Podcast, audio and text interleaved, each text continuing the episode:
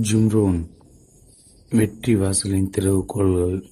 ஜிம்ரோனின் தத்துவங்கள் கோடிக்கணக்கானவர்களுக்கு உதவி. அவர்கள் தங்கள் தொழில் குடும்ப வாழ்க்கை தலைமை பொறுப்பு நிதிநிலை ஆகியவற்றை அபிவிருத்தி செய்து கொண்டிருக்கின்றனர். செல்வம் ஆரோக்கியம் ஆனந்தம் நிறைந்த வாழ்க்கை உங்களுக்கு அமையட்டும். பொறுமை என்னும் பெரும் செல்வ வெகுமதியை வாழ்க்கை உங்கள் வழங்கட்டும்.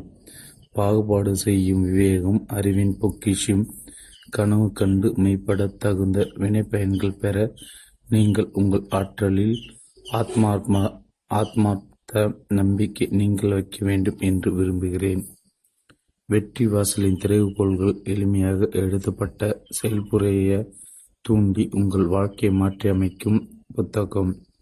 முக்கிய எளிய அடிப்படை விதிகளை பின்பற்றி வாழ்க்கையில் வெற்றி பெறுவது எப்படி என்று வாழ்ந்து அனுபவத்தின் வாக்குகள் இவை. எண்ணங்கள் மெருகூட்டுங்கள். வார்த்தைகளின் ஆற்றலை அறிந்து கொள்ளுங்கள். இக்கட்டான சூழ்நிலைகளை கையாள தெரிந்து கொள்ளுங்கள். தொழிலில் வெற்றி பெறுங்கள். இலக்குகளை எவ்வாறு அமைக்க வேண்டும்? விற்பனை திறனும் இணங்க செய்யும் முறையும் நேர நிர்வாகத்தில் அதிக பயன்கள். உங்கள் வாழ்க்கையின் அனைத்து விஷயத்திலும் நீங்கள் வெற்றி பெற முடியும். வெற்றியுடன் சொந்த வாழ்க்கையை சந்தோஷமாக அனுபவியுங்கள். வெற்றி வாசலின் திறவுகோல்கள் மூலம் ஜிம்ரோன். தமிழில் N. Jayaraman K. R. Srinivasan. உள்ளடக்கம். முகவுரை அத்தியாயம் ஒன்று. நீங்கள் படித்து பயன்பெறுவீர்கள் என விரும்பி இப்புத்தகத்தில் நான் எழுதியிருப்பவை. அத்தியாயம் இரண்டு சுய முன்னேற்றம். அத்தியாயம் மூன்று வெற்றியின் அரிச்சுவடி. அத்தியாயம் நான்கு கருத்து பரிமாற்றம். அத்தியாயம் ஐந்து நேர நிர்வாகம். அத்தியாயம் ஆறு பண வசதியுடன் நிம்மதி. முகவுரை. முகவுரை. முப்பது வருடங்களுக்கு முன்னால் காலை உணவை எங்களுடன் சேர்ந்து உண்ண வாருங்கள் என்று என்னை அழைத்திருந்தார்கள். பீவர்லி ஹில்ஸ் சேவை குழு ஒன்று என்னுடைய அனுபவங்களை பகிர்ந்து கொள்ள ஆசைப்பட்டிருந்தது. இது விளம்பரப்படுத்தப்பட்டு மற்ற சேவை குழுக்களும் அவர்களுடன் நான் பேச என்னை அழைத்த வண்ணம் இருந்தன. என் சகா ஒருவர் அவர் நிறுவனத்தின் மார்க்கெட்டிங் அண்ட் சேல்ஸ் குழுக்களோடு நான் பேச வேண்டும் என்று அழைத்து அதற்கு எனக்கு பணமும் வழங்கினர். நான் என் அனுபவங்களை பகிர்ந்து கொள்ளும்போது அவர்களுக்கு உபயோகம்படிய படியானதை நான் சொல்லிக் கொண்டிருக்கிறேன் என்று நான் உணர்ந்து கொண்டேன். கூப்பிட்ட குரலுக்கு உலகம் முழுவதும் சுற்றி நான் பேசும் கூட்டங்களில் என் அனுபவங்களை பகிர்ந்து கொண்டிருக்கிறேன். பல நாடுகளில் என் புத்தகங்கள் விற்கப்படுவதை பார்த்திருக்கிறேன். அடிப்படையில் நான் ஒரு தொழில் முனைவர் என்றாலும் கூட்டத்தில் பேசுவது இப்போது என் வர்த்தகத்தின் பெரும் வருவாய் அளிக்கும் பாகமாக மாறியிருக்கிறது. மேடையில் நின்று பேசுவது எனக்கு இன்னமும் நடுக்கமாக தான் இருக்கிறது. என் பேச்சுகளை கேட்டவர்கள் என் புத்தகங்களை படித்தவர்கள் என் கதைகளை உணர்வுபூர்வமாக அவரவர் சூழலுக்கு ஏற்ப ஏற்ப பொருத்தி தங்கள் உடல் நலத்தை அதிகமாக பேணுவதிலும் சொந்த வாழ்க்கை செப்பனிட்டு கொள்வதிலும் உறவு முறைகளை அல்லது அவர்கள் வியாபார தொடர்புகளை அபிவிருத்தி செய்து கொள்வதிலும் பயன்பெற்றிருக்கிறார்கள் என்ற தங்கள் கருத்துக்களை எனக்கு தெரிவிக்கும் போது நான் என் வாழ்க்கையில் பெருமி பெருமகிழ்ச்சி தருணங்களை இன்று அனுபவித்து வருகிறேன். இப்புத்தகத்தை வாங்கி படித்து நான் சொல்வதில் நீங்கள் எதிர்பார்க்கும் பயன்களை பெற்று பலனடைவீர்கள் என்று நான் நம்புகிறேன். நீங்கள் செலவழித்திருக்கும் பணத்திற்கான மதிப்பையும் நீங்கள் இப்புத்தக பக்கங்களை படிக்கும் அவகாசத்திற்கான பலன்களையும் நிச்சயம் பெறுவீர்கள் என்று உறுதியளிக்க கடமைப்பட்டிருக்கிறேன். முக்கியமாக உங்கள் நேரம் நீங்கள் அதிக பணம் சம்பாதிக்க முடியும் என்றாலும் இழந்த நேரத்தை ஈடுகட்ட முடியாது என்பதை நான் நன்றாக தெரிந்து வைத்திருக்கிறேன். ஆனால் தயவுசெய்து முதல் பக்கத்திலிருந்து ஒரே ஓட்டமாக கடைசி பக்கத்திற்கு தாவி செல்ல வேண்டாம். குறிப்பெடுத்துக் கொள்ளுங்கள். அவ்வப்போது இடைவெளி எடுத்துக் கொள்ளுங்கள். புத்தகத்தை மூடி வைத்துவிட்டு படித்ததை சிந்தித்து பாருங்கள். உங்கள் வாழ்க்கையில் ஒரு நல்ல மாற்றம் நிகழ இப்புத்தகம் எவ்வகையிலாவது உதவி இருந்தால் நம் பாதைகள் எப்போதாவது சந்திக்க முடியும். என்றால் நீங்கள் என்னோடும் பேசும் அந்த நேரத்திற்காக நான் காத்து கொண்டிருக்கிறேன். அடிப்படைகள் நான் சிலவற்றை முரண்பட்டு எழுதியிருக்கலாம் என்று முதலில் சொல்லி நான் ஆரம்பிக்கலாம் என்று நினைக்கிறேன். நீங்கள் நினைத்து பார்க்க நான் தூண்டியிருக்கிறேன் என்றால் அதுவே சிறந்த பலனை அளித்திருப்பதாக நான் கருதுகிறேன். எந்த ஒரு தனி மனிதன மனிதனமும் உண்மைகள் குவிந்து குவிந்திருந்ததில்லை. எனக்கு தான் அனைத்தும் தெரியும் என்று நான் சொல்ல வரவில்லை என்றாலும் எனக்கு சில விடைகள் தெரிந்திருக்கின்றன. நான் அவற்றை உபயோகித்ததால் என் சொந்த வாழ்க்கையிலும் வியாபாரத்திலும் சிறப்பான பலன்களை அளித்திருக்கின்றன என்று தெரிவித்துக் கொள்கிறேன். அவற்றை தான் நான் உங்களுடன் பகிர்ந்து கொள்ள விரும்புகிறேன். நான் சொல்வது அனைத்தையும் நீங்கள் பின்பற்ற வேண்டும் என்று சொல்ல மாட்டேன். அதே சமயம் நான் சொல்வதில் உங்களுக்கு சரி என்று தோன்றுவதை நன்றாக யோசித்து உங்களுக்கு உகந்ததாக இருந்தால் முயற்சித்து பாருங்கள் என்று கேட்டுக்கொள்வேன். எந்த ஒரு தனி மனிதனிடமும் முழு உண்மைகள் குவிந்திருக்கவில்லை. என் பின்னணி குறித்து சில வார்த்தைகள். அமெரிக்க இடல்கோ மாகாணத்தின் ஒரு கிராமத்தில் பிறந்து வளர்ந்தவன். பள்ளி இறுதி படிப்பை முடித்துவிட்டு ஒரு வருடம் கல்லூரிக்கு சென்று பிறகு வெளியேறிவிட்டேன். நான் சாமர்த்தியசலி என்று முட்டாள்தனமாக நினைத்திருந்தேன். என் பத்தொன்பதாவது வயதில் எனக்கு ஒரு வேலை கிடைத்த கிடைத்ததால் என் தகுதி குறித்து என் முதுகில் தட்டிக்கொண்டேன். ஒரு அழகான பெண்ணை சந்தித்து மனைவியாகி போகிறவளுடன் எல்லாவித வாக்குறுதிகளும் கொடு செய்து கொடுத்தேன். உலகம் முழுவதும் பயணம் பணம் புகழ் சொத்து பொக்கிஷம் என்று நான் சொன்ன வாக்குறுதிகள் அவள் நம்பியதால் நாங்கள் மணந்து கொண்டோம். குடும்ப வாழ்க்கையை ஆரம்பித்தோம் என்றாலும் கொஞ்சம் கொஞ்சமாக பின்தங்கி கொண்டிருந்தோம். நான் கடினமாக உழைத்து கொண்டிருந்தேன். ஆனாலும் என் சம்பாதித்தை விட எங்கள் செலவுகள் அதிகமாக இருந்தன. நான் என் குடும்பத்திற்கு கொடுத்த வாக்குறுதிகளில் எவ்வித முன்னேற்றமும் என்னால் செய்ய முடியாமல் இருந்தது. எதிர்காலத்திற்காக நான் எந்த முதலீடும் செய்யாமல் இருந்தேன். கடன் கொடுத்தவர்கள் கேட்க ஆரம்பித்தார்கள். அது என்னை எரிச்சல் படுத்தியது. நான் நடந்து போயிருந்தேன். ஏதாவது செய்து என்னை இருபத்தி ஐந்து வயது வாக்கில் இப்போதை குழையிலிருந்து வெளியேற வேண்டும் என்ற ஆவலுடன் இருந்தேன். மீண்டும் படுப்பை தொடரலாமா என்று யோசித்தேன். என்னை நம்பி ஒரு குடும்பம் இருக்கும்போது அது ஒரு கடின முடிவாக தெரிந்தது. ஒரு தொழிலை ஆரம்பிக்க என்னிடம் எதுவும் இருக்கவில்லை. என் வழியிலும் ஒரு அதிர்ஷ்ட தேவதை நடந்து சென்றாள். மிஸ்டர் எல் எர்ல் ஷோப் என்னும் ஒரு மிக பெரும் பணக்காரரை சந்தித்தேன். அவரிடம் வேலை பார்த்து வந்த என் நண்பர் மூலமாக எனக்கு அவர் அறிமுகம் கிடைத்தது. அவரை சந்தித்த சில தருணங்களிலே நான் பேச்சிழந்து நின்றேன். பெரும் பணக்காரராக இருந்தும் பேசுவதற்கு எளிமையாக இருந்தார். அவர் வாழ்க்கை தத்துவங்களை தெரிந்து கொண்டதில் நான் அவர்வால் கவர்ந்திருக்கப்பட்டேன். நான் என் நிலையிலிருந்து வெளியேறி அபிவிருத்தி அடைய இந்த மனிதர் போல இருக்க வேண்டும் இவரிடமிருந்து கற்றுக்கொள்ள வேண்டும் என்று முடிவெடுத்தேன். என் கனவு நனவாகியது. மிஸ்டர் ஷோஃப் என்னை வேலைக்கு அமர்த்தி கொண்டார். அவர் தன் நாற்பது ஐந்தாவது வயதில் மரணம் அடைவதற்கு முன்னால் வரை அவருடன் சேர்ந்து ஐந்து வருடம் வேலை செய்தேன். அந்த காலகட்டத்தில் எனக்கு பாடம் சொல்லிக் கொடுக்க அவரிடம் நேரம் இருந்தது.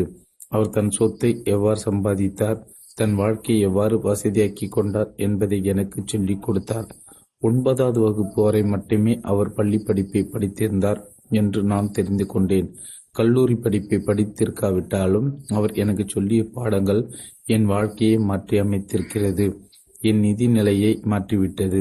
எல்லாவற்றையும் மாற்றிவிட்டது. நான் முப்பத்தி ஒன்றாவது வயதை நெருங்கும் முன் ஒரு கோடீஸ்வரன் ஆகிவிட்டேன் பொருளாதாரத்தை குறித்து மிஸ்டர் ஷோஃப் எனக்கு சொல்லிக் கொடுத்தார். அதைவிட முக்கியம் அவர் எனக்கு படிக்க சொல்லி கொடுத்த புத்தகங்கள். அத்துடன் என்னையும் நான் பேசும் விதத்தையும் மாற்றிக்கொள்ள சொன்ன அவர் புத்திமதி எனக்கு பொக்கிஷமாக உதவி செய்தது.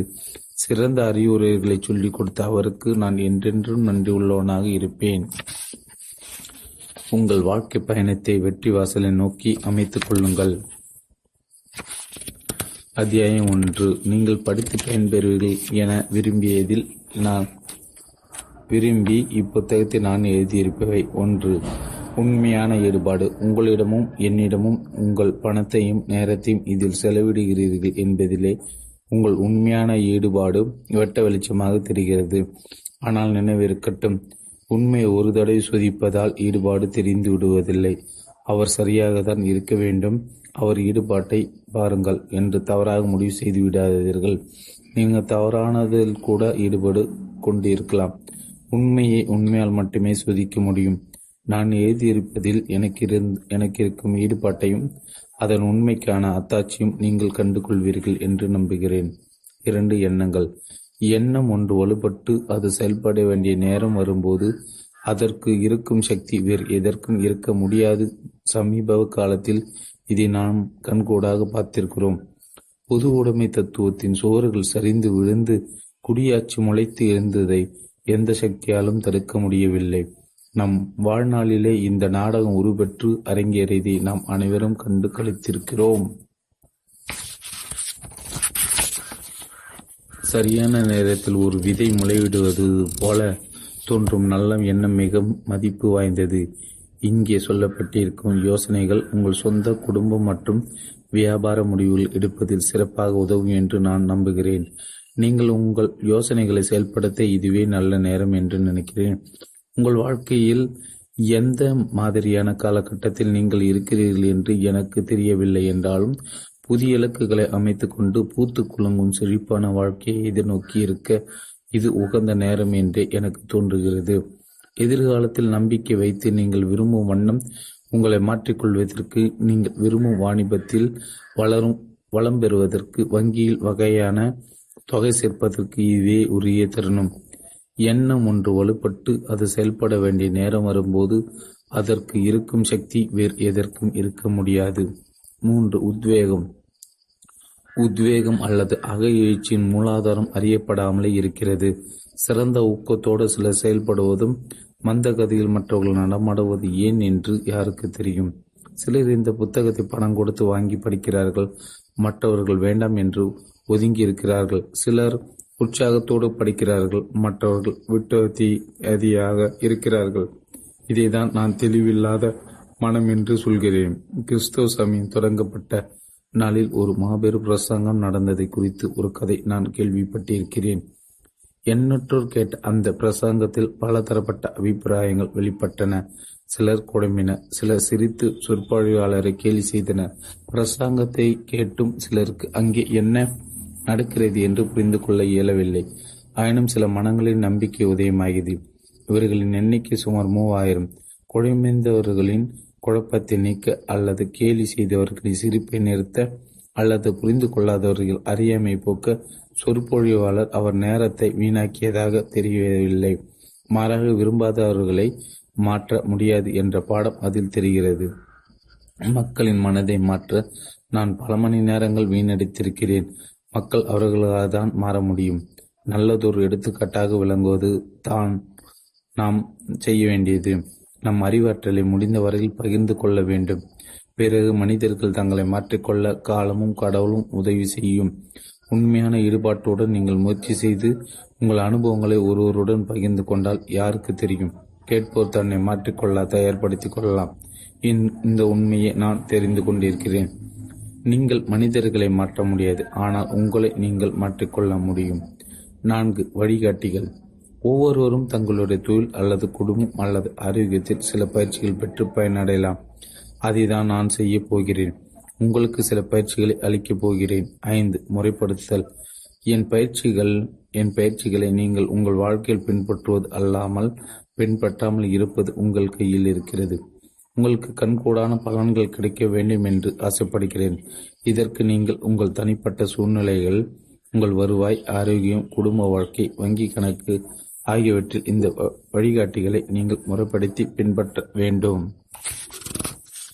இது புத்தகத்திலிருந்து பெரும் பயனடைவது எப்படி? ஒன்று உங்களிடம் எது இருக்கிறதோ அதற்கு நன்றி உள்ளவராக இருங்கள். நன்றி பாராட்டும் போது இன்னும் பல கதவுகள் திறந்து ஆசீர்வாதங்களை வரவழைப்பது போல் தோன்றுகின்றன. நல்ல எண்ணங்கள் தோன்றுவதை இகழ்ச்சி தடை செய்யும். ஆனால் உங்கள் கல்வி சுதந்திரம் ஜனநாயக உரிமைகள் பண்பாடு ஆரோக்கியம் வாய்ப்புகள் ஆகியவற்றிற்கு நன்றி பாராட்டவும் போதும். நல்லாசைகள் பல வந்து சேரும். இரண்டு கற்றுக்கொள்ள ஆவலுடன் இருங்கள். உங்களுக்கு எவ்வளவு தெரிந்திருந்தாலும் இன்னும் தெரிந்து கொள்ள ஆவலுடன் இருங்கள்.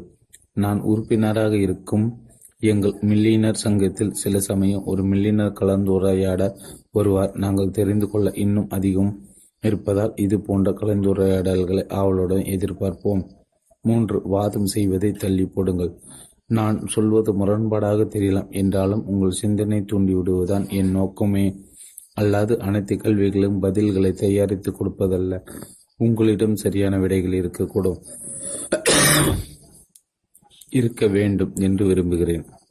அதே சமயம் பல குரல்கள் பலவிதமான யோசனைகளும் கருத்துக்களும் பிறரிடமிருந்து நீங்கள் கேட்க வாய்ப்பு கிடைக்கும் போது உங்கள் அணுகுமுறைக்கேற்ற மாற்றங்களை நீங்கள் செய்து கொள்ளலாம். ஒரு கருத்து வாதிடப்படுவதால் செம்மையடைகிறது ஆகையால் தான் இந்த புத்தகத்திலிருந்து நீங்கள் தெரிந்து கொள்ளும் கருத்துக்களை பிறருடன் விவாதித்து தெளிவு பெறுங்கள் என்று வலியுறுத்த விரும்புகிறேன். என் அனுபவத்துடன் ஒப்பிடும்போது இந்த கருத்துக்கள் எந்த அளவிற்கு முரண்படுகின்றன என உங்களை கேட்டுக்கொள்ளுங்கள். பிறகு நீங்கள் எடுக்கும் எந்த முடிவும் உங்கள் சொந்த தீர்மானமாக இருக்க வேண்டும் என்பதில் உறுதியாக இருங்கள். மற்றவர்கள் சொன்னார்கள் என்பதற்காக விவாதித்து மெருக்கூட்டாமல் கண்மூடித்தனமாக பின்பற்றாதீர்கள். எப்பொருள் யார் யார் கேட்பினும் அப்பொருள் மெய்ப்பொருள் காண்பது அறிவது என்பது வள்ளுவன் வாக்கு. இதை விரைவு கற்றல் என சொல்கிறேன். ஒரு கருத்தை தேர்ந்தெடுத்து பகுத்து ஆராய்ந்து உங்கள் சொந்த சூழலுக்கு போல் பயனளிக்க செயல்படுத்த வேண்டும். நான்கு கருத்து ஒன்று படிக்க வேண்டும். இப்புத்தகத்திற்கு வெளியே உள்ள வெளியுல வெளியே உலகம் துரித கதியில் பல வேலைகளுடன் இயங்கிக் கொண்டிருக்கிறது. அவை அனைத்தையும் குடும்பம் வணிகம் வாடிக்கையாளர் சிறிது நேரம் ஒதுக்கிவிட்டு இதில் கருத்து ஒன்றது சிரமமாக இருக்கலாம். கவனத்தை ஒருமுகப்படுத்துங்கள். இப்புத்தகத்தில் எழுதியிருக்கும் விஷயங்கள் மீது உங்கள் முழு கவனத்தையும் செலுத்துங்கள். வெற்றிகரமான வாழ்க்கைக்கு முக்கிய தேவைகள். தொடர்ந்து மேலே செல்வதற்கு முன்னர் என் பிற புத்தகங்களில் கூறியிருக்கும் கருத்துக்களை தொகுத்து ஒரு கண்ணோட்டமாக உங்கள் முன் வைக்கலாம் என்று நினைக்கிறேன். என் ஆதரவாளர் மிஸ்டர் ஷோ சொன்ன வார்த்தைகள் நினைவுக்கு வருகின்றன.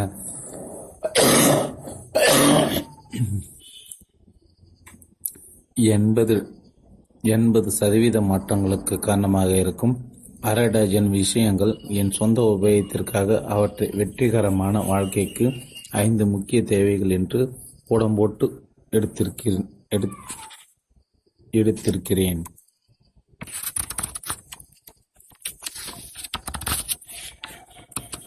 ஒன்று வாழ்க்கை தத்துவம். குறிப்பிட்ட விதிமுறைகளுக்கு உட்பட்டு சிந்தனைகளையும் தகவல்களையும் அலசி உங்கள் மனதில் உருவாகவும் செயல் முடிவு இது. இது போன்ற எண்ண கோர்வைகளும் அதிலிருந்து எழும் தீர்மானங்களும் உணர்வு பொருளாதாரம் ஆன்மீகம் ஆகியவற்றை உள்ளடக்கி ஒரு வழிகாட்டும் அமைப்பாக அல்லது தத்துவமாக நம் வாழ்க்கை நடத்தி வாழ்க்கையை வழி நடத்தி செல்கிறது. விபத்துகளிலிருந்து ஒதுங்கி வாய்ப்புகளை பயன்படுத்திக் கொள்ள இது இன்றியமையாதது. நீங்கள் வீட்டை விட்டு வெளியே செல்லும் ஒவ்வொரு சந்தர்ப்பத்திலும் ஒரு தெளிவான பாதை உங்களுக்கு தைரியத்தை அளிக்கிறது. வழிகாட்டும் பாதைகள் குளறுபடியாக இருந்தால் வாய்ப் வாய்ப்பிழந்திருக்கும் அபாயங்கள் உங்களை கபலீகரம் செய்துவிடலாம். தீர்மானங்களை தொடர்ந்து மெருகூட்டி கொண்டிருக்க வேண்டும். இந்த தத்துவ தீர்மானங்கள் தான் உங்கள் வாழ்க்கைக்கு ஒரு ஒட்டுமொத்த உருவத்தை அளிக்கின்றன. நீங்கள் என்ன மாதிரியான வாகனத்தை ஓட்டுகிறீர்கள்? நீங்கள் வசிக்கும் இடம் உங்கள் ஆடை அணிகலன் உங்கள் வருவாய் அனைத்தும் முன்பு நான் இதுபோல் எண்ணிருக்கவில்லை. என் இருபத்தி ஐந்து வயதில் கையில் காசு இல்லாமல் அல்லாடி கொண்டிருந்த சமயத்தில் என் பரிதாப நிலைக்கு எதுவெல்லாம் காரணங்கள் என்று ஒரு பட்டியலிட்டேன். அரசாங்கம் வரி வசூலிப்பு ஆதரவு அளிக்காத உறவுகள் சங்க அமைப்புகள் சீதோஷனம் என்று அனைத்திலும் குற்றம் கண்டுபிடித்தேன். இது போன்ற சூழ்நிலை காரணிகளை என் அறி அறிவுல அறிவுரையாளர் ஒப்புக்கொள்ளவில்லை. நான் தயாரித்த இந்த பட்டியலில் என் பெயர் இல்லாததை அவர் சுட்டிக்காட்டினார். நான் போக விரும்பும் இடத்திற்கு ஒரு காற்று என்னை தூக்கி சென்று விடாதா என்று நான் காத்து கொண்டிருந்தேன். நாம் காணும் கனவு வாழ்க்கை அமைய ஒரு காற்று அங்கே அடைத்து செல்ல நம் அனைவரும் காத்திருக்கிறோம். ஆனால் காற்று நம் கட்டுப்பாட்டில் இல்லை. அதை நாம் மாற்ற முடியாது. ஆயினும் நாம் அதை உபயோகித்துக் கொள்ள முடியும். ஒரு நல்ல கட்டடிக்க நாம் காத்திருக்கிறோம் என்றால் அது அடிக்கும் சமயத்தில் நாம் பாய்மரத்தை விரித்து பயன்ப பயணப்பட தயாராக இருக்க வேண்டும்.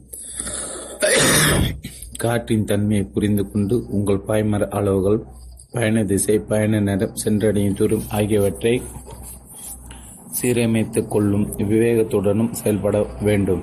சுருங்கச் சொன்னால் இதுவே தத்துவமாகிறது.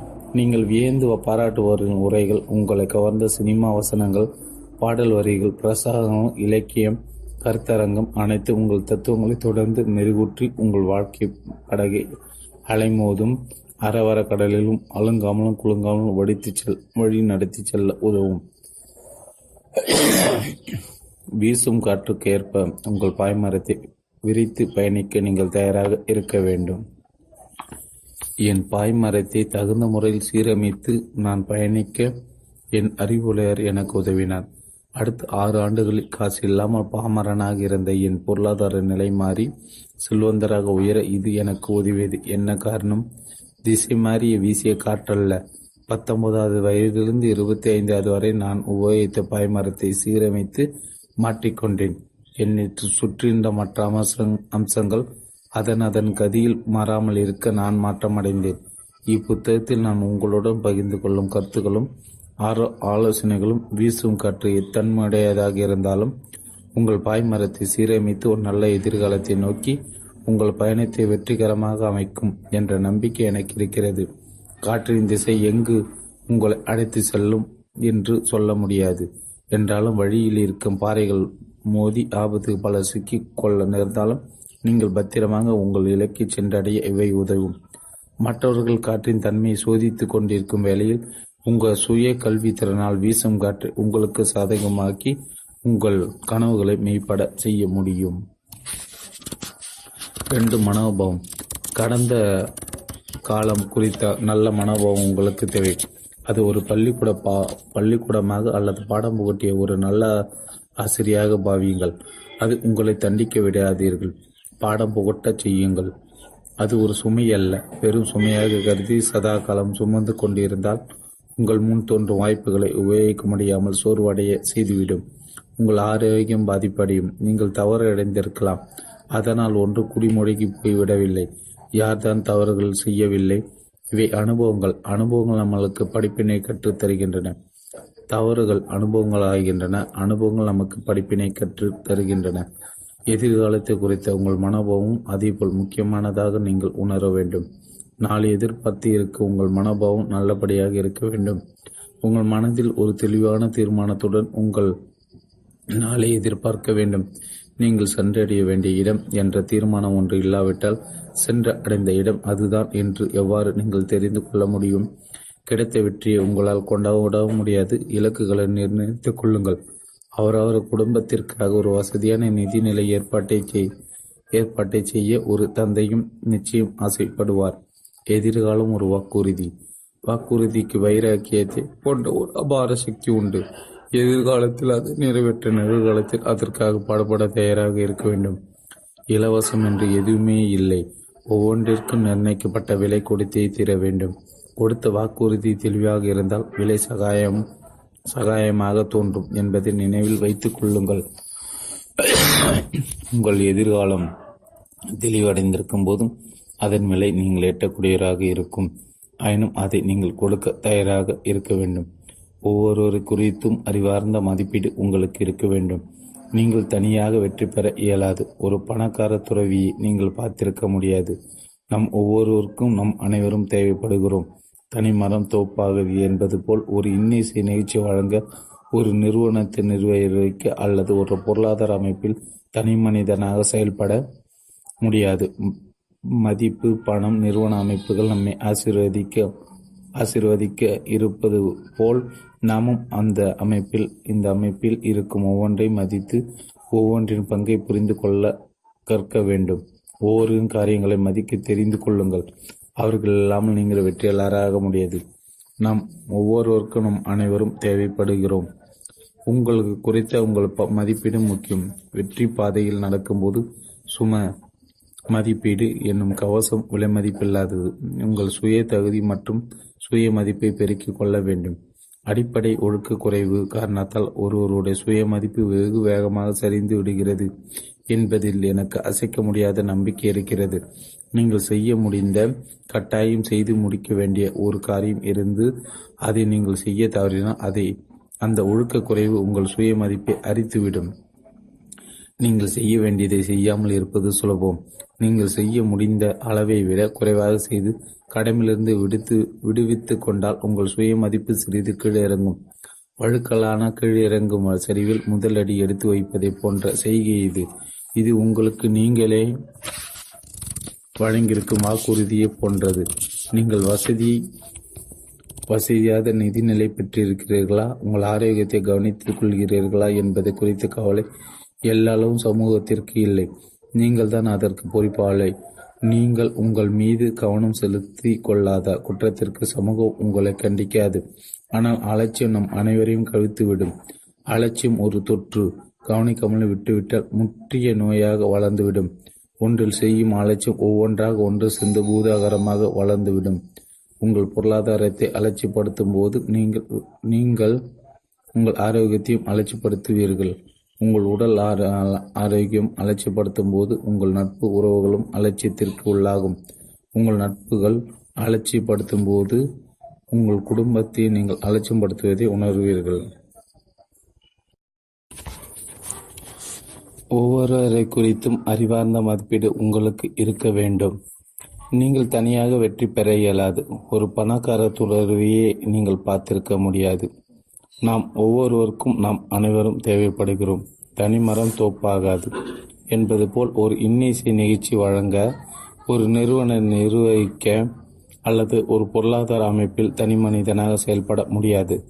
மதிப்பு பணம் நிறுவன அமைப்புகள் தம்மை ஆசிர்வதிக்க இருப்பது போல் நாமும் இந்த அமைப்பில் இருக்கும் ஒவ்வொன்றையும் மதித்து ஒவ்வொன்றின் பங்கை புரிந்து கொள்ள கற்க வேண்டும். ஒவ்வொருவரின் காரியங்களை மதிக்க தெரிந்து கொள்ளுங்கள். அவர்கள் இல்லாமல் நீங்கள் வெற்றியாளராக முடியாது. நாம் ஒவ்வொருவருக்கும் நாம் அனைவரும் தேவைப்படுகிறோம். உங்களை குறித்த உங்கள் மதிப்பீடும் முக்கியம். வெற்றி பாதையில் நடக்கும்போது சுய மதிப்பீடு என்னும் கவசம் விலை மதிப்பில்லாதது. உங்களை சுய தகுதி மற்றும் சுய மதிப்பை பெருக்கிக் கொள்ள வேண்டும். அடிப்படை ஒழுக்க குறைவு காரணத்தால் ஒருவருடைய சுயமதிப்பு வெகு வேகமாக சரிந்து விடுகிறது என்பதில் எனக்கு அசைக்க முடியாத நம்பிக்கை இருக்கிறது. நீங்கள் செய்ய முடிந்த கட்டாயம் செய்து முடிக்க வேண்டிய ஒரு காரியம் இருந்து அதை நீங்கள் செய்ய தவறினால் அந்த ஒழுக்க குறைவு உங்கள் சுயமதிப்பை அரித்துவிடும். நீங்கள் செய்ய வேண்டியதை செய்யாமல் இருப்பது சுலபம்.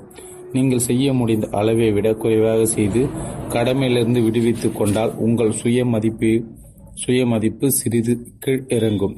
வழுக்கலான கீழ் இறங்கும் சரிவில் முதல் அடி எடுத்து வைப்பதை போன்ற செய்கை இது. இது உங்களுக்கு நீங்களே வழங்கியிருக்கும் வாக்குறுதியை போன்றது. நீங்கள் வசதியான நிதிநிலை பெற்றிருக்கிறீர்களா? உங்கள் ஆரோக்கியத்தை கவனித்துக் கொள்கிறீர்களா என்பதை குறித்த கவலை எல்லளவும் சமூகத்திற்கு இல்லை. நீங்கள் தான் அதற்கு பொறுப்பாளி. நீங்கள் உங்கள் மீது கவனம் செலுத்த கொள் செலுத்திக் கொள்ளாத குற்றத்திற்கு சமூகம் உங்களை கண்டிக்காது. ஆனால் அலட்சியம் நம் அனைவரையும் கவிழ்த்துவிடும். அலட்சியம் ஒரு தொற்று.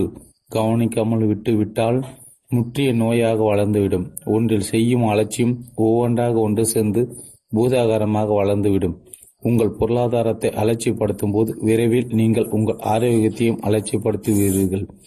உடல் ஆரோக்கியம் அலட்சியப்படுத்தும் போது உங்கள் நட்பு உறவுகளும் அலட்சியப்படுத்தி அலட்சியத்திற்கு உள்ளாகும். உங்கள் நட்புகள் அலட்சியப்படும் போது உங்கள் குடும்பத்தையும் நீங்கள் அலட்சியத்தை அலட்சியப்படுத்துவதை உணர்வீர்கள். அடிப்படையில் எளிய ஒழுக்கம் உங்கள் சுய மதிப்பை உயர்த்தும். ஒவ்வொரு எளிய ஒழுக்கம் மற்றதோர் எளிய ஒழுக்கத்திற்கு அடிகோலும். உங்கள் ஆரோக்கியத்திற்காக நீங்கள் தினசரி ஒரு பழம் சாப்பிட ஆரம்பிக்கும் போது உங்கள் குடியிருப்பை சுற்றி ஒரு நடைபயிற்சி என்று ஆரம்பிப்பீர்கள். ஒரு எளிய சுய கட்டுப்பாடு அல்லது ஒழுக்கம் உங்கள் தன்மதிப்பை ஒருபடி உயர்த்தி நிறுத்தும். சுய மதிப்பின் வெகுமதி உங்களுக்கு புரிய தொடங்கி மனதில் நேர்மறை எண்ணங்களை தோற்றுவிக்கும். உங்கள் ஒழுக்க நடவடிக்கைகளின் விளைவுகள் உங்கள் மேம்பட்ட ஆரோக்கியத்தில் தெரிவதற்கு முன்னதாகவே உங்கள் சுய மதிப்பின் பலத்தை நீங்கள் உணர்ந்து விடுவீர்கள். சுய மதிப்பின் பெரும் பங்கில்லாமல் வெற்றி உருவாகி விட முடியாது. உங்கள் குறிப்பேட்டில் தினசரி குறிப்புகளை எழுதி வைக்கும் பழக்கத்தை தொடங்கி வழக்கம் தவறாமல் கடைபிடியுங்கள் வெகு விரைவில் பெரிய பத்தி ஒன்றை ஒரு புது புத்தகத்தில் படிக்கும் நேரம் உங்களுக்கு கிடைக்கும். சினிமா பார்க்கும்போது வசனங்களையும் பாடல் வரிகளையும் உன்னிப்பாக கவனிக்கும் பழக்கம் உங்களுக்கு ஏற்படும். வாழ்க்கையின் ஒவ்வொரு அம்சங்களும் நீங்கள் கவனிக்கும் பழக்கம் கைகூடும். இது போன்ற சிறிய சிறிய விஷயங்கள் சேர்ந்து அடித்தளத்தை பலப்படுத்தும் வேளையில் ஒவ்வொரு விஷயமும் பிறிதொன்றும் பிணைந்திருப்பதை நீங்கள் புரிந்து கொள்வீர்கள். ஒவ்வொன்றிற்கும் அதன் அதன் முக்கியத்துவம் இருக்கிறது. நேரம் காலம் பொறுத்து ஒன்றின் முக்கியத்துவம் மற்றதை காட்டிலும் வேறுபடும் என்றாலும் முக்கியமில்லாத எதுவும் என்று எதுவும் இல்லை. எதிலாவது ஒன்றில் ஒழுங்குமுறை இல்லாத போது குறைந்தபட்ச நட்ட குறை குறைப்பட்ட நட்டத்தை அது வெளிக்காட்டி விடும். இதில் உற்சாகமூட்டும் விஷயம் என்னவென்றால் ஒவ்வொரு தடையும் நீங்கள் உங்கள் மீது புதிய கட்டுப்பாடுகளை விதித்துக் கொள்ளும் போது பழசுகளில் மாற்றம் விளைவித்து மீண்டும் ஒரு புதிய ஒழுங்குமுறையை மேம்பட்ட மேம்பட்டதை தோன்றச் செய்யும். தினமும் ஒரு பழம் சாப்பிட்டு உடல் ஆரோக்கியத்தை பேணும் வழக்கத்தை கடைபிடிக்கும் போது உடற்பயிற்சி நடைபழகுதல் உடன் தோன்றியது. அதன் பலமாக உடலுக்கு அதிக சக்தி அதனால் உயிர் பெற்ற நட்புகள் என்று ஒன்றினடி பற்றி மற்றொன்று விளைந்து உங்கள் உங்கள் மேல் நோக்கி அழைத்து செல்லும். நீங்கள் எது செய்தாலும் நோக்கத்திலிருந்து பிறந்து விடாதீர்கள். ஒன்று நடத்தை. எண்ணங்களும் தகவல்களும் ஒரு புதிய வாழ்க்கைக்கு உருவம் கொடுத்தாலும் உயிரளிக்க உழைப்பு தேவையாக இருக்கிறது. ஒரு தலைச்சிறந்த ஓவியர் அல்லது கட்டிடக்கட நிபுணரிடத்தில் சிறந்த கலை அம்சம் பொருந்திய ஒன்றை உருவாக்கும் எண்ணம் தோன்றினாலும் தூரிகை அல்லது பென்சில் எடுத்து எண்ணத்தை பிறர் காண வடிக்கும் போது தான் அவருடைய மேத விலாசம் மற்றும் சிறப்பு வெளிப்படுகிறது. அதுவரையில் ஒரு ஓவியம் அல்லது கட்டிடம் வெளிக்கண்களுக்கு தெரிவதில்லை. நடவடிக்கைகள் இல்லாமல் வியாபாரம் இல்லை. என்னதான் சிறப்பான வியாபார திட்டம் இருந்தாலும் மற்றவர்களிடம் நேரடியாகவோ அல்லது வேறு சாதனங்கள் மூலமாகவோ தொடர்பு கொள்ளாமல் வீடுகளின் கதவுகளை தட்டாமல் விளம்பரம் செய்யாமல் விற்பனை பேச்சுகள் இல்லாமல் வியாபாரம் நடந்து விடுவதில்லை. உழைப்பு இல்லாமல் நிகழ்வு இல்லை. வழி இல்லாமல் பொருள் பொருள் இல்லை என்ற வாசகத்தை நீங்கள் கேள்விப்பட்டிருக்கலாம். ஒரு புதிய உயிரை உலகிற்கு கொண்டு வர ஓர் அன்னை அனுபவிக்கும் பிரசவ வழி சற்று நினைத்து பாருங்கள். நீங்களும் உங்களுக்கென்ற ஒரு புதிய வாழ்க்கையை சிறுசித்து கொள்ள வேண்டுமென்றால் உடைத்துதான் ஆக வேண்டும். உறுதிமொழி மட்டுமே போதுமானதாக இருக்காது. ஒழுக்கம் இல்லாத உறுதிமொழி உங்களை மறுட்டும் வைராகியத்துடன் ஈடுபடும் ஈடுபட்டு உழைக்கும் போது புது வாழ்க்கையின் அற்புதங்கள் உங்களை பரவசப்படுத்தும். உழைப்பில் முதலீடு செய்யப்படாத விவேகம் வீணாகும். உழைப்பு உழைப்பை வெளிப்படுத்தும் அற்புதங்கள் இரு வகைப்படும். முதலில் உங்களால் முடிந்ததை செய்யுங்கள். உங்கள் கையால் செய்ய முடிந்த அனைத்தையும் செய்யுங்கள் என்பது ஒரு பண்டைய தீர்க்கதரிசியின் கூற்று. இதை அலட்சியமாக எண்ண வேண்டாம். நீங்கள் யாருடனாவது பேச வேண்டுமா? பேசிவிடுங்கள். நீங்கள் யாருடனாவது கலந்துரை செய்ய வேண்டுமா? செய்துவிடுங்கள். நீங்கள் தள்ளி போட்டதை செய்து முடித்து விடுங்கள் எளிதாக செய்ய முடிந்த எதையாவது நாம் செய்யாமல் காலம் கடத்துகிறேனா இதனால் என் சொத்துக்களும் ஆரோக்கியம் பாழடைந்து வாய்ப்பு இருக்கிறதா என்ற கேள்வியை நன்றாக சிந்தித்து பாருங்கள். உங்களால் சாத்தியமில்லாத பற்றிய கேள்வி அல்ல இது. உங்களால் முடிந்ததை தள்ளி போடாதீர்கள். உதாரணத்திற்கு நீங்கள் ஒரு புது மொழியை கற்றுக்கொள்ள நினைத்தீர்கள் நினை நினைத்திருக்கிறீர்கள். என்றால் தினசரி மூன்று வார்த்தைகள் என்பதை பிடிவாதமாக இருங்கள். அதாவது ஒரு வருடத்தில் ஓர் ஆயிரம் வார்த்தைகள் என்று ஆகிறது. செய்வதற்கு இது சுலபமா இல்லையா? செய்யாமல் இருப்பதற்கு இது சுலபம். எளிதாக எதுவெல்லாம் செய்ய முடியுமோ அவையெல்லாம் செய்யாமல் இருப்பதற்கும் எளிது. இது சாத்தியமில்லாததை. செய்வதற்கான முயற்சி இல்லை என்று உங்களை நாகப்படுத்திக் கொள்ளுங்கள். அடுத்ததாக உங்களால் முடிந்த அளவு சிறப்பாக செய்யுங்கள். உழைப்பு இதன் முழு அர்த்தத்தையும் நான் நன்றாக புரிந்து கொண்ட போது என் வருவாய் பல மடங்கு அதிசயத்தக்க வகையில் அதிகரித்தது.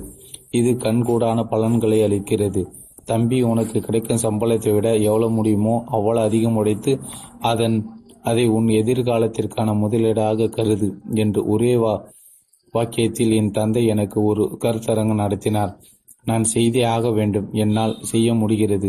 நான் செய்வேன் என்ற ஒரு கோட்பா கோட்பாட்டை வகுத்து செயல்படுங்கள். நீங்கள் உங்கள் குடியிருப்பை சுற்றி ஒரு உடற்பயிற்சி நட நடக்க வேண்டும் என்றால் அது உங்களால் முடியும் என்றால் அதை நீங்கள் செய்யவில்லை என்றால் பேரழிவின் ஆரம்பம் தொடங்கிவிடுகிறது. மூன்று வார்த்தைகள் ஆக வேண்டும் செய்ய முடியும் செய்ய செய்வேன் உங்கள் வாழ்க்கையை மாற்றிவிடும். இது போல தான் உங்கள் பாய்மரத்தை உயர்த்தி பயணத்தை ஆரம்பிக்கிறீர்கள்.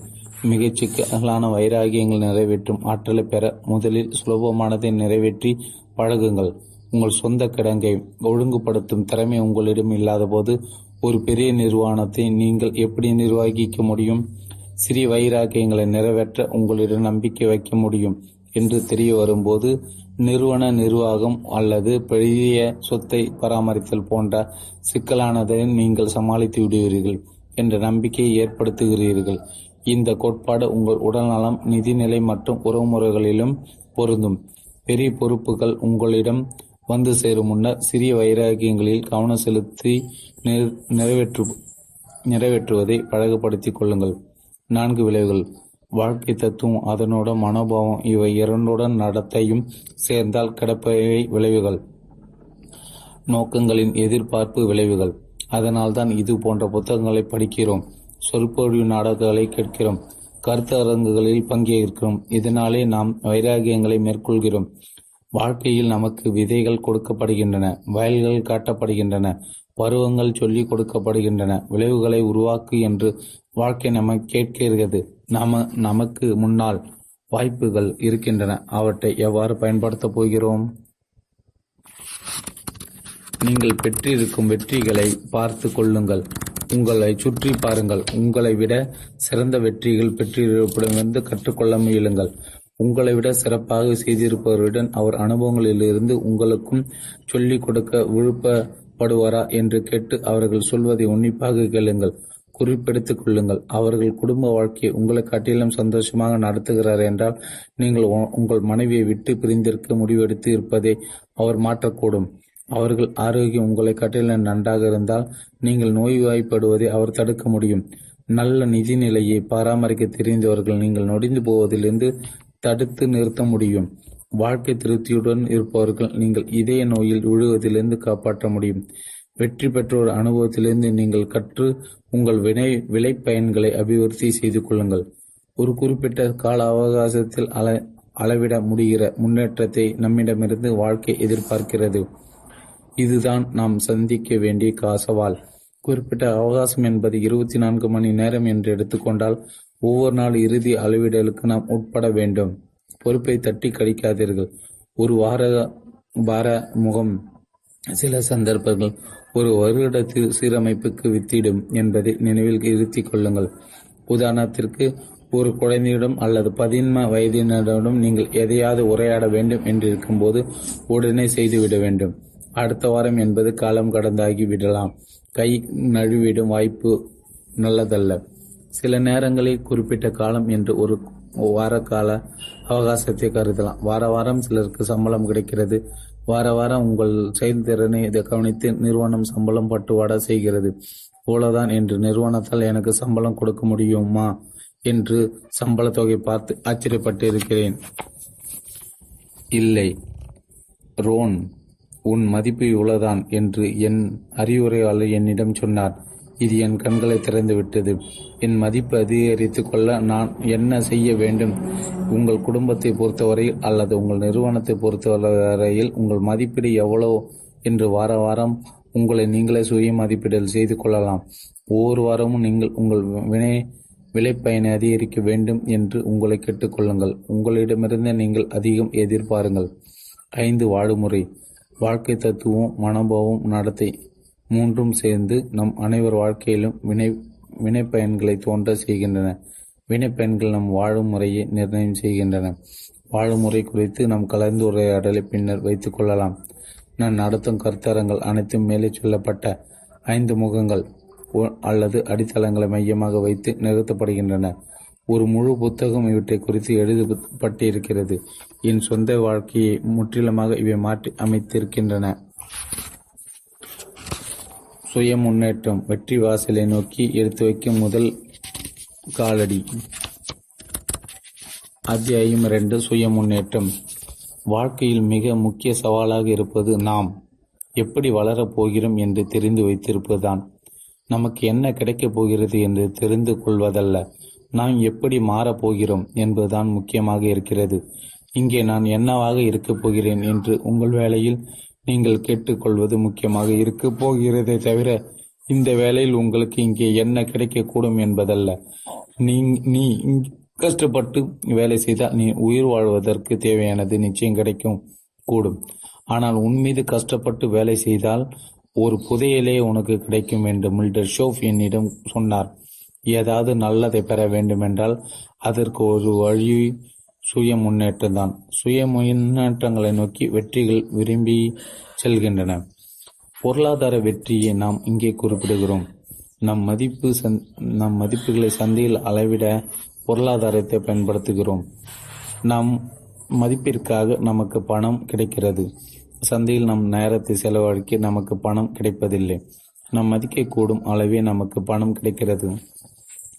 உங்கள் மதிப்பு என்று நான் இங்கே சொல்வது நீங்கள் ஒரு குடும்ப உறுப்பினர் என்ற வகையிலோ ஒரு பெற்றோர் என்றோ அல்லது கடவுள் முன்னிலையில் உங்கள் மதிப்பு என்றோ என்ன என்றோ சொல்ல வரவில்லை.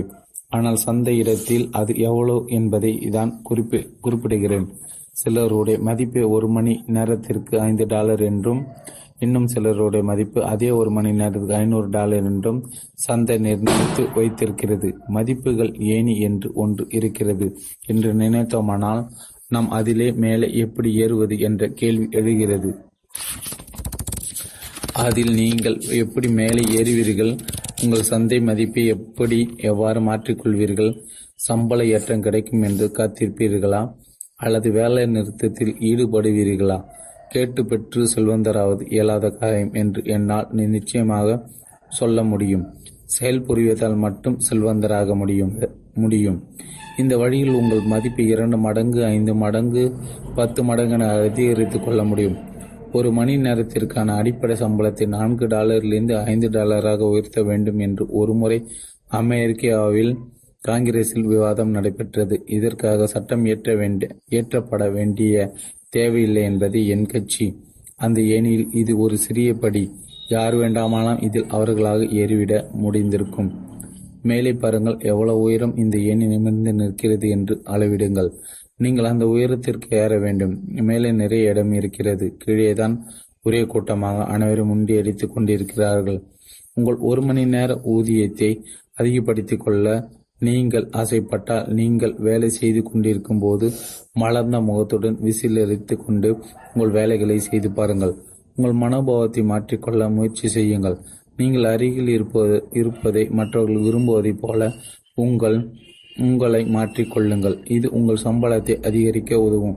சந்தையில் ஏறாத விரும்பப்படுகிறார்கள் என்றால் சந்தை விலை அதிக விலை கொடுத்து அவரை வாங்கிக் கொள்ள தயாராக இருக்கும். இது அனைவருக்கும் தெரிந்த விஷயம்தான். யார் ஒரு ஒரு வருடத்திற்கு ஒரு மில்லியன் டாலர் கொடுத்து சந்தையை தன்னிடம் வைத்திருக்கிற வைத்திருக்கிறதோ அவர் வருடத்திற்கு சில ஆயிரம் டாலர்களை மட்டுமே பெறுவதை விட அதிகம் விரும்பப்படுகிறார் என்பது கண்கோடான காட்சி. உங்கள் மதிப்பின் பிரகாச பிரகாரம் நீங்கள் ஏனியில் எவ்வளவு உயரத்திற்கு ஏறி போக முடியும்? எவ்வளவு உயரத்திற்கு ஏணி நீண்டிருக்கிறது? நீங்கள் விரும்பும் உயரத்திற்கு உங்களால் போக முடியும். எவ்வளவு உயரத்திற்கு போக உங்களுக்கு தேவையாக இருக்கிறதோ அவ்வளவு உயரத்திற்கு உங்களால் போக முடியும் என்பதை நீங்கள் தெரிந்து வைத்திருக்க வேண்டும். அப்படி ஏனின் மேலே ஏறி போவதற்கான ஒரு கோட்பாடு இங்கே இருக்கிறது. நீங்கள் வேலையில் கடினமாக உழைக்கும் அளவை விட உங்கள் மீது நீங்கள் கடினமாக உழைக்க வேண்டும். இதை நீங்கள் படிப்படியாக செய்யலாம்.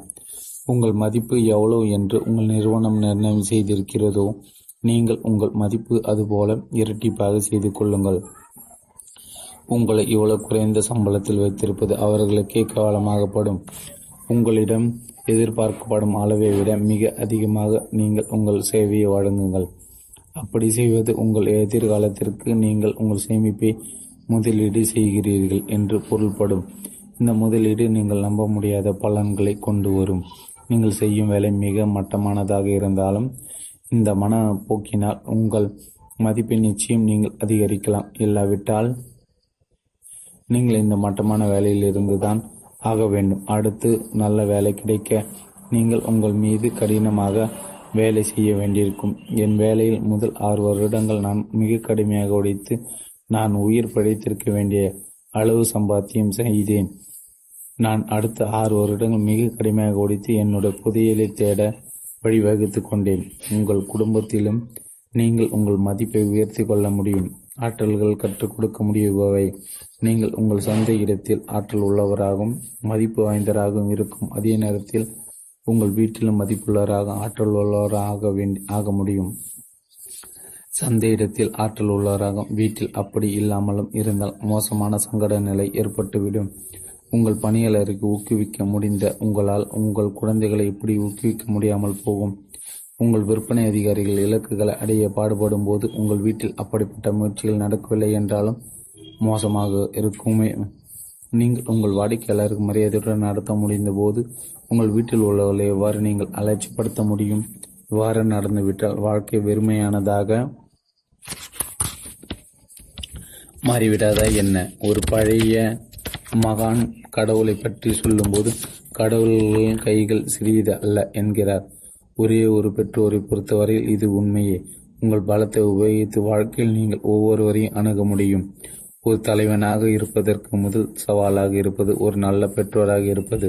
நீங்கள் ஒரு நல்ல தலைவராக இருக்க வேண்டுமென்றால் ஒரு நல்ல பெற்றோராக இருப்பது மிகவும் முக்கிய அவசியம். அதையும் கடந்திருப்பது முக்கியம். அதிபர் ஜான் கென்னடி ஒரு முறை சொன்னது நாடு ஊடு உனக்காக என்ன செய்யும் என்று கேட்காது. அதற்கு பதிலாக நீ நாட்டிற்கு என்ன செய்ய முடியும் என்று கேட்டுக்கொள். நீங்கள் உங்கள் சமூகத்திற்கு உங்கள் நாட்டிற்கு என்ன செய்ய முடியும் என்று உங்களை கேட்டுக்கொள்ளுங்கள். உங்களால் எப்படிப்பட்ட மதிப்பை கொண்டு வர முடியும் என்று யோசியுங்கள். மக்களின் பிரச்சனைகளை உங்களால் எவ்வாறு தீர்க்க முடியும் என்று உங்களையே கேட்டுக்கொள்ளுங்கள். ஞாபகம் இருக்கட்டும். கௌரவம் தன்மதிப்பு மற்றும் செல்வம் இவை அனைத்தும் மக்களின் துயரை போக்குவதாலே கிடைக்கின்றன. அடுத்தவரை கவனிக்க முடியாத அளவிற்கு நீங்கள் உங்கள் வேலையில் முனைப்பாக இருக்கிறீர்கள் என்றோ அல்லது அதிலிருந்து அவகாசம் பெற முடியவில்லை என்று இருக்கும்போது நீங்கள் ஏழையாகவும் அனுதாபத்திற்குரியராக இருந்து விடுவீர்கள். சுயநலத்துடன் இருப்பது ஏழ்மைக்கு அழைத்து செல்லும். சுய முதலீட்டில் ஈடுபடுவது புதையில் எடுத்துக் கொடுக்கும். தாமதமாக ஒருவன் சோம்பேறியாக சோம்பேறியாக நாளை போக்குகிறான். நீண்ட பகல் நேர ஓய்வு எடுத்துக்கொள்கிறான் சீக்கிரம் வீட்டிற்கு திரும்பவும் ஆர்வம் காட்டுகிறான். இதனால் தன் முன்னேற்றத்தையும் குழி தோண்டி புதைத்து விடுகிறான். அவனுக்கு இருக்கும் ஆற்றலை அவனாகவே குறைத்துக் கொள்கிறான். உங்களிடமிருந்து எதிர்பார்க்கப்படும் அளவிட அதிக சேவை நீங்கள் அளிக்க முன்வரும்போது உங்கள் சுய முதலீட்டை பெருக்கிக் கொள்கிறீர்கள். பெரிய வெகுமதியை பெற ஆயத்தம் செய்து கொள்கிறீர்கள். நீங்கள் ஒரு நல்ல வேலையை தேட வேண்டாம். ஏனென்றால் அந்த வேலை அந்த நல்ல வேலை ஒரு நல்ல உங்களை எதிர்பார்க்கும். ஆகையால் நீங்கள் ஒரு நல்ல உங்களை உருவாக்கிக் கொள்ள கடினமாக பாடுபடுங்கள். உங்கள் ஆற்றல் உங்கள் பேச்சு உங்கள் சொல்லாட்சி அனைத்தையும் மேம்படுத்திக் கொள்ள கடினமாக உடையுங்கள். அவற்றுக்கான பிரத்யேக வகுப்புகளுக்கு போய் பயிற்சி எடுத்துக் கொள்ளுங்கள். புத்தகங்களை படியுங்கள். இவற்றை எல்லாம் நான் எவ்வளவு செய்கிறேன் என்று மிஸ்டர் சோஃபியனிடம் கேட்டார். பூஜ்ஜியம் என்று சொன்னேன். அப்படியா? தலையசைத்து கொண்டார். நல்வாழ்த்துக்கள் என்று சொன்னார். நல்வாழ்த்துக்கள் எனக்கு தேவைப்படும். என்று அவருக்கு தெரியும். கடந்த தொண்ணூறு நாட்களில் நான் எவ்வளவு புத்தகங்கள் படித்திருக்கிறேன் கடந்த ஆறு வருடங்களில் நான் எவ்வளவு சேமித்திருக்கிறேன் என்று தெரிந்து கொள்ள அவர் கேட்டார். நான் அப்படி ஒன்றும் செய்யவில்லை என்றதும் நாங்கள் உடனே உங்கள் குழந்தைகளை அழைத்து கொண்டு ஒரு பாதுகாப்பான இடத்திற்கு போக வேண்டும் என்று சொன்னார். என்னிடம் மிஸ்டர் சூப் பகிர்ந்து கொண்டதை உங்களிடம் சொல்வதற்கான அவர் வார்த்தைகள் என் வாழ்க்கை அடியோடு மாற்றி அமைத்துவிட்டன. வாய்ப்பு ஏணிப்படிகள் மேலே ஏறுதல் வீட்டிலும் வெளியிடங்களிலும். உங்களிடம் இருப்பதை காட்டிலும் நீங்கள் அதிகமாக வைத்துக் கொள்ளலாம். மிஸ்டர் ரோன் ஏனென்றால் நீங்கள் அதிகமானவராக ஆகலாம் என்று மிஸ்டர் சோப்ஸ் என்னிடம் சொன்னார். உங்களிடம் அதிகம் இருந்தால் அதற்கேற்ற வழி நீங்கள் உங்கள் மீது வேலை செய்து கொண்டிருக்கும் வேண்டும். அவர்கள் அதிகம் கொடுப்பதால் நீங்கள் அதிகம் பெறுவதை நான் இங்கே குறிப்பிடவில்லை என்பதை ஞாபகத்தில் வைத்து இருங்கள். உங்கள் ஆற்றல் ஆற்றல் அதிகமானதால் அவர்கள் அதிகம் கொடுப்பார்கள் என்பதுதான் உண்மை. நீங்கள் அதிக பயனுள்ளவராவதற்கு உங்கள் ஆற்றலை மேம்படுத்திக் கொள்ள நீங்கள் இன்னும் அதிகம் உழைக்க வேண்டும். உங்களை அதிகமானவராக ஆக்கிக் கொள்ளுங்கள். பல பருவ கால பாடங்களை கற்றுக்கொள்ளுங்கள். பருவங்களை நீங்கள் ஒருபோதும் மாற்ற முடியாது என்பது உங்களுக்கு நிச்சயம் தெரிந்திருக்க வேண்டும். ஆனாலும் இது ஒரு நல்ல செய்தி என்னவென்றால் பருவத்திற்கு ஏற்றவாறு நீங்கள் உங்களை மாற்றிக்கொள்ள முடியும். உங்கள் எதிர்காலம் எப்படி இருக்கும் என்று நீங்கள் தெரிந்து கொள்ள விரும்பினால் பருவங்களை உன்னிப்பாக கவனித்து பாருங்கள். அது கடந்த காலத்தில் எப்படி இருந்ததோ அப்படியே எதிர்காலத்தில் இருக்க போவதும் தெரியும். வாய்ப்புகளும் அதை சுற்றி இருக்கும் பிரச்சனைகளும் இது இன்று நேற்று ஏற்பட்டதல்ல. கடந்த ஆறாயிரம் வருடங்களாக இப்படிதான் இருக்கிறது இருந்து வருகிறது. சில சமயங்கள் பிரச்சனைகள் அதிகம் இருப்பதாக தோன்றுகின்றன. சில சமயங்கள் வாய்ப்புகள் அதிகம் இருப்பதாக தோன் தெரிகின்றன. இந்த பருவத்தில் மிக அதிக வாய்ப்புகள் இருப்பதாக எனக்கு தோன்றுகிறது. தனி மனிதர்களாக பெற்றோர்களாக வணிகத்தில் ஈடுபட்டவர்களாக அல்லது தலைவர்களாக நாம் சரியான நடவடிக்கைகளை மேற்கொண்டால் தொடர்ந்து வரும் இருபத்தோராம் நூற்றாண்டை ஒரு வளமிக்க பருவமாக நம்மால் மாற்றி அமைத்துக் கொள்ள முடியும். நீங்கள் மாறுவதற்கு தயாராக இருந்தால் உங்கள் வருவாய் உங்கள் ஆரோக்கியம் உங்கள் ஆற்றல் அனைத்து மாற்றம் அடையும் அப்போது நீங்களும் சந்தையில் அதிகம் விரும்பப்படுவராக ஆவீர்கள் ஒன்று குளிர் சா குளிர்காலத்தில் குளிர்காலத்தை சமாளிக்க தெரிந்து கொள்ளுங்கள். இலையுதிர் காலத்தை தொடர்ந்து குளிர்காலம் ஒவ்வொருவரிடம் வருகிறது. இது மாறப்போவதில்லை. சிலர் குளிரும் பருவம் முந்தைய பருவங்களை விட கடுமையானதாக இருக்கும் என்றாலும் இந்த பருவ சுழற்சி மாறப்போவதே இல்லை. குளிர்காலம் வரவே வராது என்று நினைத்திருப்பது வெகுளித்தனம். எண்பதுகளில் குடுகட்டி பறந்தவர்கள் இனி வரும் பருவம் வசந்தமாக இருக்கும் என்று எண்ணிக்கொண்டிருந்தார்கள். மறுபடி பொருளாதார தேக்கம் ஏற்படாது என்று நினைத்திருப்பது மிகப்பெரிய முட்டாள்தனம். அவர்கள் தங்கள் எச்சரிக்கைகளை மெல்லிய காற்றிலே பறக்க விட்டு விட்டார்கள். அவர்கள் வரலாற்று புத்தகங்களை படித்து பார்த்திருந்தால் குளிர்காலம் மறுபடியும் திரும்பணும் என்பதை எண்ணி தெரிந்து கொண்டிருப்பார்கள்.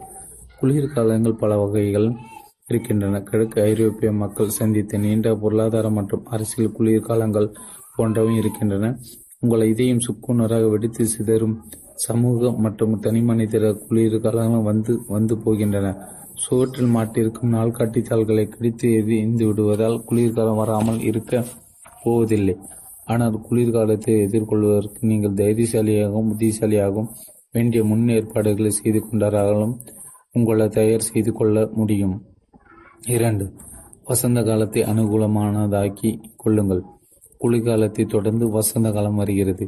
எவ்வளவு தடவைகள் ஒவ்வொரு வருடமும் கடந்த ஆயிரம் ஆறாயிரம் வருடங்களாக இதில் பந்தயம் கட்டினால் நீங்கள் நிச்சயம் ஜெயிப்பீர்கள் என்று உங்களை நம்ப முடிகிறதா. இந்த காலம் உங்களுக்கு மிகவும் ஏற்றது என்பதில் எவ்வளவு சந்தேகம் இருக்கப் போவதில்லை. ஒவ்வொரு தடவையும் குளிர்காலத்தை தொடர்ந்து வசந்தம் வரதான் செய்கிறது. வசந்த காலம் என்பது வாய்வு வாய்ப்புகள் நிறைந்த காலம். கஷ்டங்களை தொடர்ந்து வாய்ப்புகள் வரத்தான் செய்கின்றன. ஒவ்வொரு தடவையும் பொருளாதார தேக்கத்தை தொடர்ந்து பொருளாதார வளர்ச்சி ஏற்படத்தான் செய்கிறது. இதை உங்களுக்கு சதமாக பயன்படுத்திக் கொள்ளுங்கள். வசந்தம் ஒரு வாய்ப்பை தவிர உத்தரவாதம் அல்ல. ஆனால் உங்களுக்கு தேவையானது வாய்ப்பு மட்டுமே. வசந்தத்தில் நீங்கள் விதைக்காவிட்டால் இலையுதிர் காலத்தில் நீங்கள் பிச்சை எடுக்க வேண்டியிருக்கும். வசந்த காலத்தில் நீங்கள் சுறுசுறுப்பாக இருக்க வேண்டும். வாய்ப்புகள் என்ற ஜன்னல்கள் எப்போதும் திறந்துதான் இருக்கும் என்று சொல்ல முடியாது. விவசாயிகள் இதை மிக நன்றாக புரிந்து வைத்திருக்கிறார்கள். இப்பருவத்தில் விளையாடுவதற்கோ அல்லது வேறு கேள்விகளுக்கோ அவர் நேரத்தை ஒதுக்க மாட்டார்கள். விதைக்கும் பருவம் மிக குறைந்த காலத்திற்கு மட்டுமே இருப்பதால் அதை தவிர மற்ற எந்த வேலையிலும் தங்கள் கவனத்தை அவர்கள் சிதற விடுவதில்லை. வசந்தம் உங்களுக்கு அருமையான பல வாய்ப்புகளை அளித்துக் கொண்டிருக்கிறது. அவற்றை அலட்சியப்படுத்தி விடாமல் அனுகூலப்படுத்தி கொள்ளுங்கள். ஒவ்வொரு நாளையும் உபயோகித்துக் கொள்ளுங்கள். உங்களால் பெற முடிந்த ஒவ்வொரு புது அறிவையும் படித்தும் அனுபவத்திலும் பெற்றுக்கொள்ளுங்கள் புது ஆற்றல்களை வளர்த்துக் கொள்ளுங்கள். வாய்ப்புகள் என்ற ஜன்னல்கள் எப்போதும் திறந்துதான் இருக்கும் என்று சொல்ல முடியாது. மூன்று கோடை காலத்தில் உங்கள் சுயமதிப்பிற்கு ஊட்டமளிக்க வேண்டும். உங்கள் எதிரிகளை வெற்றி கொள்ள வேண்டும். நீங்கள் தோட்டத்தை செப்பனிட்டதும் அதில் கலைகளும் செழித்து வளரத் தொடங்கின்றன நாளடைவில் அவை பயமுறுத்தும் அளவில் வளர்ந்து விடுவதும் உண்டு. இது வாழ்க்கையில் நிதர்சனம். புழு பூச்சிகள் வெளிவரத் தொடங்குகின்றன. ஆகியால் ஒரு தாய் தன் குழந்தைகளை பேணுவதைப் போலவும் ஒரு தந்தை பாதுகாப்பா பாதுகாப்பதைப் போலவும் நீங்கள் உங்கள் தோட்டத்தை பேணி காக்க வேண்டும். நீங்கள் கலைகளை அலட்சியப்படுத்த முடியாது. உங்கள் தோட்டத்தை காப்பாற்ற வேண்டும் என்றால் உங்களுக்கு ஒரு மண்வெட்டியும் கலைகளை தாட்சியமின்றி கொள்வதற்கான மன உறுதியும் தேவை. நீங்கள் மனதளவில் ஏதோ எண்ணிக்கொண்டிருந்தாலும் அல்லது உங்கள் தலையையும் கவனத்தையும் வேறுபுறம் திருப்பி விடுவதாலும் கலைகள் மாயமா மறைந்து போக போவதில்லை. உங்கள் அருமைகள் நீங்கள் விரும்பி பாதுகாக்கவும் உங்கள் எதிரிகளை எதிர்த்து கோவப்படுவதும் முக்கியமாக மனம் செயலும் ஒருங்கிணைத்து செய்யப்பட வேண்டிய செய்கைகள். பண்டைய முனிவர்கள் சொல்லிய வார்த்தைகள் இன்றும் பலம் இருக்கிறது. நல்லதை விரும்பு கட்டதை வேரோடு வெட்டி எறி ஒரு காலத்தில் நான் விரும்பினவைகள் இப்போது வெறுத்து கொண்டிருக்கிறேன் என என்னுடன் பேசிக் கொண்டிருக்கையில் தெரிவித்தார். உங்கள் உடம்பில் ஒரு ரத்த ஓட்டம் போல நீங்கள் உங்கள் சொந்த வாழ்க்கை செயல்பட வேண்டும். உங்கள் ரத்தத்தில் இருக்கும் இரத்த சிவப்பணுக்கள் உங்கள் அம்மாவைப் போல உடல் உறுப்புகளுக்கு ஊட்டச்சத்துகளும் பிராணாவையும் அளிக்கின்றன. ரத்தத்தில் இருக்கும் வெள்ளை அணுக்கள் உங்கள் அப்பாவைப் போல உடலுக்கு தீங்கு விளைக்கும் கிருமிகளை தேடி அழிக்கின்றன. உங்கள் வெள்ளை இரத்த அணுக்கள் கிருமிகளை கொல்ல கொள்ளாமல் விட்டுவிட்டால் அந்த கிருமிகள் உங்கள் உயிருக்கு யமனாகிவிடும். உங்கள் உடல் ஆரோக்கிய ஆரோக்கிய முக்கியத்துவ மாதிரியை நீங்கள் கவனமாக உங்கள் உடற்கிருமிகளை எதிர்த்து போராடாமல் இருந்துவிட்டால் உங்கள் உடற்கிருமிகள் உங்களை எதிர்த்து போராடி வென்று வெற்றி பெற்றுவிடும். சதாம் ஹுசைனை எதிர்த்து அமெரிக்க போர் புரிய தயாரான போது குவைத்து போன்ற ஒரு சிறிய நாட்டிற்காக போர் தொடுப்பதன் தாத்பரியத்தை சில சந்தேகித்து கேள்விகள் கேட்டார்கள். ஆனால் அச்சர்வாதிகாரியின் பேராசைக்கு எல்லை இல்லாமல் மத்திய கிழக்கு மற்றும் மத்திய தரைப்பகுதி நாடுகளும் தாக்க படும் நிலைக்கு தள்ளப்பட்டன. அதிபர் புஷ் எங்கே கோடு கிடைத்து அவர்களை நிறுத்த வேண்டுமோ அங்கே அவர்களை நிறுத்தி வைத்தார். முன்னதாக ஒரு எல்லை வகுத்துக் கொள்வது பின்னால் அவசர அவசரமாக முடிவெடுப்பதை காட்டிலும் சால சிறந்தது. உங்கள் சொந்த வாழ்க்கைக்கு இது பொருந்தும்.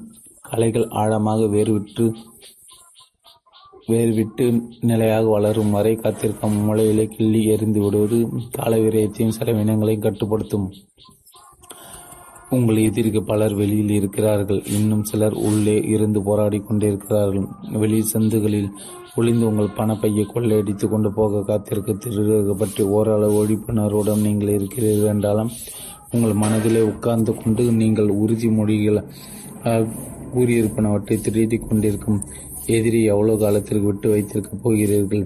உங்களுக்கு வயதாகிவிட்டது. நீங்கள் குள்ளமாக இருக்கிறீர்கள். நீங்கள் களைப்படைந்து விட்டீர்கள் போன்ற வாசகங்களை இந்த திருடன் உங்களிடம் சொல்லிக் கொண்டே இருக்கிறான். நீங்கள் வளர்ச்சி அடைய செய்யும் முயற்சிகளுக்கு எதிராகவும் ஆற்றலை மேம்படுத்திக் கொள்ள செய்யும் முயற்சிகள் முரணாகவும் பேசியே உங்களை குழப்பிக் கொண்டிருப்பான். அவன் பேச்சை கேட்டீர்கள் என்றால் உங்களை பலமாற்றவனாக ஆதரவற்ற நிலையில் வைத்து விடுவான். உங்கள் கவலைகளை உங்களை ஒரு மூலையில் உட்கார வைத்துவிடும். உங்கள் நம்பிக்கையை வளர்த்து கவலைகளை வெற்றி கொள்ள நீங்கள் முயல வேண்டும். நீங்கள் உங்களை தோற்கடித்து கொள்ளக்கூடாது. நீங்கள் ஏதாவது ஒரு திட்டம் ஒரு உறவு முறை உருவாக்குதல் அல்லது ஒரு நிறுவனத்தை எழுப்பி நிற்க செய்தல் போன்ற நல்ல முயற்சிகளை தொடங்கும் போது எதிரிகளும் அதன் அதன் பக்கத்திலே கலைகள் போன்று வளர்ந்து ஒட்டி உறவாடி கொண்டிருக்கும். கொஞ்சமும் கண்ணை கட்டாமல் அதை கலைந்ததால் நீங்கள் நிறுவியது உருவாக்கியது ஆசைப்பட்டது ஆரோக்கியமாக நிலை நிலைந்து வளர்ச்சி அடையும் நான்கு அறுவடை காலத்தில் நீங்கள் அறுவடை செய்யும் போது குறை கூறாதீர்கள். குறை கூறும் பழக்கங்களிலிருந்து கொள்ளும் திருக்கொல்லி போன்ற கொடியினாய் நீங்கள் விதைத்து விதை விதைத்து உரமிட்டு பாதுகாத்து வளர்ந்த பயிர் இது. இதை குறை கூறாதீர்கள். நீங்கள் உங்கள் வருவாயை எப்போது வேண்டுமானால் மாற்றிக்கொள்ளலாம்.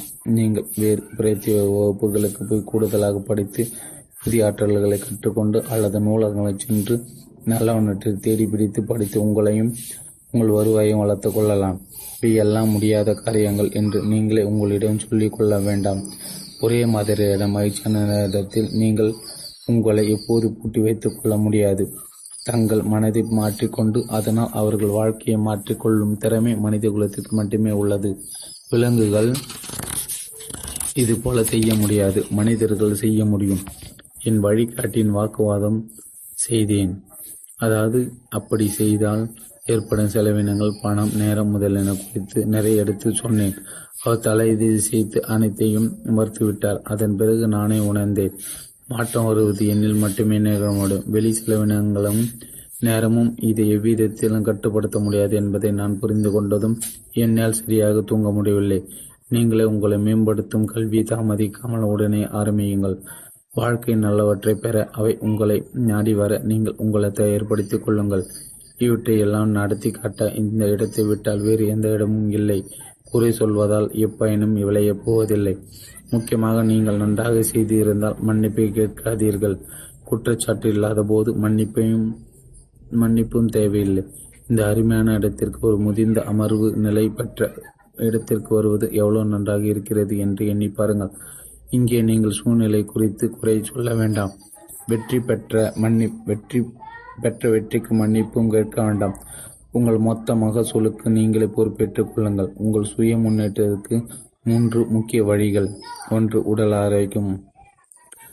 நீங்கள் உங்கள் ஆரோக்கியத்தை பாதுகாக்க வைத்துக் கொள்வதை முக்கியமாக கருதி ஆக வேண்டும். உங்கள் எதிர்காலத்தில் இது முக்கிய பங்கு வகிக்கப் போகிறது. உங்கள் உடலை ஒரு கோவிலாக பாவித்துக் கொள்ளுங்கள். என்று என்ற ஒரு பழைய வாசகத்தை கேள்விப்பட்டிருக்கிறீர்கள். எவ்வளோ அழகான வார்த்தை. உங்கள் உடல் ஒரு கோவிலாக இருக்க வேண்டும். ஒரு விறகு கடை போல அல்ல. ஏன்? உங்கள் மனமும் உடலும் ஒன்றாக உடைக்க வேண்டும். ஒன்றினாதும் மற்றொன்றிருக்க வேண்டும். உங்கள் மனம் செய்ய துடிக்கிறது. உடல் முடியாமல் தவிக்கிறது என்று நீங்கள் கேள்விப்பட்டதில்லையா? என்ன? இது எவ்வளவு பரிதாபத்துக்குரிய நிலை. உங்கள் மனம் வீறு கொண்டு எழுந்து செய்ய துடிக்கிறது. ஆனால் உங்கள் உடம்பு படுக்கி விட்டு அசையக்கூட திராணி இல்லாமல் இருக்கிறது. உங்கள் உடமை கொஞ்சம் நினைத்து பாருங்கள். உங்கள் கனவுகளை நனவாக்க இது போன்ற உடல் உங்களுக்கு தேவையா? தேவையான ஆதரவு அளிக்க முடியுமா? உங்கள் உடலுடன் பேசி அதை உச்ச சக்தியோடு தயாராக இருக்க பழகி வையுங்கள். அப்போதுதான் உங்கள் கனவை நனவாக்க உங்களுக்கு தேவையான பொழுதில்லாத ஆதரவு கிடைக்கும். இதுதான் உங்கள் முன்னேற்றத்தில் மிக உற்சாகமான நிகழ்வுகளுக்கு உலகத்தின் முதல் சாட்சியாக இருந்து அனுபவிக்கப் போகிறது. சிலர் அவர்கள் மேல் வேலையை சரிவர செய்ய முடியாமல் போவதன் காரணம் அவர்கள் உடல்நிலை அவர்களோடு ஒத்துழைப்பதில்லை. வெற்றிக்கு அத்தியாவசியமான உதவிகளில் வலிமை வாய்ந்த உடல் பலம் முக்கிய பங்காற்றுகிறது. சாமர்த்தியசாலியாக இருங்கள். உங்கள் உடலை கச்சிதமாக வைத்துக் கொள்வது எப்படி என்பதை நன்றாக தெரிந்து வைத்திருங்கள். என் அம்மாவிற்கு ஊட்டச்சத்தின் முக்கியத்துவம் தெரிந்திருந்தது. அவள் பிறக்கும்போது இதயத்தில் கோளாறுடன் பிறந்தாள் என்றாலும் அவளுக்கு முதல் மாரடைப்பு எழுபத்தி எட்டு வயதில் தான் ஏற்பட்டது. அதிலும் அவள் தப்பை பிழைத்து விட்டாள். இரண்டாவது மாரடைப்பில் அவர் என்னை தனியை விட்டு விட்டு போய்விட்டாள் இருந்தாலும் நல்ல ஊட்டச்சத்து உணவு தேர்ந்தெடுத்து கொண்டு வந்ததால் கிட்டத்தட்ட பதினைந்து வருடங்கள் அதிகமாக வாழ்ந்தாள் என்று அவளுக்கு சிகிச்சை அளித்த மருத்துவர் என்னிடம் சொல்லியிருக்கிறார்கள். அவள் எங்களை பார்த்து கொண்ட விதம் அவள் எங்களுக்கு உதாரணமாக இருந்தது. அவளுக்கு தெரிந்த ஊட்டச்சத்து உணவு குறிப்புகள் எங்களுக்கு சொல்லிக் கொடுத்தது எல்லாம் சேர்ந்து என் அப்பா நான் மற்றும் என் குழந்தைகள் யாரும் ஒரு நாள் கூட சுகக்கேடுவுடன் படுத்ததில்லை ஆகையால் உங்கள் உடல் நலத்தில் நல்ல அக்கறை எடுத்துக்கொள்ளுங்கள் சில மனிதர்கள் அவர்கள் செல்ல பிராணிகள் உடற்பயிற்சி மற்றும் உணவு முறைகள் எடுத்துக்கொள்ளும் அக்கறை அளவில் கூட அவர்கள் சொந்த நலனின் அக்கறை எடுத்து செலுத்துவதில்லை. உங்கள் உடல் ஆரோக்கியம் பலமாகவும் சுறுசுறுப்பாகவும் இருக்கும்போது நீங்கள் என்ன செய்ய முடியும் என்பது அளவு ஒன்றையும் கூற முடியாது. ஒரு நாளில் சில நிமிடங்கள் உடற்பயிற்சிக்கு ஒதுக்குவது பெரிய காரியமே இல்லை. நீங்கள் இருக்கும் காலனியில் காலையில் ஒரு இரண்டு மூன் இரண்டு சுற்று காலார நடந்து வருவதை பழக்கப்படுத்திக் கொள்வது ஒரு கடின வேலையே அல்ல. உடற்பயிற்சி செய்யும்போது உங்கள் மீது கவனம் செலுத்துங்கள். உங்களை பற்றி அடுத்தவரை அபிப்பிராய தூரமாக தள்ளி வையுங்கள். தினமும் எட்டு மணி நேரம் உடற்பயிற்சி செய்து தயார் செய்து கொள்ளும் தசை வடிவங்கள் உங்களுக்கு தேவையில்லை. வெறும் நாற்பத்தைந்து நிமிட நட உடற்பயிற்சி உங்கள் உடல் நலத்தை பேணி பாதுகாக்கும் பாதுகாத்து வைக்கும். மாடிப்படியில் ஏறி இருங்கள். லிப்ட் வேண்டாம். பழங்களை அதிகம் சாப்பிடுங்கள். இது போன்ற சிறு சிறு பயிற்சிகள் வழக்கமாக செய்து வந்தால் உங்கள் உடல் ஆரோக்கியம் துடிப்புடன் இருக்கும்.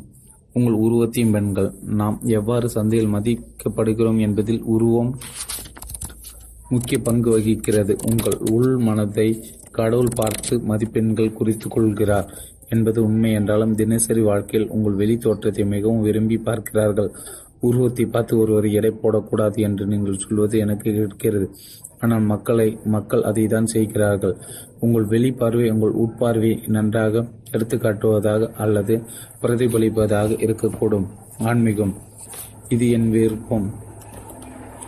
இதை நான் பகிர்ந்து கொள்ளும்போது நிறைய பணம் கிடைக்கிறது. அதனால் தான் இது முக்கியம் என்று சொல்கிறேன். மனிதர்களும் விலங்குகளே. ஆனால் கொஞ்சம் முன்னேறியவர்கள் என்று சிலர் சொல்கிறார்கள். அன்பு கௌரவம் நீதி என்ற வார்த்தைகள் விலங்குகள் பேச்சுகள் இருக்கின்றனவா என்று நான் ஆராய் ஆச்சரியப்பட்டிருக்கிறது. இது போன்ற சப்தங்கள் ஒரு முதலைக்கு தெரியாது என்று தான் தோன்றுகிறது. இந்த முதலை கொஞ்சம் முன்னேறி வகையைச் சேர்ந்தவையாக இருந்தாலும் கூட சரி உங்கள் நம்பிக்கை உங்கள் விருப்பத்தை சார்ந்தது. ஒருவேளை நீங்கள் ஆன்மீகத்தில் ஈடுபா ஈடுபாடு கொண்டிருப்பவர் என்றால் என் யோசனை ஏற்றுக்கொண்டு ஆன்மீகத்தை பற்றி தெரிந்து கொள்வதை விட்டுவிடாது. தொடர்ந்து படியுங்கள். உங்கள் மனம் ஆன்மீகத்தில் ஈடுபட்டு இருப்பதாக தெரிந்தால் அதை நிராகரித்து விடாதீர்கள். மூன்று மனம். மன ஆரோக்கியமாக வைத்துக்கொள்ள சத்து உள்ள ஊட்டம் அதற்கு தேவை. புத்தகங்களும் கர்த்தரங்களும் நல்ல புஷ்டியான ஆகாரங்களை மனதிற்கு கொடுக்கின்றன. ஆனால் சிலருக்கு மனதளவில் மூட்டு நோய் இருப்பது போல் படிப்பதில் வெகுவாக கஞ்சித்தனம் கடைபிடிக்கிறார்கள். நீங்கள் மனதளவில் வலிமை குறைந்திருக்கும் போது உங்கள் உடல் தசைகள் நல்ல பலத்துடன் இருந்தாலும் என்ன பயன் விளைந்துவிடப் போகிறது? குடும்பமானத்தை காப்பாற்றும் அளவிற்கு வாக்குவாதம் செய்யவோ சண்டையிடவோ மன வலிமை இல்லாத நிலை சிலருக்கு இருப்பது அவர்கள் மன வலிமையே பேணி வளர்க்காததை குறிக்கிறது. உங்கள் எதிர்காலத்தில் மாயஜாலங்களை நகர்த்தும் போது உங்கள் மன வலிமையை அகலாத ஊட்டத்தோடு ஆரோக்கியமாக வைத்திருங்கள். உங்கள் மன ஆரோக்கியத்தை நீங்கள் அலட்சியப்படுத்தாதீர்கள். உணவு உணவு மட்டுமே உண்டு. ஒரு மனிதன் உயிர் வாழ்ந்துவிட முடியாது என்று பண்டைய முனிவர் ஒருவர் சொல்லியிருக்கிறார். விலங்குகள் அது முடியும் என்றாலும் மனிதனால் அது முடியவே முடியாது. வார்த்தைகள் என்ற உணவு மனதிற்கும் தேவைப்படுகிறது. நல்லதை கேட்க கேட்டும் வேட்கையும் வளர்த்து கொள்ளுங்கள். இசையுடன் பாடல்கள் நாடகங்கள் சொற்பொழிவுகள் மேடை பேச்சுகள் இவையெல்லாம் பொழுதுபோக்கு அம்சங்கள் என்ற மேலோட்டமான பூச்சியும் கடந்து அவற்றில் வெளிப்படும் வார்த்தைகள் உள்ளத்திற்கு உரமளிப்பவையானாகவும் இருக்கின்றன. இது போன்ற வார்த்தைகள் உங்கள் கால்கள் நடப்பதற்கு ஒளி கொடுக்கின்றன. நடந்து போகும் வடியோரங்கள் விளக்கு தோரணங்களாக பிரகாசம் அளிக்கின்றன என்று அந்த முனிவர் சொல்லியிருக்கிறார். விளக்கு வெளிச்சம் இல்லாத போது நீங்கள் போக வேண்டிய இடம் தெரிய வாய்ப்பில்லை. ஆகையால் வார்த்தைகள் தான் பாதைகளுக்கு வழிகாட்டும் விளக்குகள். வார்த்தைகள் தான் உங்கள் எண்ணங்களுக்கு வடிவம் கொடுக்கின்றன. எண்ணங்கள் சித்தாந்தங்களை உருவாக்கின்றன சித்தாந்தங்கள் செயல்களை தூண்டுகின்றன. செயல்கள் உங்கள் கனவுகளை நனவாக்கின்றன ஆகையால் வார்த்தைகள் மனித மனதிற்கு ஊட்டச்சத்தாக இருக்கின்றன. மனிதனை விலங்கி பிரித்து வைத்திருப்பது இந்த வார்த்தைகள் தங்கி செடிது வளரும் மனங்கள். உங்கள் மனத்திற்கு தொடர்ந்து ஊட்டச்சத்தை வழங்கி கொண்டிருக்க ஒரு நல் ஒரு நூலகம் உங்களுக்கு தேவை. சுய முன்னேற்றத்துக்கு உதவும் நூல்கள் அடங்கிய நூலகம் சமச்சீர் வளர்ச்சி வளர்ச்சி அளிப்பதாக இருக்க வேண்டும். மனதிற்கு உகந்த அதை மட்டும் படித்து கொண்டிருக்க கூடாது. அதாவது குழந்தைகளை ஐஸ்கிரீம் அல்லது சாக்லேட் சாப்பிட்டு சாப்பிட விடுக்கும் என்பதால் அதை மட்டுமே ஆகாரமாக கொண்டு கொடுக்க முடியாதது போல மேலும் சிலர் நல ஒன்றை மட்டுமே படித்துக் கொண்டிருக்க வேண்டும் என்று சொல்வரும் இருக்கிறார்கள். என்னை பொறுத்தவரை தனிமரம் தோப்பாகாது என்ற கட்சியை சார்ந்தவனான் நேர்மறை விஷயங்கள் தெரிந்திருக்கும் அளவு எதிர்மறை விஷயங்களும் தேவையான அறிவு இருக்க வேண்டும். எனக்கு எறும்புகள் தத்துவம் பிடிக்கும். கோடையில் எறும்பின மனதில் இருப்பதெல்லாம் வரப்போகும் குளிர்காலமே. கதகதப்பான சுதேசம் வானத்திற்கு சாந்தமளிக்கும் நீல வானமும் நம்மை விடக்கூடாது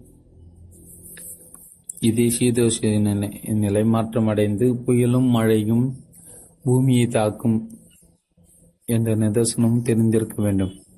அனைத்து செயல்களும் நல்ல விதமாக நடந்து கொண்டிருக்கிற எதிர்மறை காலங்களை நினைத்து அதற்கான முன் ஏற்பாடுகளை செய்து கொள்வதற்கும் இதுவே தருணம் என்பதை புரிந்து கொள்ள வேண்டும். குளிர்காலங்கள் எறும்புகள் கோடை காலத்தில் செய்ய வேண்டிய காரியங்களை திட்டமிட்டு செய்து கொண்டிருக்கும். அதுபோலவே சாதகமில்லாத காலங்களில் தடுமாற்றம் அடையாமல் சாதக காலங்களில் செய்ய வேண்டிய காரியங்களை பற்றி எடுக்க வேண்டிய முயற்சிகளை பற்றி தெளிவாக சிந்திக்க கிடைத்த அவகாசம் என்று புரிந்து திட்டமிட வேண்டும். நினைத்து பாருங்கள் இனி வரும் காலமும் எல்லாமும் குளிர்காலமாக இருந்துவிடப் போவதில்லை. அதேபோல சர்வசதா காலமும் கொடையாக இருந்துவிடவும் அது. உங்கள் நூலகத்தை பொறுத்தவரை எறும்பு போல செயல்படுங்கள். மற்றும் ஒரு முக்கிய விஷயம் எறும்புகள் சோம்பி இருப்பதில்லை. அவற்றின் முயற்சி யாருக்கெடுத்தாலும் கை காட்டிக்கொண்டு மனதுடைந்து ஒரு ஓரத்தில் அவை உட்கார்ந்து விடுவதில்லை. அவை வேறு வழிகளை தேடிக்கொள்ளும். எங்கே உணவு கிடைத்தாலும் அது எவ்வளவு முடியுமோ அவ்வளவு அதிகம் சேமிக்க தொடங்கிவிடும். பாதுகாப்பு செய்து கொள்வதற்கும் மகிழ்ச்சிக்கும் எறும்பை விட இன்னொரு பிரியாணி உதாரணம் காட்ட முடியாது. எப்படி இருந்தாலும் குறைவான ஒன்றில் நீங்கள் எதற்காக நிறைவு பெற வேண்டும்? உங்களால் எவ்வளவு சேர்த்து வைக்க முடியுமோ அவ்வளவு சேர்த்து வையுங்கள். உங்கள் ஆற்றல்களை அதிகமாக வளர்த்துக் கொள்ளுங்கள். நல்ல வாய்ப்புகள் விஷயங்களை தெரிந்து கொள்ளுங்கள்.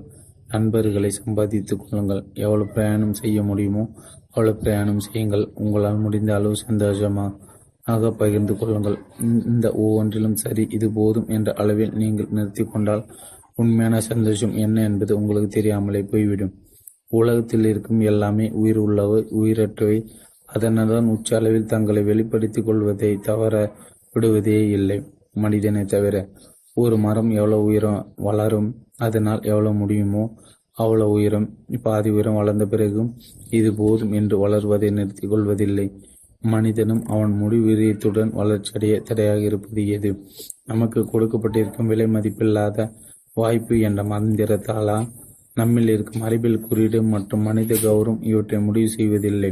இயற்கை நமக்கு கொடுத்திருக்கும் வாய்ப்பு என்ற கௌரவம் நாம் முழு வளர்ச்சி அடைவதற்காக தான் அல்லது நாம் என்னவாக முடியுமோ அதுவாக ஆவதற்கு முழு சக்தி அளிப்பதற்கு தான் உங்களால் எது முடியும் என்று தோன்றுகிறதோ அதுவாக ஆவதற்கு நீங்கள் முழுமையாக முயற்சிக்க வேண்டும் என்று நான் உங்களை கேட்டுக்கொள்கிறேன். ஒரு சிறந்த அப்பாவாக ஒரு சிறந்த அன்னையாக நாடு போட்டும் ஒரு சிறந்த குடிமகனாக ஒரு சிறந்த பணியாளராக எது செய்தாலும் எந்த பொறுப்பை எடுத்துக்கொண்டாலும் அது சிறப்பாக இருக்க வேண்டும் என்று ஆசைப்படுகிறேன். உங்கள் முழு வீரியத்தில் நீங்கள் செயற்படுங்கள். உங்கள் வாழ்க்கை முழுமையாக வாழ பழகுங்கள். எருமகளிடமிருந்து பாடம் படியுங்கள். உங்களால் முடிந்தவரை சிறந்தவர்களை சாத்தியமாக்குங்கள். நீங்கள் சுயசரிதை மற்றும் வரலாற்று பாடங்களை படிக்க வேண்டும். வித்தியாச மனிதர்களை பற்றிய குறிப்புகள் வாழ்க்கை வரலாறு அவர்கள் செயல்முறைகள் எல்லாவற்றையும் படித்து பாருங்கள். உங்கள் சமூகத்தை அதன் இயல்பான போக்கில் புரிந்து கொள்ளுங்கள். ஆனால் சிறந்த மனிதர்களை சிறப்பாக புரிந்து கொள்ளுங்கள். இவ்வாறு படித்து புரிந்து கொள்ளும்போது எதிர்மறை எண்ணங்கள் கொண்ட மனிதர்களை ஒப்பிட்டு பார்த்து படியுங்கள். உதாரணத்துக்கு ஹிட்லர் மற்றும் காந்திஜி. மனித எண்ணத்தின் உச்சிக்கு போக முடிந்த கதை ஒன்றையும் கீழ்தர ஆசைக்கு அடிப்பணிந்த மனித தாழ்வுக்கு ஒன்றையும் நீங்கள் புரிந்து கொள்ள முடியும். பைபிளில் இருக்கும் கதைகள் மனிதன் இருபக்க நிலைகளை விவரமாக எடுத்துச் சொல்லும். உடல் ஆரோக்கியத்தை பற்றி தொடர்ந்து தெரிந்து கொள்ளுங்கள். இது உங்களையும் உங்கள் குழந்தைகளையும் உங்கள் அடுத்தடுத்த சந்ததிகளையும் கவனித்துக் கொள்ளும். உங்கள் பரம்பரை ஆரோக்கியத்திற்கு ஒரு முன்மாதிரியை அமைத்து கொடுக்கும். நல்ல நாவல்களை தேடி பிடித்து படியுங்கள். சில அபூர்வ கருத்துக்களை நாம் விரும்பும் ஆனால் வார்த்தைகளால் வடிக்க முடியாமல் தடுமாட்டம் அடைந்த குறைபாட்டை நெஞ்சில் சுமந்து கொண்டிருந்த விருப்ப எண்ணங்களை சில எழுத்தாளர்கள் மிக சுலபமாக ஒரு தத்துவமாக ஒரு வாக்கியமாக சொல்லி புரிய வைத்து விடுவார்கள். அவர்கள் எழுதிய எழுதிய கதைகள் வழியாக ஒரு பெரிய கதவு திறந்து குளிர்ச்சியான காற்று உட்புகுந்து இதுவரை அனுபவித்திராத புத்துணர்ச்சி கிடைக்க செய்து விடுவார்கள். குப்பைகளிலும் ஒரு ரொட்டி துண்டு கிடைக்கலாம். உங்களுக்கு ரொட்டி துண்டு தேவையாக இருந்தாலும் நீங்கள் குப்பை குளத்திலிருந்து அதை பொறுக்கி எடுக்க மாட்டீர்கள். சட்டத்தை புரிந்து கொள்ளுங்கள். நீங்கள் ஒரு வக்கீலாக இருக்க வேண்டும் என்பதில்லை. ஆனாலும் சிறிய எழுத்துக்களை எது இருப்பான உங்களுக்கு தெரிந்திருக்க வேண்டும். நீங்கள் எதில் கையெழுத்து இடலாம் அல்லது இடக்கூடாது என்று உங்களுக்கு புரிந்திருக்க வேண்டும். ஒப்பந்தங்கள் என்றால் என்னவென்று உங்களுக்கு தெரிந்திருக்க வேண்டும். அதேபோல கைக்குழுக்கள் என்றால் என்னவென்றும் தெரிந்திருக்க வேண்டும். நீங்கள் நேர்மையாகவும் சிக்கல்களை மாட்டிக்கொள்ளாமல் இருக்கும் அளவிற்கு உங்களுக்கு சட்ட முறைகள் தெரிந்திருப்பது அவசியம். முப்பத்தொரு வயதில் நான் ஒரு கோடீஸ்வரனாக இருந்தேன். முப்பத்தி மூன்று வயதில் நான் எல்லாவற்றையும் இழந்து விட்டேன். மிஸ்டர் ஷோப் இறந்து போய்விட்டதால் அவருடைய அறிவுரைகளும் எனக்கு கிடைக்காமல் போய்விட்டன. உலகத்தையே விலைக்கு வாங்கும் விதத்தின் என் எண்ணங்கள் வேலை செய்தன ஆனால் சில முட்டாள்தனமான முடிவுகளை நான் முடிவுகளை செய்து பாழானேன். சிறிய எழுத்துக்களை எழுதி இருப்பதை படிக்காமல் ஒரு நிறுவனத்தை சாட்சி கையெழுத்து போட்டு ஒரு நிகழ்வுக்கு பொறுப்பு ஏற்பதாக புரிந்து கொண்டு தொடர் நிகழ்வுகளுக்கு பொறுப்பேற்று நிறைய ரொக்கத்தை இழந்து விட்டேன். அந்த நிறுவனம் மோசமாக்கி கொண்டிருக்கிறது என்று தெரிந்தது. அந்த நிறுவனத்தின் அடுத்த நிகழ்வு நிச்சயம் நான் சாட்சியாக இருக்க இருந்திருக்க மாட்டேன் என்றாலும் ஏற்கனவே நான் இழந்த த இழைத்த தவறு என்னை பழி வாங்கிவிட்டது என்னிடம் ரொக்கம் கேட்டு தபால் வந்தது. நான் சட்டப்படி பொறுப்பேற்றவனானேன். இவை போன்ற உங்களுக்கு தெரிந்திருக்க வேண்டும். அடிப்படை கணக்கு வழக்குகள் உங்களுக்கு தெரிந்திருக்க வேண்டும். இதை தெரிந்து கொள்வதற்கு நிச்சயம் கொஞ்சம் படித்து தெரிந்து கொள்ள வேண்டும். உங்கள் கணக்குகளை எப்படி தடம் பிடித்து தெரி தெரிந்து கொள்வது என்பது உங்களுக்கு தெரிந்திருக்க வேண்டும். கலாச்சாரத்தை ஒரு மாணவனாக படித்து தெரிந்து கொள்ளுங்கள். நுணுக்கமான விஷயங்கள். சமூகம் தலைவணங்கும் ஆதர்ச நடைமுறைகளை நீங்கள் நிச்சயம் தெரிந்து வைத்திருப்பது உங்கள் கடமை. நம் சமூக குடிமகனாக இருப்பதையும் கடந்து மேம்பட்ட பழக்க வழக்கங்களை பெற்றிருக்க வேண்டும். நாட்டின் குடிமகன் என்பதை பாதுகாக்கும் அதை வேலை பண்பு நெறியில் சிறந்தராக இருந்து உங்கள் நாட்டிற்கு பெருமை சேர்க்க கிடைக்கும் வாய்ப்புகளை ஒருபோதும் நழுவ விடாதீர்கள். வாழ்க்கையில் உண்மையான மதிப்பாக எதை பெற்றிருக்க வேண்டும் என்பதில் ஆரம்பத்தில் ஒரு கொள்கை பிடிப்புடன் இருக்க பழகுங்கள் இவற்றை தெரிந்து கொள்வதற்கு புத்தகங்களை கட்டிலும் வேறு சிறந்த துணைவன் இல்லை என்பது என் கருத்து. உங்கள் நூலகத்தில் இருந்து இது போன்ற ம மனதிற்கு ஊட்டமளிக்கும் பல நல்ல வழிகாட்டு புத்தகங்கள் தேவையான அளவில் இருந்து பயன்படுத்தாவிட்டால் நீங்கள் நிச்சயம் சுய முன்னேற்றம் அடைந்தராக விட முடியும். உங்கள் படிப்பறிவை உச்சத்தில் வைத்திருங்கள். அது உங்களுக்கு என்றென்றும் மகிழ்ச்சி அளிக்கும்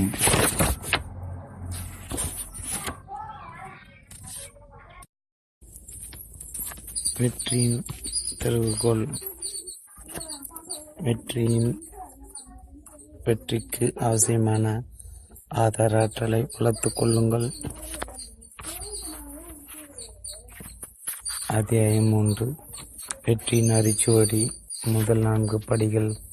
நீங்கள் உங்கள் சுய முன்னேற்றத்திற்காக பாடுபடும் போது கீழே சொல்லப்படும் நான்கு விஷயங்கள் உங்கள் வெற்றிக்கு ஆரம்ப படிகளாக அமையும். ஒன்று ஒரு மாணவனாக நல்ல விஷயங்களை கற்றுக்கொள்ளுங்கள்.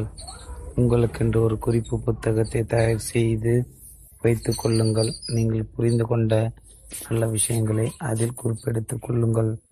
உங்கள் நினைவாற்றலை நம்பி இருக்கும் சமயம் இதுவல்ல.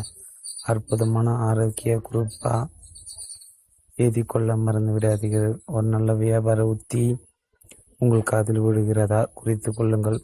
ஒரு துடிப்பான மாணவன் குறிப்பெடுத்துக் கொள்வதை ஈடுபாட்டுடன் செய்வான். உங்கள் வாழ்வின் ஒவ்வொரு கட்டடத்திலும் குறிப்பெடுத்துக் கொள்ளும் பழக்கத்தை கடைபிடிங்கள் இது போன்று குறிப்பெடுத்திருக்கும் நல்ல விஷயங்கள் உங்கள் வாழ்க்கையின் வழிகாட்டிகளாக நின்று உதவும். உங்கள் எதிர்காலத்தை கவனமாக திட்டமிடுங்கள். இரண்டு நன்றாக திட்டமிடுங்கள். நீங்கள் தீட்டியிருக்கும் திட்டங்கள் உங்கள் கனவுகளை நனவாக்க அடித்தளம் அமைத்துக் கொடுக்கும். உங்கள் ஆரோக்கியம் சிறப்பாக இருக்க உங்களுக்கு திட்டம் தேவை. ஒரு நல்ல நிதிநிலையில் நிதி திட்ட தேவை. நல்ல நியமங்கள் திறமைகள் நோக்கங்களுடன் சிறந்த கோட்பாடுகளை வளர்த்துக்கொள்வதில் கிடைக்கும் வாய்ப்புகளை நழுவ விடாதீர்கள். உங்கள் அறிவு வங்கியில் இருக்கும் சேமிப்புகளை மெருகூட்டி அவற்றில் அனுபவ பதித்து அவை உங்களுக்காக தொடர்ந்து சிறப்பாக பணியாற்ற செய்யுங்கள். இவ்வாறு உங்கள் அறிவு முதலீடுகளை வளர்க்க முடியும். தெளிந்த அறிவிப்புகளை அதிகரித்து செய்ய முடியும். உங்கள் ஆன்மா ஆரோக்கியம் குடும்பம் நட்பு அனைத்தையும் காப்பாற்றி பாதுகாத்து வைத்துக்கொள்ள முடியும். உங்கள் திட்டங்களிலிருந்து தோன்றும் கருத்துக்களை ஆராய்ந்து அவற்றை செயல்படுத்துங்கள். மூன்று கடந்து கொண்டிருக்கும் காலத்தை சிறப்பாக கையாள கற்றுக்கொள்ளுங்கள். வேறு எதை காட்டிலும் உங்களை வேகமாக அழித்துவிடும் இரண்டு விஷயங்களை அடையாளம் கண்டு கொள்ளுங்கள். பேராசை பொறுமையின்மை ஒருத்தருக்கு ஒரு நாள் இன்பம் ஒருத்தருக்கு பொன்றும் துணை புகழ் என்பது வல்லுவனின் வாக்கு. உங்கள் திட்டத்திற்கு போதுமான அவகாசம் கொடுங்கள். ஒரு நிறுவனம் நிமிர்ந்து நிற்கவும் ஒரு குடும்பம் தழைத்து வளரவும் அவகாசம் தேவை. பல உள்ளங்களை மயக்கி உன்மத்தம் கொள்ள செய்யும் இன்னிசை குழுவை தயார் செய்யும் நேரம் தேவைப்படுகிறது. சொல்லாட்சி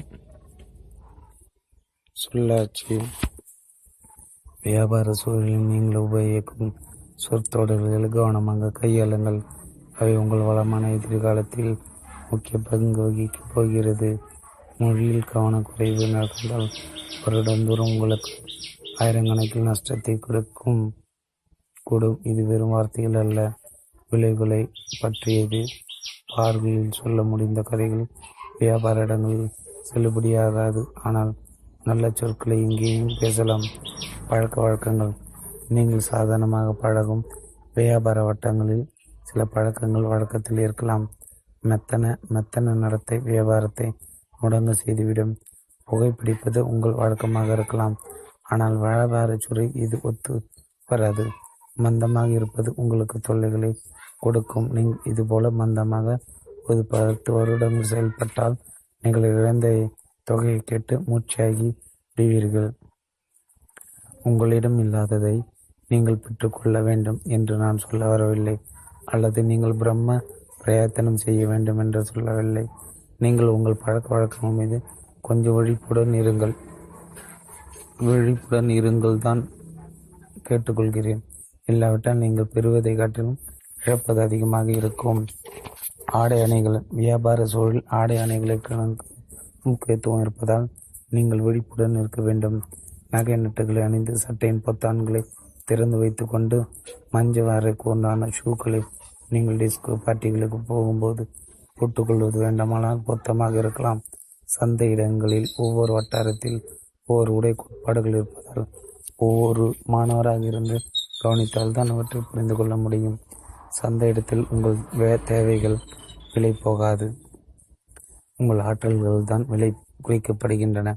உங்கள் தேவைகள் என்ன என்று சந்தை இடத்தில் யாரும் கலைப்படுவதில்லை உங்கள் ஆர்வத்தை தெரியப்படுத்துங்கள். உங்கள் தேவைகளை அல்ல. வேலைக்கு விண்ணப்பம் செய்யும் போது மிக முக்கியமாக இருக்கும்.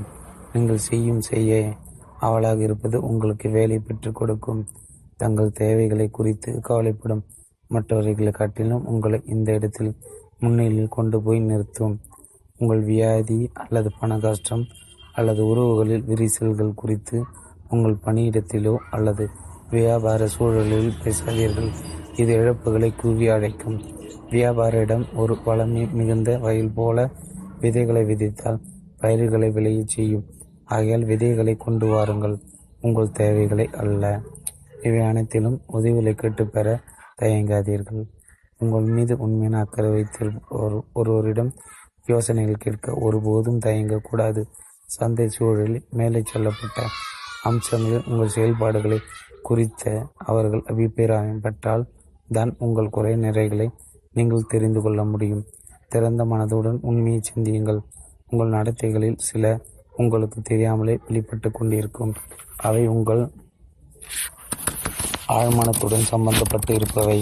உங்கள் பழக்க வழக்கங்கள் குறித்து நீங்கள் அவசியம் தெரிந்து வைத்திருக்க வேண்டிய சில உண்மைகளை பெரும்பாலான சமயங்களில் மற்றவர்கள் உங்களிடம் சொல்ல மாட்டார்கள். அவை அதிக சென்சிட்டிவான விஷயங்கள். ஆனால் நீங்களே விரும்பி கேட்டுக்கொள்ளும் போது ஜன்னலை திறந்து புது காற்றை உள்ளே வர அனுமதிப்பது போல் பயன்படும் நல்ல யோசனைகள். நீங்கள் அவசியம் தெரிந்து கொண்டிருக்க வேண்டியவை ஒன்றன் பின் ஒன்றாக வெளிப்படும். சங்கடப்படாமல் அவற்றை கேட்டுக்கொள்ளுங்கள் இவற்றை அலட்சியப்படுத்தினால் உங்கள் இழப்புதான் அதிகரிக்கும். உங்கள் அனுபவ கல்வி இது ஒரு முக்கிய பாடம் என்பதால் உங்கள் முன்னேற்றத்திற்கு இது போன்ற பின்னோட்டங்கள் அவசியம் தேவை. என் சொந்த அனுபவத்தில் இது நன்றாக வேலை செய்திருக்கிறது. நடத்தும் கருத்தரங்குகள் விவாத பொருட்கள் குறித்து அபிப்பிராயங்கள் சேகரிப்பது எனக்கு மிகவும் முக்கியம். ஆரம்பத்தில் நான் செய்வது சரி என்று அதை செப்ப கட்டு செய்து கொண்டும் இருந்தேன். என் ப்ரொடக்ஷன் முறைகளை மாற்றிக்கொள்ள வேண்டும் என்று என் நண்பர் ஒருவர் சொன்னதை கேட்காமல் ஓரிரு ஆண்டு நாட்கள் நாட்கள் தள்ளி போட்டு கொண்டிருந்தேன்.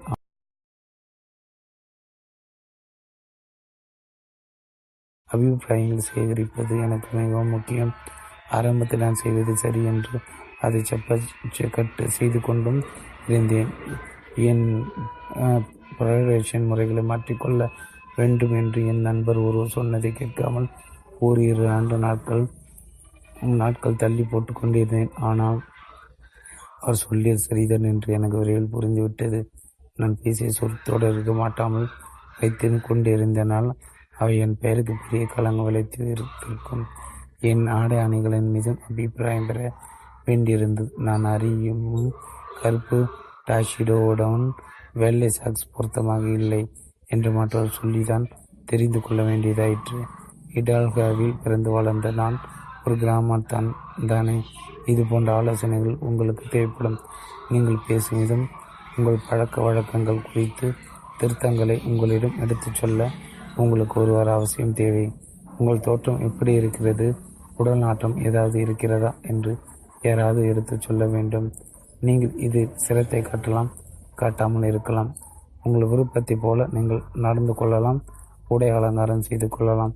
நீங்கள் உங்கள் சுய முன்னேற்றத்தில் ஈடுபாட்டு ஈடுபாட்டுடன் செயல்பட்டு கொண்டிருக்கும் வேளையில் வியாபார இடத்தின் நிதி சுடுகளை உணர்ந்து நடந்து கொள்வது வெற்றி படிகளில் ஒன்று என்பதை மறவாதீர்கள். அந்த ஐந்து திறமைகள். முன்னேற்ற பாதையில் பீடு நடை போட்ட கீழே சொல்லப்பட்டிருக்கும் ஐந்து திறமைகள் மிக முக்கியம் என்பதை நான் என் அனுபவத்தில் தெரிந்து கொண்டிருக்கிறேன். ஒன்று கிரகிக்கும் திறமையை வளர்த்துக் கொள்ளுதல். ஒவ்வொரு நாளையும் கிரகித்துக் கொள்ளுங்கள். ஒவ்வொரு அடுக்குகளாக இவற்றை உங்கள் வாழ்க்கையில் சேர்த்து கொள்ளுங்கள். ஒவ்வொரு நாளையும் தனித்தனி நினைத்து பார்த்து அன்று அன்றைய நிகழ்வுகள் உங்கள் மனப்பட்டயத்தில் போட்டு வையுங்கள். ஒவ்வொரு நாளும் கழிக்க பார்க்க கழிக்க பார்க்காமல் அதிலிருந்து பெற பாருங்கள். ஒவ்வொரு நாளின் நிகழ்வுகளும் உங்கள் மனத்திரையில் நடனமாட செய்யுங்கள். நாளின் நடப்புகளையும் நீங்கள் கூட்டங்களிலிருந்து குறிப்பிடுத்துக் கொள்ளும் அதே முக்கியத்துவத்துடன் பாருங்கள். உங்கள் சக மனிதர்களையும் அவர்கள் ஆற்றலையும் கிரகித்துக் கொள்ளுங்கள். பார்வை மட்டும் போதாது. நீங்கள் பார்க்கும் நிகழ்ச்சி கேட்கும் ஒளி நுகரும் மனம் அனைத்தையும் உள்வாங்கிக் கொள்ளுங்கள். வாழ்க்கை உங்கள் பாதிக்க அனுமதியுங்கள். கவனிங்கள் கிரகித்துக் கொள்ளுங்கள். இரண்டு உணர்வு பூர்வ பதில் நடவடிக்கைகளை வளர்த்துக் கொள்ளுங்கள். நீங்கள் பாதிப்படைய கற்றுக்கொள்ளுங்கள். வெறுமே பேசி பதிலளிப்பது போதாது. ஒவ்வொரு நாளையும் உணர்ந்து வாழ கற்றுக்கொள்ளுங்கள். நடப்புகளை அதன் அதன் உணர்வுகளோடு புரிந்து கொள்ளுங்கள். விசனப்படும்படியான நிகழ்வுகளுக்கு உண்மையாக விசனப்படுங்கள். அழுகை வரவழைக்கும் இழப்புகளுக்காக கண்ணு சிந்துங்கள். உல்லாச நிகழ்ச்சிகளுக்கு உற்சாகப்படுங்கள். மன உணர்வுகளுக்கு ஏற்ப வாழ்க்கை நடப்புகள் உங்கள் எதிர் நடவடிக்கைகள் இருக்கட்டும். உங்களை சுற்றி நடக்கும் வாழ்க்கை நடப்புகள் உங்களிடம் சலனங்களை ஏற்படுத்தட்டும். அறிவு நிலைப்படி உணர்வு மற்றும் நீங்கள் தேர்ந்தெடுத்து வாழ வேண்டாம். சினிமா பார்க்கும்போது அதில் காட்டப்படும் நாடகம் உங்களையும் ஒரு பாத்திரமாக மாற்றட்டும். அதன் இசை உங்களை மயக்கட்டும். அதன் வசனம் உங்கள் நாக்கு உச்சரிக்கட்டும். இது போல நிகழ்வுகளுக்கு நீங்கள் உணர்வுபூர்வமாக ஆட்பட்டு நடக்க பழகும் போது அதன் செறிவு உங்கள் மனப்பட்டகத்தில் சேகரிக்கப்பட்டு தேவைப்படும் போது உங்களுக்கு உதவ கைவசம் இருக்கும். வாழ்க்கை உங்களை பாதிக்க அனுமதியுங்கள். வாழ்க்கை உங்களை பாதிக்க அனுமதியுங்கள். மூன்று ஆலோசிக்கும் திறமையை வளர்த்து வளர்த்து கொள்ளுங்கள். இது கடந்த காலத்தின் மதிப்பு உணர்ந்து செயல்பட வைக்கிறது. கடந்த காலத்தை நினைத்து பாருங்கள். நீங்கள் அறிவு நிலையிலும் உணர்வுபூர்வ நிலையிலும் சந்தித்த நிகழ்வுகளை மனத்திரையில் ஓடவிட்டு ஒரு பார்வையாளனாக அனுபவியுங்கள். ஒவ்வொரு நாளின் கடைசியில் சில நிமிடங்களை ஒதுக்கி அந்த நிகழ்வுகளை மனத்திரையில் ஓடவிட்டு பெட்டகத்தில் போட்டு வைக்க தயாராகுங்கள். இன்று எதுவெல்லாம் நன்றாக போனதோ எது சொதப்பலானது அதை அவை உங்களிடம் ஏற்படுத்திய மாற்றங்கள் அனைத்தையும் ஒரு பதிவு போல சேமித்து வைத்து கொள்ளலாம். கட வார கடைசியில் கடந்த ஏழு நாட்கள் நடந்திருப்பை மீது ஆலோசிக்க கொஞ்ச நேரம் ஒதுக்குங்கள். ஒவ்வொரு நிகழ்ச்சியும் அலசி பாருங்கள். மனப்பெட்டகத்தில் பத்திரமாக பூட்டி வைத்துக் கொள்ளுங்கள்.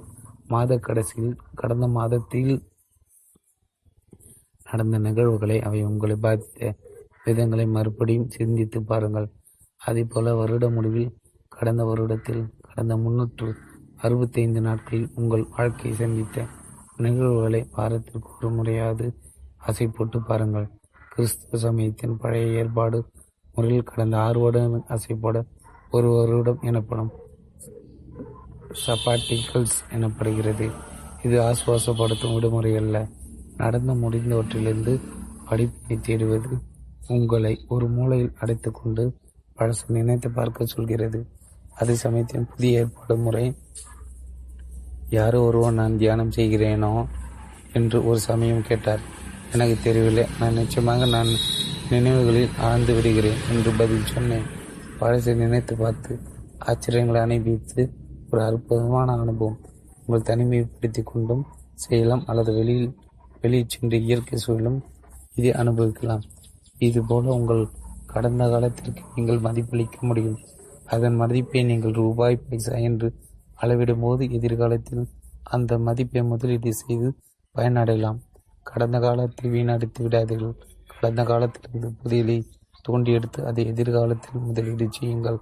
இது போல செய்தால் அடுத்த ஆறு வருடங்களை கடந்த ஆறு வருடங்களை விட மூன்று நான்கு ஆறு மடங்குகள் அதிக மதிப்புள்ளதாக நீங்கள் மாற்றிவிட முடியும். சில பெரிய பெரிய பொக்கிஷங்கள்.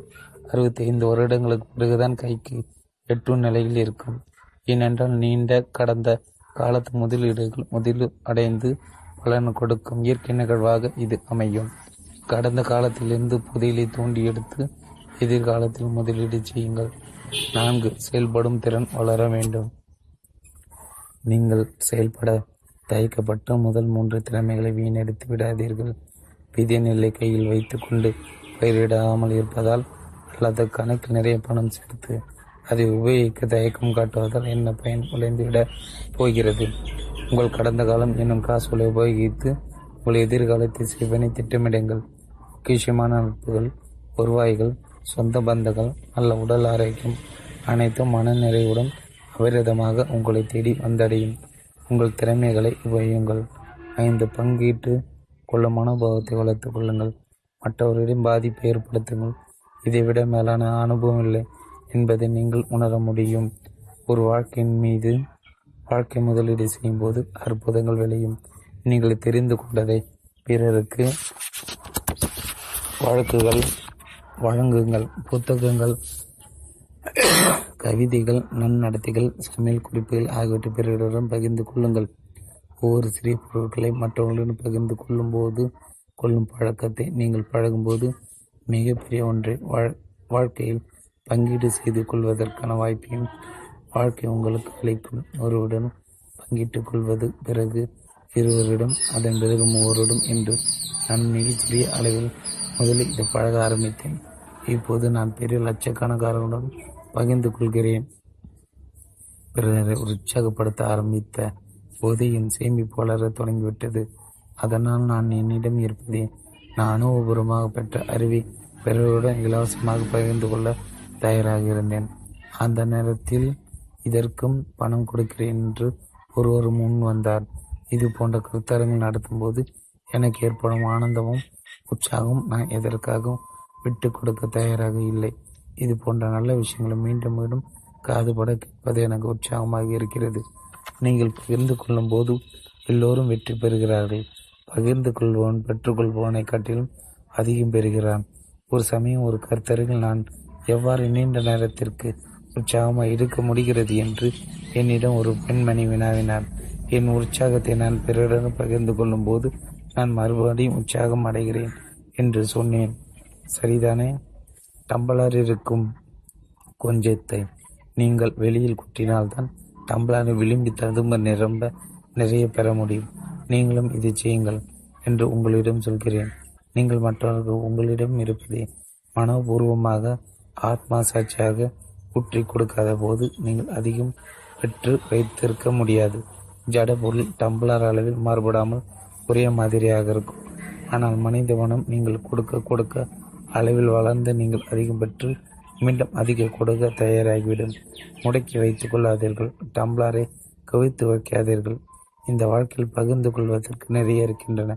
உங்களிடம் இருப்பதை கஞ்சதனத்துடன் பூட்டி வைத்திருப்பது நீர் மொண்டு வர கடற்கரை ஒரு தேக்கண்டை எடுத்து செல்வதைப் போல இருக்கிறது. கடந்த பல வருடங்களில் பாபிலோனியாவில் வசிக்கும் மிகப்பெரிய பணக்காரன் என்னும் புத்தகத்தை ஆயிரக்கணக்கில் நான் இலவசமாக விநியோகித்திருக்கிறேன். கடந்த பல வருடங்களில் பாபிலோனில் வசிக்கும் மிக பாபிலோனியில் வசிக்கும் மிகப்பெரிய பணக்காரனின் புத்தகத்தை ஆயிரக்கணக்கில் நான் இலவசமாக விநியோகித்திருக்கிறேன். நான் அதற்காக வருத்தப்படவில்லை.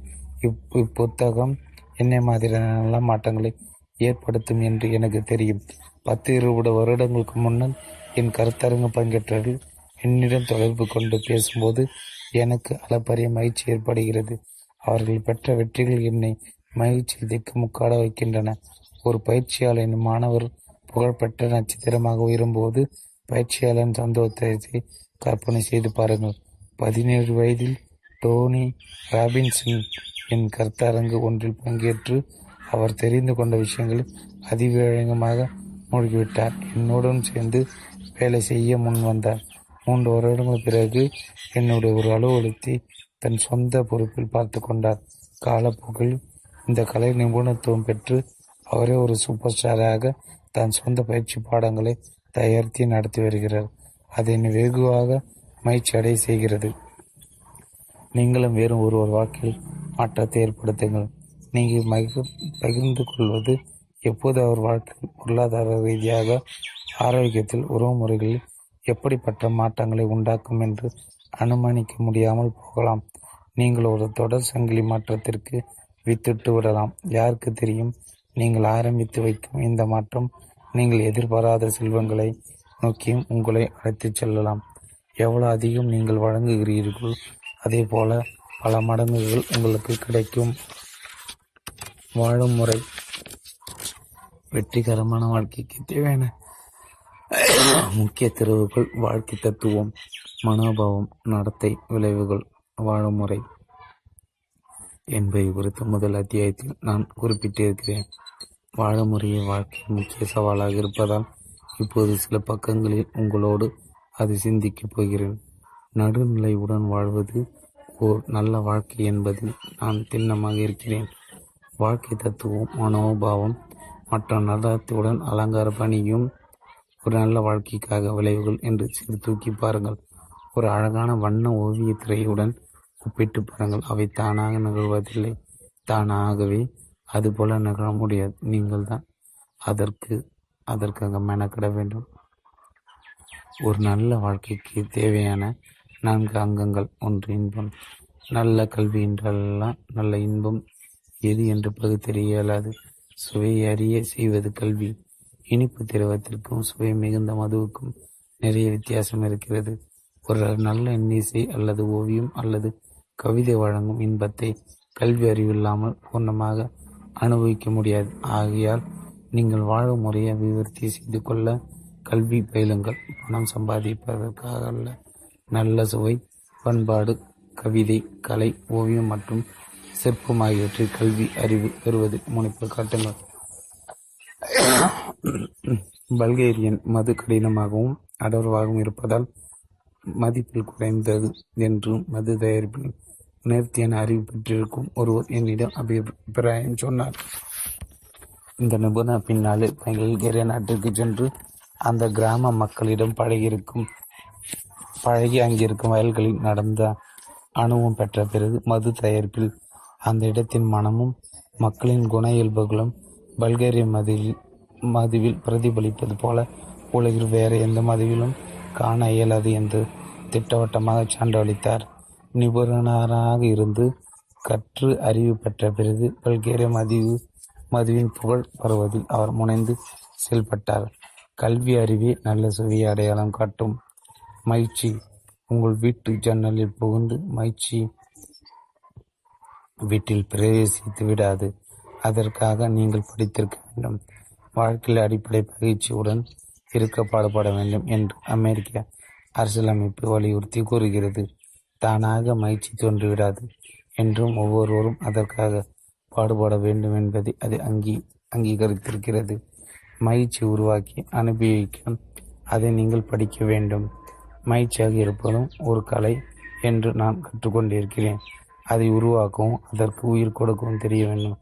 ஹாப்பி பர்த்டே என்று நாம் மிகச் சாதாரணமாக சொல்லிவிடும் மகிழ்ச்சியும் நாம் உருவாக்கி உருவம் பணி கொடுத்தால் தான் அது மகிழ்ச்சியாக இருக்கும். இல்லாவிட்டால் அந்த நாள் மகிழ்ச்சியாக இருக்காது. உங்கள் வீட்டில் மகிழ்ச்சியான நிகழ்வுகளை வாழ்க்கை முறையை உருவாக்குவதில் நீங்கள் மிக சிறந்தவராக விளங்க முடியும். நீங்கள் மற்றவர்களை மகிழ்வித்தால் உங்கள் மகிழ்ச்சியும் பெருகும் என்பதற்கு நான் உத்தரவாதம். இதில் பணத்தின் பங்கு இல்லை. பணக்காரர்களும் மற்றவர்கள் போல மகிழ்ச்சிகளை உருவாக்க வேண்டும்.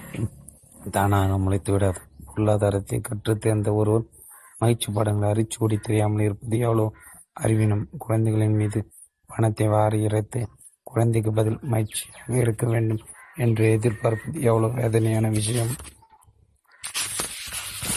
மயிற்சி என்பது ஒரு கலை. அது கற்று தேர்ச்சி பெறுங்கள். மகிழ்ச்சியான தருணங்களை உருவாக்கும் கலை. அறிவுடைய மகிழ்ச்சியான தருணங்களை உருவாக்கும் கலை. என் அறிவுரை அறியாளரிடமிருந்து நான் கற்றுக்கொண்டேன். டிப்ஸ் என்பதற்கு ரூபாய் பைசா என்பதை விட வேறு த வேறு அர்த்தங்களும் இருக்கின்றன என்பதை மிஸ்டர் சோஃப் எனக்கு சொல்லிக் கொடுத்தார். டிஐஜி டிஐஜி டி.ஐ.பி.எஸ் என்பது ஆங்கிலத்தில் டூ என்ஷுர் பிராண்ட் சர்வீஸ் சொல்லலாம்.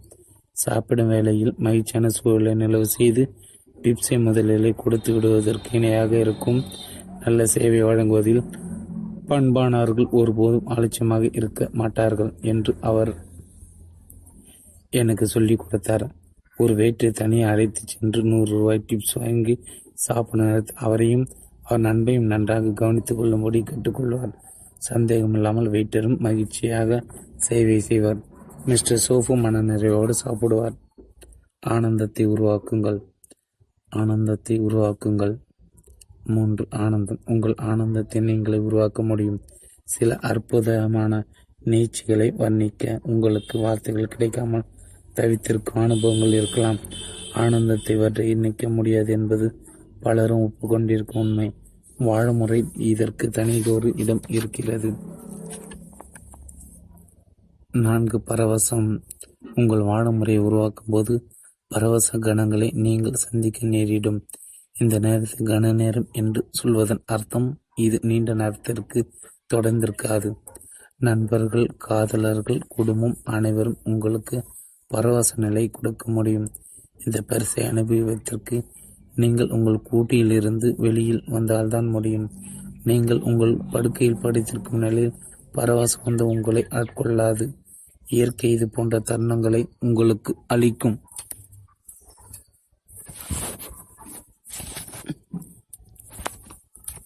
இயற்கை இது போன்ற தருணங்களை உங்களுக்கு அளிக்கும்.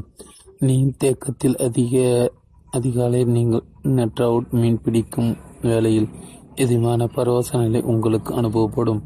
ஆனால் இது அனுபவமா அனுபவிக்க அதிகாலையில் ஊர் உறங்கிக் கொண்டிருக்கலையும் மற்றவர்கள் தங்கள் படுக்கையில் ஆழ்ந்த தூக்கத்தில் இருக்கும்போது பயணித்த முழங்களால் குளிர்ந்த நீரில் கால்கள் அமைத்து அலைய உங்களை பழைய படைகளில் வந்து ஏறி உட்கார்ந்து ஆதவன் வெடித்து கதிர்களை பரப்பியும் கிடைக்கல் எழுப்பும்போது மென்கள் துள்ளி உங்களிடம் பேச வரும் தருணத்திற்காக காத்திருக்க வேண்டும்.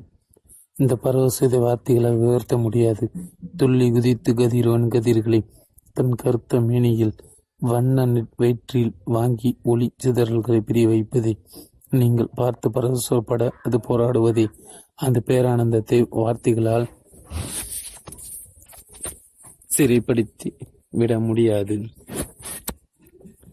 வாழ்க்கை அனுபவித்து வாழ வழிகளை தேடுங்கள் என்று உங்களை கேட்டுக்கொள்கிறேன். அசாதாரண தருணங்கள் தரும் ஆனந்தத்த அனுபவத்தை வீட்டை விட்டு வெளியில் வரும் வரும் தொல்லைகளை தவிர்க்க கோட்டை விட்டு விடாதீர்கள். இருபது ஆண்டுகள் முதன் முறையாக ஒரு சங்கீத நிகழ்ச்சியில் பார்பரா பார்பரா டீசன்ட் பாடுவதை கேட்கும் ஒரு நல்ல வாய்ப்பை நான் கேட்ட நான் கோட்டை விட்டேன். அந்த வாய்ப்பை நான் பயன்படுத்தி கொள்ளவில்லை. அவர் பாடல் நேரடியாக கேட்டவர்கள் பரவசத்தை அனுபவித்ததாக சொன்னார்கள். ஆகிய என் வாழ்க்கை நான் ஆனந்தமாக வாழப் போகிறேன். வெறுமே வாழ்க்கை நான் ஆனந்தமாக வாழப் போகிறேன். வெறுமே உயிரோடு இருக்கப் போவதில்லை என்று உங்களுக்கு சொல்லிக் கொள்ளுங்கள். வாழ்வதற்கு கிடைக்கும் வாய்ப்புகளை வேண்டாம் என்று ஒதுக்கி தள்ளிவிடாதீர்கள். உங்கள் வாழ்க்கை வாய்- வாய்ப்புகளை வெளியேற்றி விடாதீர்கள் நீங்கள்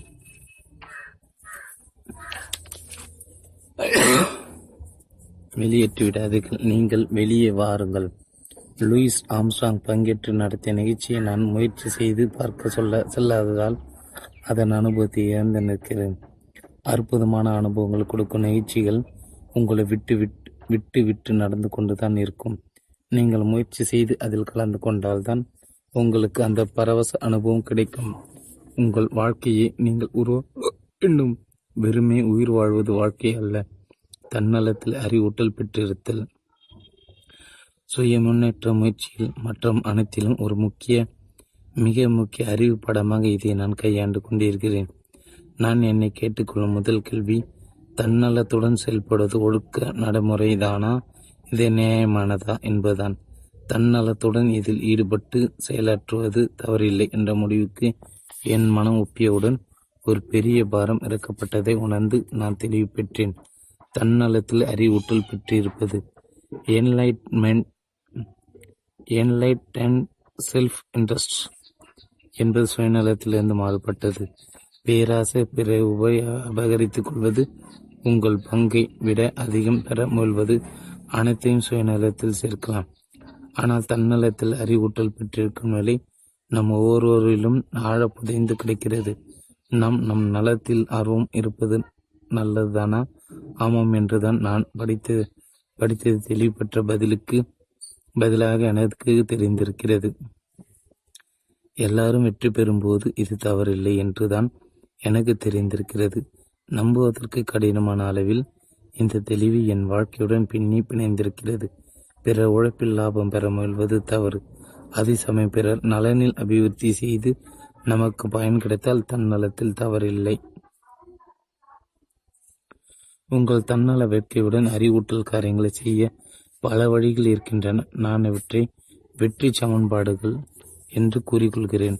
குழந்தைகளை புரிந்து கொள்ளும் அளவில் இவை எளிமையானவை. நீங்கள் பெரிய சக்திசாலியாக உருவாக வேண்டும் என்று ஆசைப்பட்டால் மக்கள் சேவை ஒன்றே ஒன்றே வழி என்று இயேசுநாதரின் ஒரு சொல் இருக்கிறது. விவே விவேலிய உரையில் நான் ஒரு வல்லுனர் என்று நான் பெருமைப்பட முடியாது. என்றாலும் அவரே இதை சொல்லியிருக்கிறார் என்ற ஒரே காரணத்திற்காக நானும் இதற்காக ஆசையுடன் முயற்சிப்பது தவறில்லை என்றே தோன்றுகிறது. பொறுத்திருங்கள். இந்த வாக்கியத்தின் மறுபாதி முதல் பாதிக்கு விளக்கம் கூறுகிறது. வாக்கியத்தை திரும்பி திருப்பிச் சொல்லும்போது இது போல எழுதுகிறேன். மக்கள் சேவை உங்களை சக்திசாலியாக மாற்றும். அளப்பரிய செல்வம் தெய்வ மரியாதை சிறந்த பொக்கிஷம் விலை மதிப்பில்லாத வெகுமதியில் மிக மிகப்பெரிய அதிர்ஷ்டம் ஆனந்த பரவச உணர்வு. அனைத்து வகை உச்சங்களும் மக்கள் சேவை ஒன்றே வழங்கும். தன்னலத்தில் அறிவூட்டல் பெற்றிருப்பதன் ரகசியம் இதுதான். சமன்பாட்டில் அனைவரும் வெற்றியாளர்கள். இதில் யாரும் பின்தங்கி விடுவதில்லை அரசாங்கம் பொறுப்பை நீங்கள் ஆசைப்படும் போது ஒரு நகரம் ஒரு புதையல் அல்லது ஒரு பெரிய பொக்கிஷம் அளவு சிறியதாக இருந்தாலும் நீங்கள் நேர்மையை கடைபிடிக்க வேண்டும் என்று இயேசுநாதர் சுட்டி காட்டுகிறார் இங்கேயே சமன்பாடு இருப்பதை பின்வரும் வார்த்தைகளை தெளிவுபடுத்துகின்றன.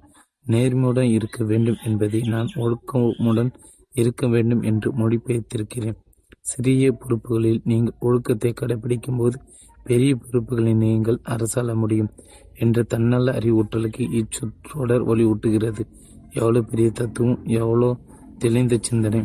என்னிடம் மட்டும் ஒரு பொக்கிஷம் கிடைத்துவிட்டால் அதை எப்படி பாதுகாக்க வேண்டும் என்று எனக்கு தெரியும் என்று சில முட்டாள்தனமாக மார்த்தட்டிக் கொள்வதை பார்த்திருக்கிறேன். அதே சமயம் எனக்கு மாதம் சம்பளம் தான் கிடைக்கிறது. அது எங்கே போகிறது என்று கூட எனக்கு தெரியவில்லை என்று அவர்கள் குறைப்பட்டு கொள்வதையும் நான் கேட்டிருக்கிறேன். உன் சம்பளத்தை கூட கணக்கோடு செலவழிக்க தெரியாத உன்னிடம் யார் ஒரு பொக்கிஷத்தை ஒப்படைப்பார்கள்? உங்கள் பொறுப்பில் இருக்கும் சிறிய வேலை கூட சரிவர செய்யாமல் சொதப்பினால் முக்கிய வேலைகள் யார் உங்களை நம்பி கொடுப்பார்கள்? எப்படி செலவாயிற்று என்று எனக்கே தெரியவில்லை. எப்படியோ என்னிடமிருந்து எல்லாம் கரைந்து விட்டது என்று எப்போதாவது நீங்கள் சொல்லியிருக்கிறீர்களா? இந்த நிலையில் உங்களை நம்பி யார் ஒரு நிறுவன பொறுப்பை அல்லது உலகாலும் பொறுப்பை ஒப்படைப்பார்கள்? தொகை குறைவாக இருக்கும்போதுதான் தலைமை பொறுப்பு ஒப்படைக்கப்படுகிறது. தொகை குறைவாக இருக்கும்போதுதான் தலைமை பொறுப்பு ஒப்படைக்கப்படுகிறது. தன்னையே ஆளத் தெரியாத ஒருவனை நம்பி ஒரு நகர நிர்வாகத்தை ஒப்படைத்து விவேகமா என்று புராணங்களில் ஒரு வசனம் சொல்லப்படுகிறது. தன் வேட்கை தன் கட்டுக்குள் வைத்திருக்க வேண்டும். இதுதான் சுய கட்டுப்பாடு என்று சொல்கிறோம். உங்கள் கட்டுப்பாட்டத்தில் இருக்கும் சிறிய பொறுப்புகளை பராமரிக்கும் ஆற்றல் இருந்தால்தான் பெரிய பொறுப்புகளுக்கு தலைமை தாங்க நீங்கள் தேர்ந்தெடுக்கப்படுவீர்கள். நாம் எதற்கு தகுதி ஆகிறோமோ அதை தான் வாழ்க்கை நமக்கு அளிக்கிறதை தவிர நம் தேவைகளுக்காக அல்ல.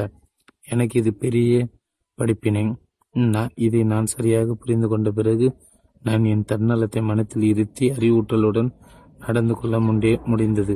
உங்களுக்கு தேவையானதை அறுவடை செய்து கொள்ளுங்கள் என்று உலக நியதி பறைச்சாற்றுவதில்லை நீ விதைப்பதை தான் உன்னால் அறுவடை செய்ய முடியும் என்று தெளிவாக உணர்த்துகிறது. நீங்கள் அறுவடைக்கு ஆசைப்படுகிறீர்களா? விதையுங்கள். உடல் உழைப்புடன் விதை விதைப்பவர்களுக்கு தான் உலகம் விளைச்சலை தருகிறது.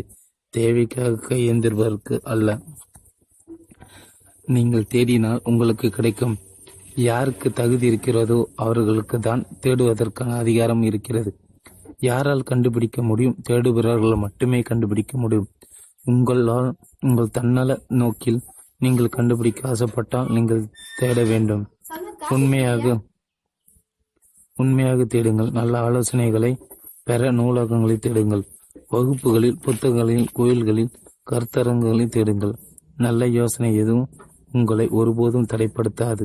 தேடுபவருக்கு பல நல்ல யோசனைகளை கைகளை விரித்து நீங்கள் வருவீர்கள் என எதிர்பார்த்து காத்திருக்கின்றன. நீங்கள் பெற்றுக்கொள்ள விரும்பினால் கொடுக்க தெரிய வேண்டும். பெற விருப்பம் தெரிவிப்பது சுயநலம் போல தோற்றம் அளிக்கிறது. ஆனால் உங்கள் எண்ணம் அறிவுற்றலின் செறிவுற்றிருக்கும் போது முதலில் கொடுத்து பிறகு பெற வேண்டும் என்று தெரிந்து கொள்ளும் கொடுத்தால் அது போய்விடும். என்று சரியாக புரிந்து கொள்ளாதவர்கள் நினைப்பார்கள் தவறு. அது அறியாமை. நீங்கள் கொடுக்கும் செயல் முதலீடு செய்வதை போன்றது. ஒரு முதலீட்டிலிருந்து நீங்கள் எதை எதிர்பார்ப்பீர்கள்? வருவாய் அதிகரித்த வருவாய் நீங்கள் கொடுக்கும்போது அனைவரும் பயனடைகிறார்கள். உங்களை சேர்த்துதான் காரணம். உங்களுக்கு வட்டியும் கிடைப்பதால் உங்களுக்கு கிடைப்பது அதிகமாக இருக்கும். பெறுவதை விட கொடுப்பது சிறப்பானது. கல்வியறியுள்ளவர்கள் இறுதி புரிந்து கொள்ள சிரமப்படலாம். அதனால் உங்களுக்காக உங்கள் நாடு என்ன செய்யும் என்று கேட்காமல் நீங்கள் உங்கள் நாட்டிற்காக என்ன செய்ய முடியும் என்று கேளுங்கள் என்று ஜான் கென்னடி அறைக்கோள் விடுத்தார். இது சுயநல கோட்பாடு கூப்பாடு இல்லை. பெறுவதை விட கொடுப்பது சிறப்பானது. என்றால் பெறுவதற்கு முன் கொடுப்பது நிகழ்கிறது. நீங்கள் சரியான விலையை கொடுக்க வேண்டும். நான் பெரும் பயன்களுக்கு தகுந்த நியாயமான விலையை நான் கொடுக்க விரும்புகிறேன். என்று பண்பை உயிர் மூச்சாக மதிப்பவர்கள் எப்போதும் சொல்வார்கள். இது ஒரு திகைப்பூட்டும் சமன்பாடு. கொடுக்கும் செயல் கொடுப்போரிடத்தில் ஏதோ ஒரு மாற்றத்தை விளைவிக்கிறது. கல்வியறியொற்றன் பதிலுக்கு ஒன்றையும் கொடுக்காமல் இலவசமாக அல்லது மலிவாக பெற விரும்புகிறான். பதிலுக்கு ஒன்றையும் கொடுக்காமல் நீங்கள் ஏதாவது ஒன்று பெற விரும்பினால் நீங்களும் ஒன்றும் இல்லாதவராகி விடுவீர்கள். நீங்கள் மலிவாக பெற விரும்பும் போது நீங்களும் மலிவானராகி விடுவீர்கள். அங்கே கண்ணியம் அல்லது மகிழ்ச்சி இருக்காது. பதிலுக்கு நீங்கள் நானும் பொருள்களை அதற்குரிய மதிப்பு கொடுத்து வாங்கும் கண்ணியமுள்ளவனாக இருப்பேன் என்று சொல்லிக் கொள்ளுங்கள். உரிய மதிப்பு கொடுத்து உங்களுக்கு தேவைப்படும் பொருட்களை நீங்கள் வாங்கும்போது உங்கள் பண்பு ஆற்றல் நேரம் உங்கள் குணம் அனைத்தும் வெளிப்படுகிறது. ஒரு கணவனாக நீங்கள் பொறுப்பேற்றுக் கொள்ளும் ஒன்றிற்கும் உரிய விலை ஒரு கணவனாக நீங்கள் பெற்றுக்கொள்ளும் ஒன்றிற்கும் உரிய விலை கொடுத்து பெற பழகுங்கள். ஒரே அடல் கலையை அபிவிருத்தி செய்து கொள்ளுங்கள். அத்தியாயம் நான்கு கருத்து பரிமாற்றம். உரையாடல் கலையை பழகுவதற்கு நல்ல சொல்லாட்சி தேவை. வார்த்தைகளின் சக்தியை கடவுள் சக்திக்கு நிகராக மட்டுமே சொல்ல முடியும் என்பதை ஞாபகத்தில் வைத்திருங்கள். வார்த்தைகளை முன்பு உணவுக்கும் ஒப்பிட்டு சொல்லியிருக்கிறோம். வார்த்தைகளின் சக்தி அபரிதமானவை. ஆகையால் நீங்கள் அதற்கு அடிபணிந்து ஒரு மாணவனாக அதை கையாள்வது சால சிறந்தது. ஒரு மொழியின் வார்த்தைகள் சிறி உள்ளவை. உற்சாகப்படுத்தும் வார்த்தைகள் இருக்கின்றன. உணர்வுகளை தூண்டும் வார்த்தைகள் புரிய வைக்கும் வார்த்தைகள் எதிர்காலத்தில் நம்பிக்கை ஏற்படுத்தும் வார்த்தைகள் என்று பல வகைகளில் அவற்றை சர்வ எச்சரிக்கையுடன் உபயோகிக்கலாம். பண்டைய முனிவரின் வாக்கில் வார்த்தையே கடவுள் கடவுளே வார்த்தை என்று சொல்ல கேட்டிருக்கிறோம் இதை நான் புரிந்து கொள்ளும்போது கடவுளுக்கு இருக்கும் சக்தி வார்த்தைகளுக்கும் இருக்கின்றன என்றே புரிந்து கொள்கிறேன். தோற்றத்தை பற்றி பைபிள் சொல்வது தனித்தன்மை வாய்ந்தது. வார்த்தைகள் வெளிச்சத்தை கொடுக்கின்றன என்று சொல்கிறது. நான் இன்று வரை இருளில் ஒன்று கொண்டிருந்தேன். இன்றுதான் வெளிச்சத்திற்கு வந்திருக்கிறேன் என்று பலர் சொல்வதை கேட்டிருக்கிறோம். நீங்கள் சொல்லியது கேட்ட பிறகு எனக்கு அது தெளிவாக தெரிகிறது என்று சொல்வதையும் கேட்டிருக்கிறோம். பேசும்போதும் சோம்பேறியாக இருக்காதீர்கள் என்று நான் உங்களை கேட்டுக்கொள்கிறேன். எதை பேசினாலும் கவனமாக பேசுங்கள் என்று உங்களிடம் திரும்ப திரும்ப சொல்ல ஆசைப்படுகிறேன். நல்ல எண்ணங்கள் தோன்றுவது பேசப்படும் வார்த்தைகள் வெளிப்படுத்தும் சக்திகளில்தான் நிகழ்கின்றன. எங்கள் நாட்டில் சுதந்திரத்திற்கான உறுதிமொழியை எழுதி வைத்தார்கள். தேச துரோகத்திற்கு எதிராக எழுதினார்கள். ஒரு புதிய தேசத்திற்கு ஆக்க சக்தி கொடுக்கும் ஆவண வடிவத்தை வாசகளால் செதுக்கினார்கள். ஆவணம் பூர்த்தி செய்யப்பட்ட பிறகு அவர்கள் சொன்னவை இதற்கு நாங்கள் எங்கள் உயிரின் சாட்சியாக உறுதியளிக்கிறோம். எங்கள் உடைமைகளின் சாட்சியாக உறுதியளிக்கிறோம். எங்கள் சுய கௌரவத்தை சாட்சியாக உறுதியளிக்கிறோம். வார்த்தைகளின் வார்த்தைகளின் வீரியத்திற்கும் சக்திக்கும் இவை ஒரு நல்ல எடுத்துக்காட்டாக அமைகின்றன. வார்த்தைகளின் உபயோகம் பல அற்புதங்கள் செய்ய வல்லவை.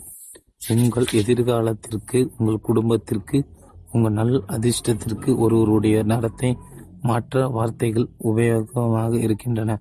ஒருவரை உற்சாகமடை செய்ய வார்த்தைகள் உறுதுணையாக இருக்கின்றன. ஒருவரை நரகத்திலிருந்து வெளியே கொண்டு வர வார்த்தைகள் கை கொடுக்கின்றன. குறைந்த அளவு பள்ளிப்படிப்பு படித்த ஒருவர் எனக்கு தெரியும். அவர் வெகு சுலபமாக அதிசயத்தக்க விதத்தில் நாக்கு வன்மை பெற்றிருந்தார். நான் குளறுபடி செய்துவிட்டேன் என்று என்னிடம் சொன்னார். அத்துடன் மட்டும் அவர் என்னை விட்டுவிடவில்லை. பிறகு அவர் சொல்லிய வார்த்தைகள் என் வாழ்க்கை அடியோடு மாற்றி விட்டன அவர் வார்த்தைகள் பல இரவுகள் நான் தூங்காமல் விழித்திருக்க சென்றன உங்கள் குடும்ப குடும்பத்தில் நீங்கள் சொல்லும் வார்த்தைகள் மிகவும் முக்கியம் வாய்ந்தவை. வியாபாரத்தில் விற்பனையில் நிர்வாகத்தில் வார்த்தைகளை காட்டிலும் வலிய கருவிகள் இல்லை என்றே கூறிவிடலாம். வார்த்தைகளின் சகத்தியை உணர்ந்திருங்கள். அறுபத்தெட்டாம் பக்கம் தொடர்ச்சி. நீங்கள் உரையாடுபவரை உங்கள் வார்த்தைகள் பாதிக்கும் என்று தெரிந்து வைத்திருங்கள். அதனால் தான் கடந்த முப்பது வருடங்களாக நான் கஷ்டப்பட்டு உழைத்திருக்கிறேன் என்ற வார்த்தைகளால் வாழ்க்கையை உருவாக்க முடியும். வெளிச்சம் ஏற்படுத்தி பார்க்க செய்ய வேண்டும். பதில் கிடைக்க செய்ய வேண்டும். தூண்ட வேண்டும். விளக்கம் அளிப்பது போல இருக்க வேண்டும். விவரம் சொல்ல வேண்டும். என் வாசகர்களும் மாணவர்களும் நான் சொல்வதில் இருக்கும் நுட்ப வேறுபாடுகளையும் உள் மாற்றங்களின் திண்மைகளை வெளிப்படுத்தப்படும் வாய்ப்புகளை புரிந்து கொள்ள வேண்டும். காலப்போக்கில் கருத்து பரிமாற்றம் செய்து கொள்வதில் நான்கு படிகள் இருக்கின்றன என்று தெரிய வந்தது. ஒன்று எதை சொல்வதானாயினும் நல்லதை சொல்லுங்கள். இது விலைக்கு கூற வேண்டிய அவசியமில்லை அல்லவா? ஆனால் வெற்றி என்பது நிரந்தரமாக தெரியும் ஒன்றை நுணுக்கமாக புரிந்து கொள்வது என்பது தெளிவாக தெரிய வேண்டும். வெளிப்படையாக தெரிவதை நுணுக்கமாக ஆராய்ந்து பார்த்தால் நீங்கள் புதையலை அணுகுகிறீர்கள் என்பது வெட்ட வெளிச்சமாகும். நல்லதை சொல்வதற்கும் சில விதிமுறைகள் இருக்கின்றன. முதலில் நல்லதை சொல்வதற்கு நீங்கள் தயாராக இருக்க வேண்டும். நீங்கள் தயாராக இருப்பதற்கு ஒரு நல்ல நோக்கம் இருக்க வேண்டும். அந்த நல்ல நோக்கத்திற்கு ஒரு காரணம் வேண்டும். அந்த நோக்கமும் வலிமையாக இருக்க வேண்டும்.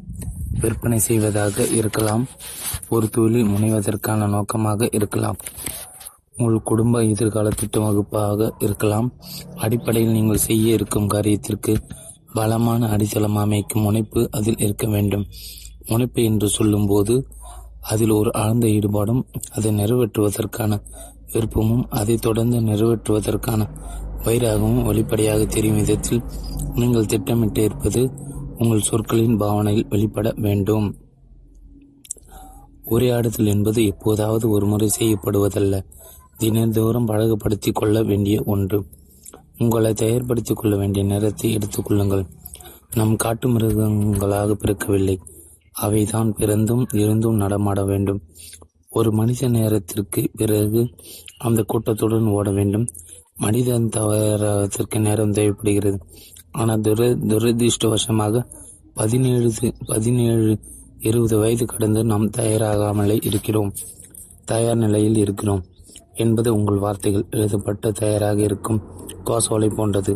நீங்கள் பேசிவிடும் பேச்சு காசோலை பணமாக்க முடிவதைப் போல. ஆம் ஆனால் கணக்கு ஆரம்பிக்கப்படாமல் இருக்கும் நிலையில் காசோலை பிரயோஜனம் இல்லை. அல்லது அனுபவ இருப்பு இல்லை என்றால் அல்லது அதற்கான ஆயத்தம் செய்து கொள்ளவில்லை என்றால் காசோலை வெற்றுத்தாளாக மட்டுமே மதிக்கப்படும். ஆனால் நீங்கள் உங்களை தயார்படுத்தி கொண்டிருக்கிறீர்கள் என்றால் நீங்கள் பேசும் பேச்சு காசோலைக்கு ஒரு மதிப்பு இருக்கும். உங்கள் பேச்சும் உயர் உங்கள் தயார் நிலையில் கோடிட்டு காட்டுவதாக இருந்துவிட்டால் உங்கள் பேச்சில் ஒரு கணம் ஒரு நோக்கம் ஒரு ஈர்ப்பு குணம் எல்லாம் அடங்கி அழகுடன் அமைந்துவிடும். கேட்பதற்கு ஒரு நம்பிக்கை ஏற்படுத்தும். நீங்கள் விஷயம் தெரிந்தவர் நீங்கள் ஆழமாக சிந்திக்கிறீர்கள். தேவைப்பட்டால் பல குணங்கள் அவற்றை விவரித்து கூற முடியும் என்ற எதிர்பார்ப்பை ஏற்படுத்தும். நீங்கள் தயார் செய்திருப்பவை அனைத்தையும் அங்கே வெளிப்படுத்த வேண்டும் என்ற அவசியம் இருக்காது. ஆனால் நீங்கள் விஷயம் தெரிந்தவர் என்னும் நம்பிக்கை கேட்போர் மனதில் ஏற்படுத்திவிட்டால் போதும். உரையாடலின் சாராம்சம் அதுதானே. வாழ்க்கையில் மக்களிடத்தில் ஈடுபாட்டுடன் இருங்கள். மக்கள்களை கவனிங்கள். அவர்களுக்கு இருக்கும் ஈடுபாடுகளை தெரிந்து கொள்ளுங்கள். அதற்கு அவர்கள் பின்னணியில் பழக்க வழக்கங்கள் செய்கைகள் மனோபாவம் முதலியவற்றை முடிந்தாரில் புரிந்து கொள்ளுங்கள். வியாபார நிலை சொல்லிகள் அரசியலமைப்பு அல்லது சார்பு மக்களின் ஈடுபாடுகள் அவர்கள் ஆசபாசங்கள் செயல்படும் அமைப்புகள் ஆகியவற்றை கூர்ந்து கவனியுங்கள். அவற்றில் உண்டாகும் மாற்றங்களை புரிந்து கொண்டு இது போன்ற விவர விவரங்களில் பின்தங்கிவிடாமல் இருங்கள். தினசரிகளையும் சஞ்சிகைகளையும் படித்து நாட்டு நடப்புகளை உங்களுக்கானது மட்டுமின்றி பொதுவானவை குறித்தும் தெரிந்து கொண்டிருங்கள். நடப்பு விஷயங்களை பச்சம் பாராமல் பச்சம் சாராமல் புரிந்து கொண்டு மற்றவர்கள் மனம் கோணாதவாறு பேச பழகுங்கள் வீட்டில் பணியிடத்தில் நட்பு முறையில் நடக்கும் விவாதங்கள் உங்கள் கருத்தை தெளிவாக சொல்லும் அளவிற்கு நீங்கள் தெரிந்து கொண்டிருப்பே ஆழமாக இருக்க வேண்டும். அப்போதுதான் மற்றவர்களுக்கு உங்களுக்கும் ஈடுபடும் புத்தி கூர்மையும் ஆற்றலும் புரிய வரும். ஒரு சிறந்த உரையாடலில் ஈடுபடுவதற்கு நிகழ்முறை செய்திகளை இடைவெளி குறைத்த விதத்தில் தெரிந்து வைத்திருக்க வேண்டும். உள்ளூர் விஷயங்கள் உங்கள் விரல் நுனியில் வைத்திருக்க வேண்டும். பள்ளிக்கூடங்கள் கற்றுக் கொடுப்பவை என்ன என்பது உங்களுக்கு தெரிந்திருக்க வேண்டும். அவர்கள் எந்த கட்சி அல்லது அரசியல் தலைவரை சார்ந்திருக்கிறது என்பது முக்கியமாக தெரிந்திருக்க வேண்டும். நான் ஒரு பள்ளியில் பேசிக் கொண்டிருக்கையில் முதலாளித்துவம் குறித்த பேச்சு விரும்பப்படவில்லை என்று தெரிந்து கொண்டேன். விதிவசத்தில் அப்பள்ளிக்கூடம் இருந்தது முதலாளித்துவ சமூகத்தில்தான். முதலாளித்துவம் அங்கிருக்கும் ஒவ்வொரு குழந்தைகள் கையில் இருந்தது. அவர்கள் ஏனும் மறைந்திருந்தார்கள். உங்கள் சுற்றுப்புறத்தில் நடப்பதை நீங்கள் சரிவர தெரிந்து வைத்திருப்பதுடன் அதில் ஈடுபாடு கொண்டவராகவும் இருக்க வேண்டும்.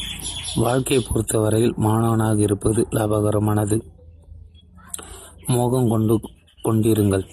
ஆர்வத்தை கடந்த கடந்தது மோகம். இது வேலை செய்யுமா என்று ஆர்வமுள்ளவர் கேட்கிறார்கள். இது எப்படி வேலை செய்கிறது என்று கேட்பவர்கள் பெரும்பாலும் அதில் மூழ்கி இருப்பவர்களாக இருப்பார்கள்.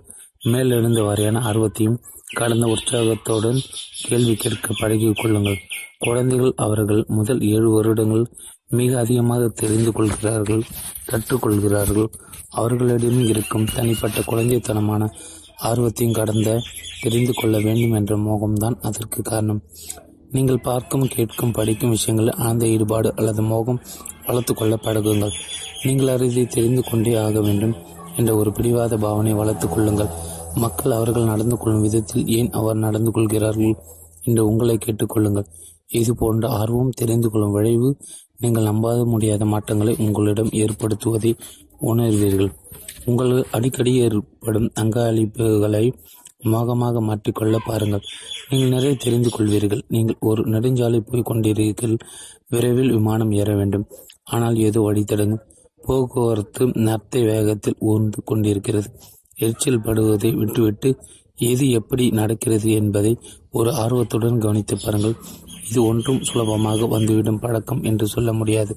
ஆனாலும் இது போன்ற நிஜ வாழ்க்கை நிகழ்வுகள் உங்களுக்கு விலமதிக்க முடியாத பாடங்களை கற்றுக் கொடுக்கும். எரிச்சல் பட்டு கொண்டிருக்கும் போது அல்ல. அதை ஆர்வமாக கவனித்து கொண்டிருக்கும் போது நீங்கள் எரிச்சல் பட்டு கொண்டிருக்கும் நேரத்திலும் அது ஒரு ஈடுபாட்டுடன் கவனிக்க பழகிக் கொள்ளுங்கள். அனுபவம் பாடம் உங்களுக்கு சில ஆச்சரியமான உண்மைகளை விளங்க வைக்கும். பைபிளை படிக்கும்போது பல சமயம் எனக்கு எரிச்சலாக இருக்கும். ஆனால் இப்போதெல்லாம் அதில் எனக்கு ஒரு ஈடுபாடு தெரிந்து கொள்ளும் ஆர்வம் வந்திருக்கிறது. பல விஷயங்கள் எனக்கு புரியாமல் இருந்தன. அதனால் நான் எரிச்சல் பட்டேன். ஆனால் இப்போது அதிலிருந்து நான் நிறைய படிக்க முடிகிறது. வேலை பற்றிய கதையும் அதில் ஒன்று. கடவுள் பிசாசும் பேசிக் கொண்டிருப்பது போல ஒரு காட்சி. கடவுளிடம் எந்த அளவிற்கு வேலை உண்மையான நம்பிக்கையுடன் இருக்கிறது என்று சோதித்துவிடும் என்று பிசாசு பந்தயம் கட்டுகிறது. கடவுள் மீது பக்தி கொண்டாடும் வேலையை பிசாசு பிடித்து கொள்ள கடவுள் அனுமதித்து விட்டால் வேலை கடவுளை தோ தூட்ட ஆரம்பிக்கும் என்று பிசாசு கடவுளிடம் பந்தயம் முடிகிறது பிசாசு வேலையின் குடும்பத்தை எடுத்துக்கொள்கிறது பிறகு அதன் செல்வத்தையும் எடுத்துக்கொண்டு விட்டது. அடுத்ததாக வேலையின் ஆரோக்கியமும் பிசாசிடம் பறிப்போய்விட்டது வேலை இடிபாடுகள் மீது ஓரமாக உட்கார்ந்து ஆரோக்கியம் கெட்டும் போய் உடம்பில் இருக்கும் சிறங்கை அங்கிருந்த கல் ஒன்றினால் அரிப்பை சுரிந்து கொண்டிருந்தது. வேலையின் மனைவி கடவுளை நெஞ்சிக்கும்படி வேலையிடம் முறையிட்டாள். அப்போது வேலை கடவுள் மீது ஒரு அவதூறும் சொல்ல மறுத்து விடுகிறது பந்தயத்தில் கடவுள் வெற்றி பெறுகிறார். இழந்த இழந்த இழந்திருந்த ஒவ்வொன்றையும் கடவுள் வேலைக்கு கொடுத்து கொடுத்தவற்றை இரட்டிப்பாகவும் செய்து தன் பரிபூர்ண ஆசீர்வாதத்தையும் அருளுகிறான். இந்த கதை எனக்கு பிடித்திருக்கிறது. எனக்கு புரியவில்லை என்றாலும் பிடித்திருக்கிறது. இரக்க சுபாவத்துடன் இருக்குங்கள். நீங்கள் இரக சுபாவம் கொண்டவராக இருக்க வேண்டும். அந்தந்த நேரத்தில் பிறர் இருக்கும் நிலை குறித்த இரக்க சுபாவம் வெளிப்படுத்த தெரிய வேண்டும். உங்களைப் போல இல்லாதவர்கள் மீது இரக்கம் கொள்ளுங்கள். நீங்கள் பணத்தில் ஏழையாக இருந்தால் பணம் படைத்தவர்களிடம் இறக்க உணர்வுடன் இருங்கள். அதுபோல பணம் படைத்தவர்கள் பண வசதி இல்லாதவர்கள் இறக்கம் கொண்டவர்களாக இருக்க வேண்டும். மற்றவர்கள் துன்ப நிலை இரக்கம் காட்டுங்கள். நான் இதற்காக நிறைய பழக வேண்டியிருந்தது. காரணம் என் வாழ்வில் எனக்கு பெரிய இழப்பு என்று எதுவும் ஏற்படவில்லை என் பெற்றோர்கள் நான் ஒரே பிள்ளையாக இருந்தேன். செல்லம் கொடுத்து வளர்க்கப்பட்டேன். ஒரு நல்வழி காட்ட அறிவுரையாளர் எனக்கு இருபத்தி மூன்று வயதில் கிடைத்தார். வயதில் தான் கிடைத்தார். அவர் உதவியால் நான் பணக்காரனான நான் சான் பிரான்சிஸ்கோல் ஆதரவற்றவர்கள் வாழும் தெருவில் போய் சோகம் என்றால் என்னவென்று புரிந்து கொள்ள என்னையே நான் கட்டாயப்படுத்தி கொண்டேன். நீங்கள் அந்த நிலையில் வாழ்ந்தால் ஒழிய புரியாத அந்த சோகத்தை தூர இருந்து பார்த்து புரிந்து கொண்டு விட முடியாது. என்பது உண்மை என்றாலும் அந்த முயற்சி நிச்சயம் ஒரு அனுபவத்தை கொடுத்தது. இந்த அனுபவம் உங்கள் பேச்சில் ஒரு முதிர்ச்சியை கொடுக்கும். நீங்கள் மற்றவருடைய நிலை நின்று பார்க்காத வரையில் உங்களால் அவர் நடத்தை புரிந்து கொள்ள முடியாது என்று சொல்லப்படும் முதுமொழியில் நிறைய அர்த்தம் உண்டு. சான் பிரான்சிஸ்கோரும் டென் டெர்லைன் பகுதி சில நாட்கள் நான் அங்கிருந்த போது அங்கிருந்த ஒரு கடைக்காரரிடம் பேச்சு கொடுத்தேன். ஒரு வாரத்தில் அவர் எனக்கு காட்டிய சில சோக காட்சிகள் பல பலர் அவர்கள் முழு வாழ்நாட்களில் காண முடியும் என்று கற்பனை கூட செய்ய முடியாது. அவர் மதுபான கடையில் மக்களுடைய பல சோக செய்திகளை எனக்கு சொன்னார். அவருக்கு எனக்கு சொன்ன பல சோக கதைகளை கேட்ட பிறகு என் பேச்சுகளில் இருந்து கண்டிப்பும் ஆலட்சியபாவம் வெகுவாக குறைந்துவிட்டன என்று நான் நிச்சயம் சொல்ல முடியும். உங்களிடம் இரக்க குணம் இருந்தால் நீங்கள் எப்போதெல்லாம் பேச ஆரம்பிக்கிறீர்களோ அப்போதெல்லாம் உங்கள் பேச்சில் ஏளனம் குறைந்து மனிதாபிமானம் பெருகும். அறிவுடையவராக மூடியிருக்கும் கதைகளை மனிதாபிமானம் திறந்துவிடும். அறிவுடையவராக இருங்கள். நீங்கள் நல்லதாக ஏதாவது ஒன்றை சொல்ல வேண்டுமென்றால் அதை குறித்து அறிவுபூர்வமான விஷயங்கள் உங்களுக்கு தெரிந்திருக்க வேண்டும். புதியன தெரிந்து கொள்வதை நிறுத்திவிடாதீர்கள். காது கொடுத்து கேட்பதை அலட்சிப்படுத்தாதீர்கள் பலந்தரும் வகுப்புகளுக்கு போவதை நிறுத்திவிடார்கள். சுயமாக படித்து உங்களை மேம்படுத்திக் கொள்ள உங்கள் வருவாயில் ஒரு பகுதியை ஒதுக்கி வைக்க பழகப்படுத்திக் கொள்ளுங்கள். பழைய மிஷின்களை ஒதுக்கி புதிய மிஷின் வாங்க உற்பத்தி சீராக வைத்துக் கொள்ளும் அவசியம் ஒரு உற்பத்தியாளருக்கு தெரியும். அதற்காக தன் வருவாயில் ஒரு பகுதியை அவர் ஒவ்வொருவரிடம் ஒதுக்கி வைப்பார். நீங்களும் அவ்வாறு செய்ய வேண்டும். புதுவை கற்றுக்கொள்வதற்கும் உங்களுக்கு தெரிந்திருவனவற்றை கூர்த்திற்றிக் கொள்வதற்கும் உரையாடல்கள் நான்கு முக்கிய விதிகளை பின்பற்றினால் வாழ்க்கையில் வளமை வளமைக்கு குறைவிருக்காது. ஒன்று புதிய புதிதாக தொடர்ந்து கற்றுக்கொள்ளும் போது வாழ்க்கை பயனுள்ளதாக இருக்கும். உங்களுக்கு தேவையான அறிவு உங்களிடம் நிறைய இருக்கிறது என்று மாய உங்கள் அறிவு கண்களுக்கு திரையிட அனுமதிக்காதீர்கள். உலக நடப்பவர்கள் மதித்து தெரிந்து கொள்ளுங்கள். ஒவ்வொன்றின் நினைப்பு என்னென்னது என்று புரிந்து கொள்ளுங்கள். வாய்ப்புகளையும் வழக்கு இடங்களையும் அடையாளம் தெரிந்து வைத்திருங்கள். இரண்டு முயற்சி செய்து கொண்டிருக்கும் வரையில் வாழ்க்கை பயனுள்ளதாக இருக்கும். கை கைகளில் அள்ளி கொள்ளுங்கள். உங்கள் படிப்பு உங்களுக்கு அனுகூலமாக இருக்க ஒரு வாய்ப்பு கொடுங்கள். ஒரு தடவை மட்டுமே முயன்று கைவிட்டு விடாதீர்கள். ஞானம் கருதினும் கைகூடும் காலம் கருதி இடத்தார் செய்யும் என்று வள்ளுவன் வாக்கிலும் முயற்சி திருவினையாக்கும் என்ற முதுமொழியிலும் நம்பிக்கை வைத்திருங்கள். ஒரு குழந்தை எவ்வளவு நாட்கள் நடப்பதற்கு பழக வேண்டும் என்ற கேள்விக்கு ஒரு பதில்தான் இருக்க முடியும். முடியும் வரையில் என்பதுதான் அது. எவ்வளவு உயரத்திற்கு நீங்கள் தாண்டி குதிக்க முடியும் என்றோ அல்லது எவ்வளவு தொலைவுக்கு நீங்கள் ஓட முடியும் என்று உங்களுக்கு தெரியாது. நீங்கள் முயன்றால்தான் முடியும். அ- அளவு தெரியும். உங்கள் திறமையின் பயன் எவ்வளவு என்பது உங்களுக்கு தெரியாது. அதை முயற்சி செய்யாதவர்கள் மூன்று. நீங்கள் வாழ்க்கையில் இருக்கும் வரையில் வாழ்க்கைக்கு ஒரு அர்த்தம் இருக்கும். பலர் முயன்றாலும் தேவையான கால அவகாசத்திற்கு காத்திருக்க அவர்கள் பொறுமை கடைபிடி கடைபிடிக்க மாட்டார்கள். இன்னும் சிலவர் அடித்தளம் கட்டுவதிலே தங்கள் வாழ்நாள் முழுவதையும் செலவிடுவார்கள். அடித்தளத்தின் மீது சுவர்களும் எழுப்ப வேண்டும் என்பது ஏனோ அவர்கள் மறந்து விடுகிறார்கள்.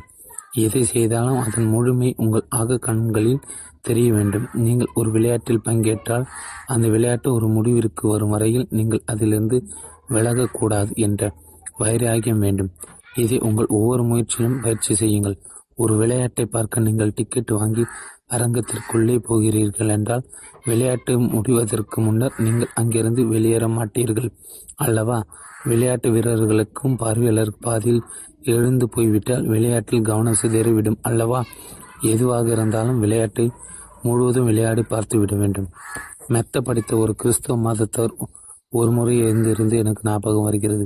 முடிவு அருகில் வந்துவிட்டது என்று தெரிந்தும் அவர் எழுதியது நான் மிக நன்றாக எதிர்த்து நின்றேன் நீங்கள் உங்கள் குடும்பத்திற்காக உங்கள் ஆரோக்கியத்திற்காக உங்கள் வாணிகத்திற்காக முழு மூச்சுடன் செயல்படுங்கள். தொடர்ந்து அவர் எழுதியிருந்தார் நான் எனக்கு கொடுக்கப்பட்ட பாடங்களை படித்துவிட்டேன். அவர் பொறுப்பில் இருந்த வேலையை அவர் முடித்தார். பாதியில் விட்டு விடவில்லை. நீங்கள் எதையும் பாதியில் விட்டு விட விட நினைக்காதீர்கள். நான் நம்பிக்கை இழந்து விடவில்லை. தொடர்ந்து எழுதியிருந்தார். இந்த பாதிப்பை சம்பாதித்திருப்பது மிகவும் முக்கியம். உங்கள் குடும்பத்திடம் உங்கள் கொள்கைகளில் உங்கள் சித்தாந்தங்கள் வைத்த நம்பிக்கை இழந்து விடாதீர்கள். இறுதியில் அந்த கிரீடத்திற்கு நான் தயாராக இருக்கிறேன். அந் இந்த வெகுமதி அவர் உரியவராக இருக்கிறார் என்றும் அவருக்கு தெரிந்திருக்கிறது. நன்கு கரிசனம் காட்டுங்கள். வாழ்க்கை பயனுள்ளதாக இருக்கும். நீங்கள் கரிசனத்துடன் இருந்தால் உங்களுக்கு பலன் தெரிய வரும். நீங்கள் கரிசனம் காட்டுவதை வழக்கமாக்கி கொண்டால் நீங்கள் பயனடையும். அளவில் கணக்கில் அடங்காதாக இருக்கும். கருத்து பரிமாற்றம் செய்து கொள்வதில் அடுத்த கட்டம் இரண்டு. சொல்வது நன்றாக சொல்லுங்கள். நீங்கள் நல்ல அறிவுள்ளவராக இருந்து உங்களால் சரியாக சொல்ல முடியும் என்றால் ஒருவரும் உங்களை புரிந்து கொள்ள மாட்டார்கள். சொல்வது நன்றாக சொல்வதற்கு முதல் விதி மன தூய்மையுடன் சொல்வது. நீங்கள் பேசி பழக வேண்டும். பழக பழக தான் பேச்சு நன்றாக அமையும். கருத்து பரிமாற்ற ஒரே நடையில் பேச அனைத்து சமயங்களும் ஒரே கருத்தை பல வழிகளில் சொல்ல தெரிந்திருக்க வேண்டும். அதால் உங்கள் வாடிக்கையாளர்களுக்கு செல்லும் விதத்திலும் உங்கள் குழந்தைகளுடன் பேசும் முறையிலும் முத முதல் ஒரு கூட்டத்தில் பேச நான் நடுங்கி தவித்து விட்டேன். ஆனால் என் பயத்தை கட்டுப்படுத்தி கொண்டு என் முன்னேற்றத்தில் தடைகளாக இருக்க அதை அனுமதிக்கவில்லை. சில ஆயிரம் பொதுக்கூட்டங்கள் நான் பேசிவிட்ட பிறகு எவ்விதம் குறிப்பும் கையில் வைத்துக் கொள்ளாமல் மணிக்கணக்காக இப்போது பேச முடியும். ஆகையால் நீங்கள் செய்யும் பயிற்சி ஒவ்வொன்றிலும் ஒரு நோக்கம் இருந்தே ஆக வேண்டும். உங்களிடம் இருக்கும் ஆற்றலை கூர்த்திட்டு கொள்வதற்கு நீங்கள் விரும்பும் உணர்வுகளை உங்களால் பேச்சில் புகுத்தி கற்பது உணர செய்வதற்கு உங்கள் பேச்சினால் பலன் ஏற்படுவதற்கு என்று குறிப்பிட்ட நோக்கத்துடன் பயிற்சி செய்ய வேண்டும். பயிற்சி செய்யும் போதுதான் பேச்சு சமயத்திற்கு பொருத்தமான வார்த்தைகளை எப்படி தேர்ந்தெடுப்பது என்று நீங்கள் கற்றுக்கொள்வீர்கள். மொழியில் நீங்கள் செய்யும் தவறுகள் உங்களுக்கு பெருத்த சேதம் விளைக்கும் என்பதை மறந்துவிடாதீர்கள். நீங்கள் பேச ஆரம்பிக்கும் போது திக்கி திக்கி பேசலாம். சரியான வார்த்தை தேர்ந்தெடுக்க முடியாமல் தடுமாறலாம். ஆயினும் பயிற்சி செய்ய தொடங்கிய பிறகு அது வருட கணக்கில் ஆனாலும் நீங்கள் நிச்சயம் முன்னேறுவீர்கள். பேச்சு எவ்வளவு முக்கியமோ அவ்வளவு முக்கியம். சுருங்க சொல்வது சில சமயங்களில் சுருங்க சொல்வது ஆயிரம் வார்த்தைகளுக்கு சமமான பலன்களை கொடுக்கும். சுற்றி சு சுற்றி சுழற்றி பேச வேண்டாம். குழந்தைகள் இதை உங்களுக்கு நன்றாக சொல்லிக் கொடுப்பார்கள். முப்பது வினாடிகளுக்கு பிறகு நீங்கள் இன்னும் எவ்வளவு நேரம் இழுத்தடிக்கப் போகிறீர்கள் என்ற முகபாவத்தை அவர்கள் காட்டிவிடுவார்கள். இயேசு தான் இதன் முன்னோடி. சிலருக்கு அவர் சொல்லியதெல்லாம் என்னை பின்பற்று. அவரால் எப்படி இவ்வளவு சுருக்கமாக சொல்ல முடிந்தது காரணம் அவருக்கு அவராக இருந்ததால் தான் அவர் புகழைப்பதும் அவருக்கு முன்னால் இருந்தது. அதனால் தான் அவர் செல்லும் இடங்களில் எல்லாம் அவருக்கு முன்னரே அதை அங்கே சென்று அவருக்கு சுருக்கமாக சொல்லும் வார்த்தைகளுக்கு மக்கள் மிக நன்றாக புரிய ஆரம்பித்து விட்டனர். அதே காரணத்திற்காக தான் சுய முன்னேற்றத்தில் நாம் கவனம் செலுத்துகிறோம். சரியான பெயர் பெற்றுவிட்ட வார்த்தைகள் வீணடிக்க தேவை இருக்காது. நீங்கள் நன்றாக பேச வேண்டும் என்றால் உங்களுக்கென்று ஒரு பாணி அவசியம் தேவை. சந்தேகம் இல்லாமல் உங்கள் பாணி உங்கள் பின்னணியை சார்ந்திருக்கும் இத்தாலியில் ஒருவரும் கையில் அசைத்துதான் பேசுவார்கள். கண்மூடித்தனமாக ஒருவர் பாணியை காப்பியடித்து பேசுவது கூடாது. உங்களுக்கென்று பாணியை உருவாக்கிக் கொள்ளுங்கள். பிறர் பேசும்போது அவர்கள் உணர்ச்சிகள் செய்திகள் வார்த்தைகள் உச்சரிப்பு குரல் ஆகியவற்றை கூர்ந்து கவனித்து உங்கள் பாணியுடன் உங்களுக்கு சுலபமாக இருக்கும் விதத்தில் பொருத்திக் கொள்ளுங்கள். உங்கள் பாணி உருவாக்கி கொள்ளுங்கள். பிற சொற்பொழிவாளர்களிடம் பலவற்றை நான் பொறுக்கி எடுத்துக் கொண்டிருக்கிறேன். பலருடைய பேச்சுகள் என்னிடம் தாக்கங்களை ஏற்படுத்தியிருக்கின்றன. என்றாலும் நான் அவர்கள் பாணியில் இருந்தது எதையும் காப்பியடிக்கவில்லை விற்பனை பயிற்சி வகுப்புகளில் சொல்லப்படும் விஷயங்களை காட்டிலும் சொல்லும் விதம் மிக முக்கியம் என்று நாங்கள் சொல்லிக் கொடுக்கிறோம். நீங்கள் பின்பற்றும் மோசமான பணி ஒரு நல்ல விற்பனையாகும். தகவல் வெடி கொடுக்க அனுமதிக்கக்கூடாது. ஆகையால் கொஞ்சம் பயிற்சி எடுத்துக் கொண்டாவது உங்கள் பாணியை சீராக்கிக் கொள்வது சிறந்தது. நாம் படித்த ஆசிரியர்கள் சிலர் கையாண்ட பாணிகளை நாம் இன்னும் நினைவில் வைத்துக் கொண்டிருக்கிறோம்.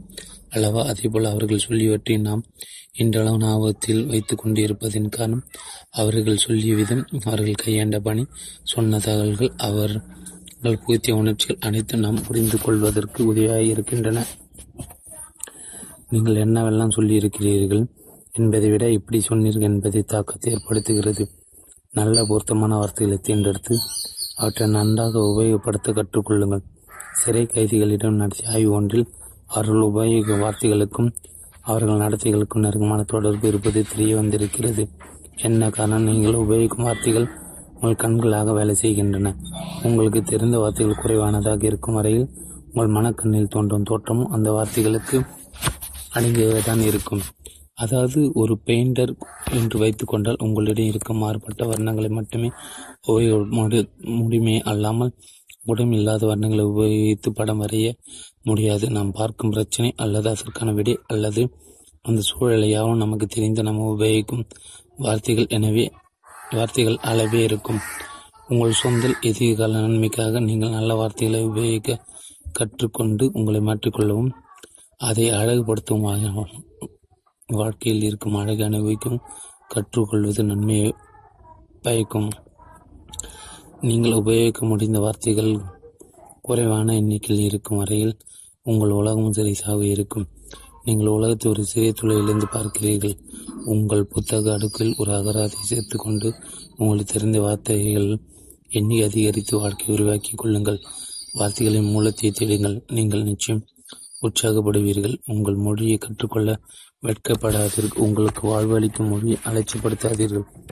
உங்கள் உறவுகள் பொருளாதார எதிர்காலம் ஆகியவற்றை நீங்கள் உருவாக்க மொழி ஒரு கருவியாக கருவியாக பயன்படுகிறது.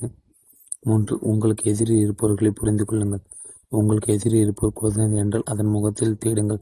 நீங்கள் எப்படி நடந்து கொள்ள வேண்டும் என்று உங்களுக்கு தெரிந்துவிடும். உங்கள் எதிரில் இருப்பவரை புரிந்து கொள்ள முடியாமல் போய்விட்டால் தவறான திசையில் நீங்கள் போய் கொண்டிருப்பது போல இருக்கும்.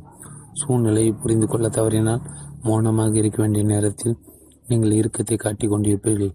பத்தாயிரம் பேர்கள் கூட்டத்தில் பேச இருப்பதை பற்றி நான் ஒரு சமயம் ஜிக் ஜாக்லரிடம் பேசிக் கொண்டிருந்தேன். கூட்டத்தை புரிந்து கொள் என்று ஜிக் என்னிடம் குறிப்பாக சொன்னார். கூடியிருக்கும் பத்தாயிரம் பேர்கள் உனக்கு எதிராக கிளம்பிவிட்டால் நீ பிரச்சனை மாட்டிக்கொள்வார் என்று ஜிக் எனக்கு விளக்கி கொண்டான். நான் முதன் முதலில் உரையாற்ற ஆரம்பித்த போது நான் தயார் செய்து வைத்திருந்த விஷயங்கள் முழுவதும் மூழ்கிவிட்டேன். அவற்றிலிருந்து என் கண்களை பேர்த்தெடுத்து எனக்கு முன்னால் இருப்பவர்களிடம் என் பேச்சு எப்படி எடுபட்டு கொண்டிருக்கிறது என்று பார்க்க சிறிது நேரம் ஆகிவிட்டு என்றுதான் சொல்ல வேண்டும்.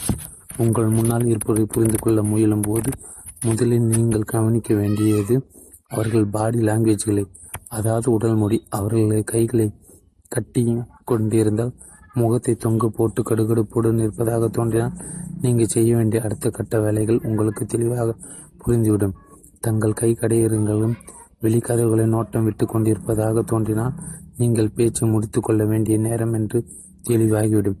அந்த நேரத்தில் நீங்கள் எது சொன்னாலும் எடுபடாது அவர்கள் என்ன பேசிக்கொள்கிறார் என்பதில் உங்கள் பாதி கவனம் இருக்க வேண்டும். நீங்கள் உங்கள் உரையாடல் வெற்றிகரமாக கொண்டு செல்ல வேண்டுமானால் பிறர் சொல்வதை கேட்டுக்கொள்ளும் கலையில் நீங்கள் பழகி இருக்க வேண்டும். கேள்விகளை காது கொடுத்து கேளுங்கள். குரல்கள் வெளிப்படுத்தும் நுணுக்கங்களை அடையாளம் கண்டு கொள்ளுங்கள். அவற்றில் இருக்கும் உணர்ச்சிகளை தெளிவாக புரிந்து கொள்ளுங்கள். நீங்கள் இதையெல்லாம் கேட்டால்தான் மேற்கொண்டு என்ன பேச வேண்டும்? எத்திசையில் குறி வைக்க வேண்டும்? எவ்வளவு அடுத்து முடித்து பேச வேண்டும்? எது போன்ற வார்த்தைகளை உபயோகிக்க வேண்டும் என்று உங்களுக்கு தெளிவாகும். இறுதியாக உங்கள் மனதில் என்ன மாதிரியான எண்ணங்கள் எதிர்வினையாக தோன்றுகின்றன என்பதை புரிந்து கொள்ளுங்கள். எதிரில் இருப்ப உணர்ச்சிகள் நீங்கள் சரியாக புரிந்து கொண்டு பேசவிட்டால் நீங்கள் தொடர்ந்து சொல்வை எதிர்மறையான விளைவுகளை ஏற்படுத்திக் கொண்டும். இதில் பெண்கள் இயற்கையிலே மிகவும் முன்னேற்றம் அடைந்திருக்கிறார்கள். எதிரில் இருப்பவர் உணர்ச்சிகள் அல்லது மனப்போக்கு எதுவும் சொல்லாமல் அல்லது செய்யாமல் மிக நன்றாக புரிந்து கொள்கிறார்கள். ஆண்களுக்கும் இந்த ஆற்றல் சாத்தியமே. கொஞ்சம் அதிகம் கஷ்டப்பட்டு இந்த ஆற்றலை பெற வேண்டும் என்றாலும் இந்த ஆற்றலை வீணாகி விடாது. ஆரம்பகாலம் இந்நிறுவத்தின் ஆட்களை சேர்க்க நேர்காணல் செய்யும் போது ஒரு பெண்மணியும் எங்கள் குழுவில் இருப்பதை வழக்கமாக்கி கொண்டிருந்தேன். நான் விரும்பிய எனக்கு தேர்வு தேவையானவர்களை நான் தேர்ந்தெடுத்தேன் என்றாலும் உங்களுக்கு என்ன தோன்றுகிறது என்று அவரிடம் கேட்க நான் தவறியதே இல்லை. அதே சமயம் அவர்கள் சொல்வதை நான் கவனத்தில் வைத்துக் கொள்வேன். அவர் சொன்னதே முடிவு என்பதில்லை. அவர் உணர்ந்த கூர் உணர்வுகளை நான் மதிக்கிறேன். நான்கு ஆர்வத்துடன் இருங்கள். பேச்சுவார்த்தைகளின் சாராம்சமே அதில் இருக்கும் முனைப்பு தான் அதுதான் பேச்சுவார்த்தையை உயிரோட்டம் உள்ளதாக ஆக்குகிறது. உணர்ச்சி பெருகெடுத்த வார்த்தைகள் நீங்கள் சொல்வதில் கம்பீரம் ஆழ்ந்த விருப்பம் ஈடுபாடு காதல் வெறுப்பு ஆகியவற்றை உணர்வுபூர்வமாக வெளிப்படுத்தும் சொற்களை எதிரில் இருப்பவர்களை புரிந்து கொள்ளும் வார்த்தைகளை உபயோகியுங்கள். நீங்கள் வெளிப்படுத்தும் உணர்வுகள் நீங்கள் உபயோகிக்கும் வார்த்தைகளின் பொருளை அடியோடு மாற்றிவிடும் அதிசயத்தை நீங்கள் காணலாம். ஒரு குண்டு ஊசியை உங்கள் மீது நான் எறிந்தால் அது உங்களை குத்துவதாக நீங்கள் உணரலாம். அந்த குண்டூசி ஒரு இரும்பு தண்டின் ஒரு முனையில் பொருத்தி அதை உங்கள் மீது எறிந்தால் அது உங்கள் இதயத்தை குத்தி தொலைத்துவிடும். அது போன்றதுதான் வார்த்தைகள். மீதும் ஏற்று உணர்ச்சிகளும் இது போன்ற உணர்ச்சிகள் ஏற்பட்ட ஏற்றப்பட்ட வார்த்தைகள் சினிமாக்களும் மேடை நாடுகளும் மிக நன்றாக உபயோகப்படுத்தப்படுவதை நீங்கள் பார்த்திருக்கிறீர்கள். அதாவது தேர்ந்தெடுத்த வார்த்தைகளும் அவற்றை உணர்ச்சி குழம்புகள் தேர்ந்தெடுத்திருக்கும் பா பாங்கில் கேட்பவர் மனதை ஆக்கிரமிக்கும் விதத்தை நீங்கள் கண்கூடாக பார்த்திருக்கிறீர்கள். இது போன்ற அனுபவங்களை நீங்களும் உங்கள் பேச்சில் ஏற்படுத்தால் நீங்களும் ஒரு சிறந்த பேச்சாளராக உருவெடுக்க முடியும். உங்கள் உணர்ச்சிகளை தேவையான அளவில் கலந்து கொடுக்க உங்களுக்கு தெரிந்திருக்க வேண்டும். முக்கியத்துவம் இல்லாத விஷயங்களை தேவையில்லாமல் உணர்ச்சிகளை புகுத்தக்கூடாது. ஒரு முயலை கொள்ள யாரும் பீரங்கி உபயோகிக்க மாட்டார்கள் என்பது நாம் எல்லோரும் புரிந்து கொண்டிருக்க பழமொழி. உங்கள் பேச்சு அவ்வளவு உணர்ச்சிகள் கொந்தளிக்க வேண்டிய அவசியம் இல்லை. குழந்தைகள் பெரியவர்களை பற்றி குறை சொல்லும். பொது சிறிய விஷயங்களை மிகவும் பெரிதுபடுத்தி சொல்வதை நீங்கள் கேட்டீர்கள் அல்லவா? பண்பாளராக உருவெடுத்து கொண்டிருக்கும் வேளையில் இது போன்ற நீங்கள் தவித்திருப்பது நல்லது. சொல்லப்போனால் இது போன்றவை குழந்தைத்தனமாக நீங்கள் பிரித்துப்படுத்த வேண்டியவற்றை பெரிய விஷயங்களுக்கு என்று பாதுகாத்து வைத்திருங்கள். மிஸ்டர் ஷோப் சொல்வார் வெகுமதி கொடுக்கும்போது தாராளமாக இருக்க வேண்டும். ஆனால் முட்டாள்தனமாக காட்டிக்கொள்ளக்கூடாது. ஐந்து ரூபாய் சரி ஐநூறு ரூபாய் என் உணர்ச்சிகள் உங்கள் கட்டுப்பாட்டில் இருக்க வேண்டும். அதன் பிடியில் நீங்கள் சிக்கிக் கொள்ளக்கூடாது ஆனால் மிகவும் பெரிய அல்லது முக்கிய விஷயம் என்னவென்றால் நீங்கள் அதை உங்கள் மன அழகத்திலிருந்து உணர்ந்து செயல்பட வேண்டும். உங்களிடம் இருக்கும் அனைத்தையும் அதற்காக செலவிட வேண்டும். உங்கள் உணர்ச்சிகளை அந்த நேரத்தில் கட்டுப்பாட்டில் வைத்திருக்க கூடாது. சில சமயங்கள் உங்கள் அபரீதமான அன்பையும் வெறுப்பையும் ஒரே வாக்கியத்தில் காட்ட வேண்டிய நிர்பந்தம் ஏற்படலாம். உன் மீது எனக்கு மிகுந்த ஆசை இருப்பது உண்மைதான். ஆனால் நீ செய்யும் காரியங்களை அடியோடு வெறுக்கிறேன் என்று சொல்வதை கேள் கேட்டி கேட்டிருப்பீர்கள். இன்றைய குழந்தைகள் இதை நன்றாக புரிந்து கொள்ள வேண்டும். இது போன்ற உணர்ச்சிகளை வெளிப்படுத்த வேண்டிய நேரங்களில் தயங்க தயங்காதீர்கள். இது போன்ற சமயங்களில் உங்கள் சொற்களை மட்டும் உபயோகித்து பயனில்லை. உங்கள் உணர்ச்சிகளை நீங்கள் பேசும்போது தயாராக வைத்திருக்க வேண்டும். அப்போதுதான் எங்கு உபயோகிக்க வேண்டுமோ இங்கு முழு அளவில் உபயோகிக்க முடியும். அவ்வாறு உபயோகித்தால் நீங்கள் சொல்ல வேண்டியதை மற்றவர்கள் புரிந்து கொள்ள வேண்டும். என்று நீங்கள் மனப்பூர்வமாக விரும்புவதை நீங்களும் தெளிவாக சொல்ல முடியும். நான் ஒரு சிறந்த பேச்சாளராக உருவாக வேண்டும் என்று எனக்கென்ற உலக்கை இலக்கை வைத்து கொண்டிருக்கிறேன். உங்களுக்கும் இது போன்ற ஒரு இலக்கு இருக்கிறது என்றால் ஏதாவது ஒரு நல்ல விதத்தில் சொல்ல நீங்கள் விருப்பப்பட்டால் அவற்றை எவ்வாறு பயனளிக்கும் விதத்தில் சொல்வது என்று பயிலுங்கள் ஒவ்வொரு ஈடுபாட்டுடன் கேட்பவர் மனதில் அவர்களை புரிந்து கொண்டு சரியான நேரத்தில் சரியான வார்த்தைகளை உபயோகித்து அவற்றில் போதுமான உணர்ச்சிகளை ஊத்தி பேசினால் நீங்கள் அசாதாரண பலன்களை பெற முடியும். சொல்வதற்கு உங்களிடம் நல்ல விஷயங்கள் இருக்கிறது என்றால் அதை சிறந்த முறையில் சொல்லுங்கள். ஐந்து. ஆர்வத்துடன் ஆர்வத்துடன் இருங்கள். ஐந்து. ஆர்வத்துடன் இருங்கள். உங்களுக்கும் நீங்கள் பேசுவதை கேட்பவர்களிடையில் ஒரு நல்ல பிணைப்பு பாலம் இருக்க வேண்டும். பரஸ்பரம் புரிந்து கொள்ளுதலுக்கும் இணக்கமாக இருப்பதற்கும் இதை நீங்கள் தான் காட்ட வேண்டும். உங்களைப் போலவே எதிராளியும் விரும்பிவிட்டால் இது சுலபமாக நடந்துவிடும். எதிராளி கொஞ்சம் வித்தியாசமானவர்கள் என்றால் கொஞ்சம் சிரமப்பட வேண்டியிருக்கும். ஆண்களும் பெண்களும் வசதி படைத்தவர்களும் வசதியற்றவர்களும் வயது வந்தவர்களும் குழந்தைகளும் என்று ஒவ்வொருவருக்கும் அவரவர் வேலை கணக்கச்சிதமாக வேறுபட்டிருக்கும். ஒரு ஒரு நிலைக்கு மற்றவர் ஏறி இறங்கி தன்னை வெளிப்படுத்திக் கொள்ள வேண்டியிருக்கும் வளர்ந்திருக்கும் நீங்கள் ஒரு குழந்தையுடன் பேசும்போது உங்கள் குழந்தை பருவத்திற்கு மானசீகமாக என்று நீங்கள் சொல்ல இருப்பதை தொடர்பு படுத்தினால் பிணைப்பில் ஓட்டுதலும் உறுதியும் கேட்பவரை சென்றடையும். அந்த அனுபவத்தின் உணர்வுபூர்வமானதா? குறிப்பிடுவதற்கு குளறுபடி செய்துவிட வேண்டாம். ஆறு கடைசி புகலிட விதிமுறைகள். உங்கள் பேச்சு கடைசி சொல்ல வேண்டியவை என்று சில இருக்கும். அவற்றை சொல்ல தோதான கடைசி நேரம் வரும் வரையில் நிச்சயம் காத்திருக்க தான் வேண்டும். அவசரப்பட்டு முதலில் சொல்லிவிடக் கூடாது. சில சமயம் அவற்றை சொல்லாமல் இருப்பதே பயனளிக்கும் என்றாலும் உங்களுக்கு வேறு வழி இல்லாமல் சொல்லியே தீர வேண்டியதாகிவிடும். ஒன்று நேரடி தாக்குதல். நேரடியாக சுட்டி காட்டு சொல்வதை கட்டிலும் மறைமுகமாக கோடிட்டு கோடி கட்டி உணர்த்துவது பெரும்பாலும் பலன் அளிக்கும். எதிரி இல்லாத ஒருவரை குறிப்பிட்டு சொல்லி எதிரில் இருப்பவர் புரிந்து கொள்ளும் வகையில் உங்கள் கருத்துக்களை சொல்லி விளங்க வைக்கலாம். நேரடியாக சொல்லி புரிய வைக்கும் அவசியம் ஏற்படும் காலங்களும் இருக்கின்றன. அந்த சமயத்தில் இது பலன் அளிப்பதாக தோன்றினாலும் பொதுவாக இது போன்றவை எதிர்வினையே பலனே அதிகம் கொடுக்கும். இரண்டு வசைப்பாடுகள் திட்டுதல். இது கூறான கத்தியை கையாள்வதை போன்றது. வெகு கவனமாக கையாள வேண்டும். கால நேரம் பார்த்து தகுந்த சமூகத்தில் பொருத்தமான வார்த்தைகளை தேவையானவற்றை மட்டும் சொல்ல வேண்டிய காலம் இது. தினசரி ஒவ்வொரு தடவையும் நாம் குழந்தைகளை திட்டி வளர்த்தால் அவர்கள் நெஞ்சில் இதனை படுக்கலாக நாம் ஆழப்பதித்து விடுவோம். திட்டுகள் நம் மனதில் மிக ஆழத்தில் பதிந்துவிடும். வல்லூர் நாவினால் சுட்டவடு ஒரு ஞாபகம் இருக்கட்டும். கோடாரி நெஞ்சுக்கு அருகில் எடுத்து செல்லாதீர்கள். நெஞ்சு மிகவும் நளினமானது. பிரச்சனை விவாதிக்கும் போது எதிராளியின் சுயமரியாதை சேதப்படுத்த தேவையில்லை என்பதை மறந்துவிடாதீர்கள் இது நாசுக்காக செய்யப்பட வேண்டிய வேலை. நீங்கள் திட்டத்தான் வேண்டும் என்ற கட்டாயம் இருந்தால் அக்கட்டாயத்தை ஒரு தடவைக்கு இருந்து தடவைகள் யோசித்து செயல்படுங்கள். மூன்று ஏளனம் செய்தல் இது பலனளிக்கும் ஒரு விவாத முறை என்பதில் இரண்டு கருத்துக்கள். இருக்க முடியாது என்றாலும் அநேகமாக அனை அனைத்து சமயங்களும் எதிராளி இதனால் மிக விரைவில் பாதிக்கப்படுவார். எப்போதும் கிண்டல் அடித்து பேசுவது அருவறுப்பான செயல். மூ நான்கு நிபந்தனை கூறுதல். மருந்து போல எப்போதாவது உபயோகித்தால் நல்ல பலன் கிடைக்கும். ஆனால் இதையே ஒவ்வொரு தடவையும் உபயோகிக்க ப பழக்கப்படுத்தி கொண்டால் கேட்பார்கள் இதை சட்டை செய்ய மாட்டார்கள். எப்போது சத்தம் போடும்? அம்மாவை அவள் குழந்தைகள் கண்டு கொள்ளாமல் தங்கள் வேலை பார்க்க போவது நீங்கள் பார்த்து பழகிய ஒன்றுதான். சாதாரணமாக நிந்தனை கூ கூறாதவரிடம் மக்கள் மதிப்பு வைத்திருப்பார்கள்.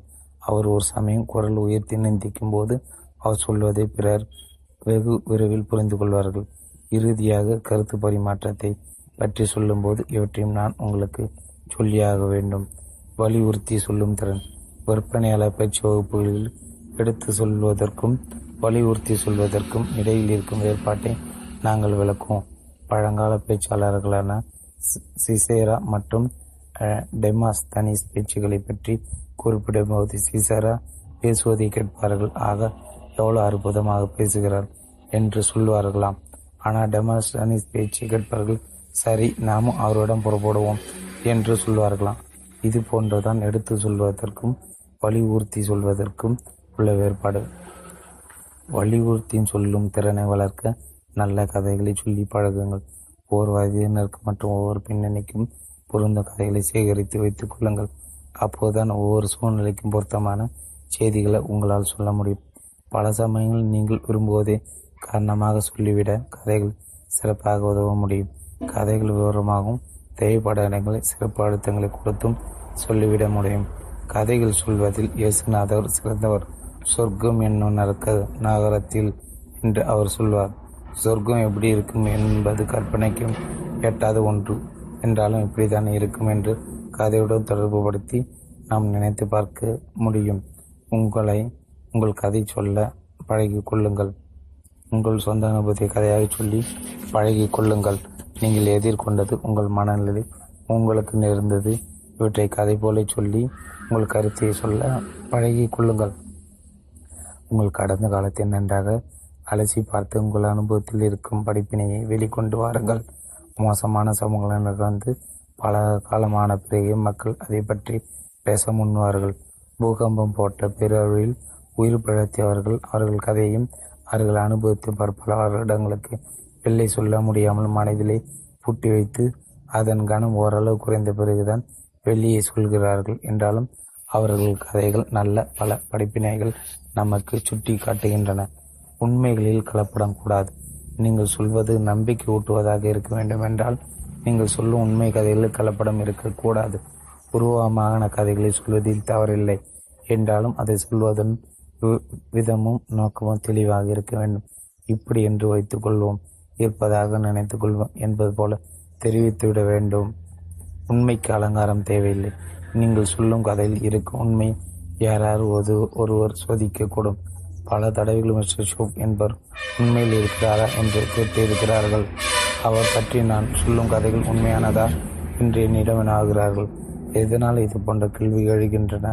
நினைத்து பாருங்கள் அவர்களிடம் சொல்லப்பட்ட கதைகள் உருவகப்படுத்தப்பட்டவை உண்மையானவை அல்ல என்று உங்களுக்கும் புரியும். கதைகளில் வரும் உணர்வுகளை சொல்லப்படும் உணவு உண்மைகளை இயல்புமாறாக பெரிதுபடுத்தி சொல்லாதீர்கள். பெரிதுபடுத்துவது சிறுபிள்ளைத்தனமான செய்திகள் தன்னிடம் இல்லாத தன்னம்பிக்கை ஈடு செய்வதற்காக பொய்யாக பெரிதுபடுத்தி சொல்லப்படுகிறது. நாம் சொல்வதில் நமக்கே தெரியும் குறைபாட்டை மறைக்க பெரிதுபடுத்தி சொல்கிறோம். ஒருபோதும் இதை செய்யாதீர்கள். வெகு சீக்கிரமே உண்மை என்னவென்று வெளிப்பட்டுவிடும்.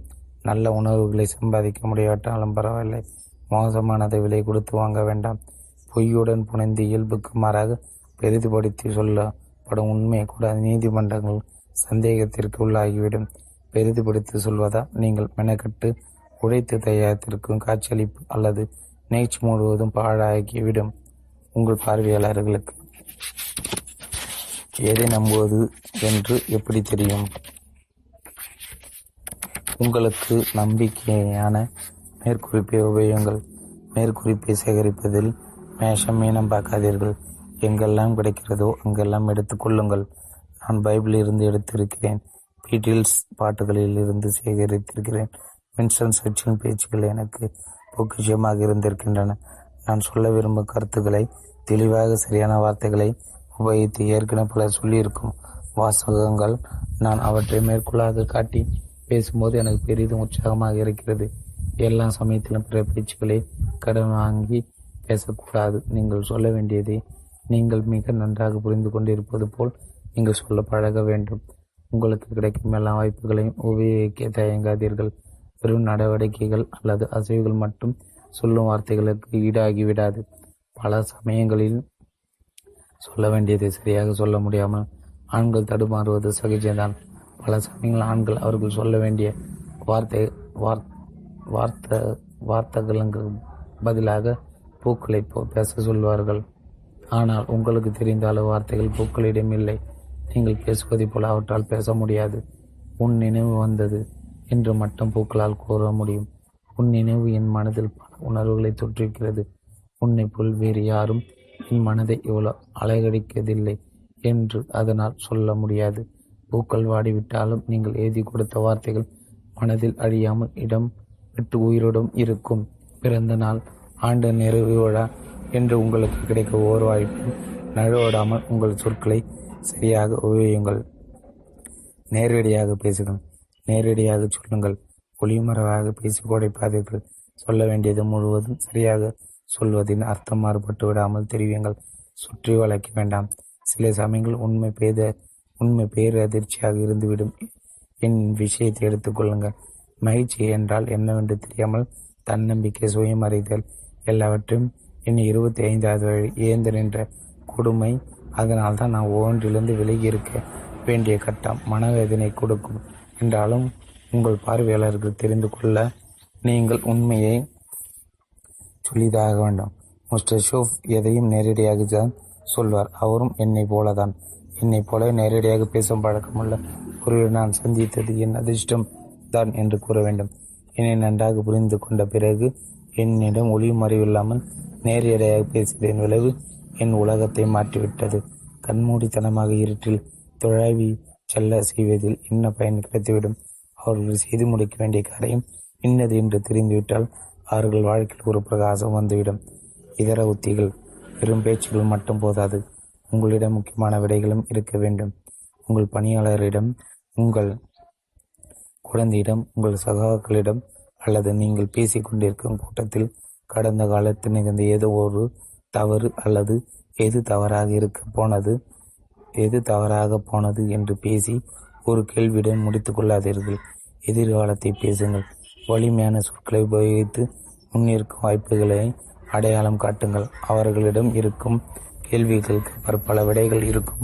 வழிகாட்டிகளை சுட்டி காட்டுங்கள் சவால் விடுங்கள். சவால் என்று வரும்போது நம் அனைவரும் எதிர்வினையாக எதையோ செய்து விடுவோம் இல்லையா? நான் இன்று இருக்கும் நிலைக்கு மிஸ்டர் சோஃப் என்னிடம் போட்ட ஒரு பந்தயத்தின் விளைவுதான் என்று கூற வேண்டும். நீங்கள் என்னவாக இருக்கப் போகிறீர்கள் என்று என்னால் இப்போது பார்க்க முடிகிறது. மிஸ்டர் ரோன் இப்போது என்னால் பார்க்க முடிகிறது. அடுத்தோர் எவ்வாறு தன்னை மாற்றிக்கொண்டு இன்னும் முன்னேற்றம் அடைந்தவராக இருக்க முடியும் என்று எதிர்காலத்தை விளக்கிச் சொல்லுங்கள். எதிர்காலத்தில் அவர்கள் எப்படி இருப்பார்கள் என்று உண்மையில் சிலருக்கு கற்பனை செய்து பார்க்க முடியாமல் இருக்கும். குறிப்பாக குழந்தைகள் எதிர்காலத்தில் என்னவாக இருக்க வேண்டும் என்று அவர்கள் தெளிவாக கற்பனை செய்ய முடியாதவர்களாக இருக்கிறார்கள். பெற்றோராக நீங்கள் தான் இதில் அவர்களுக்கு உதவ வேண்டும். இது செய்து முடிப்பது நிச்சயம் ஒரு சவாலாக தான் இருக்கும்.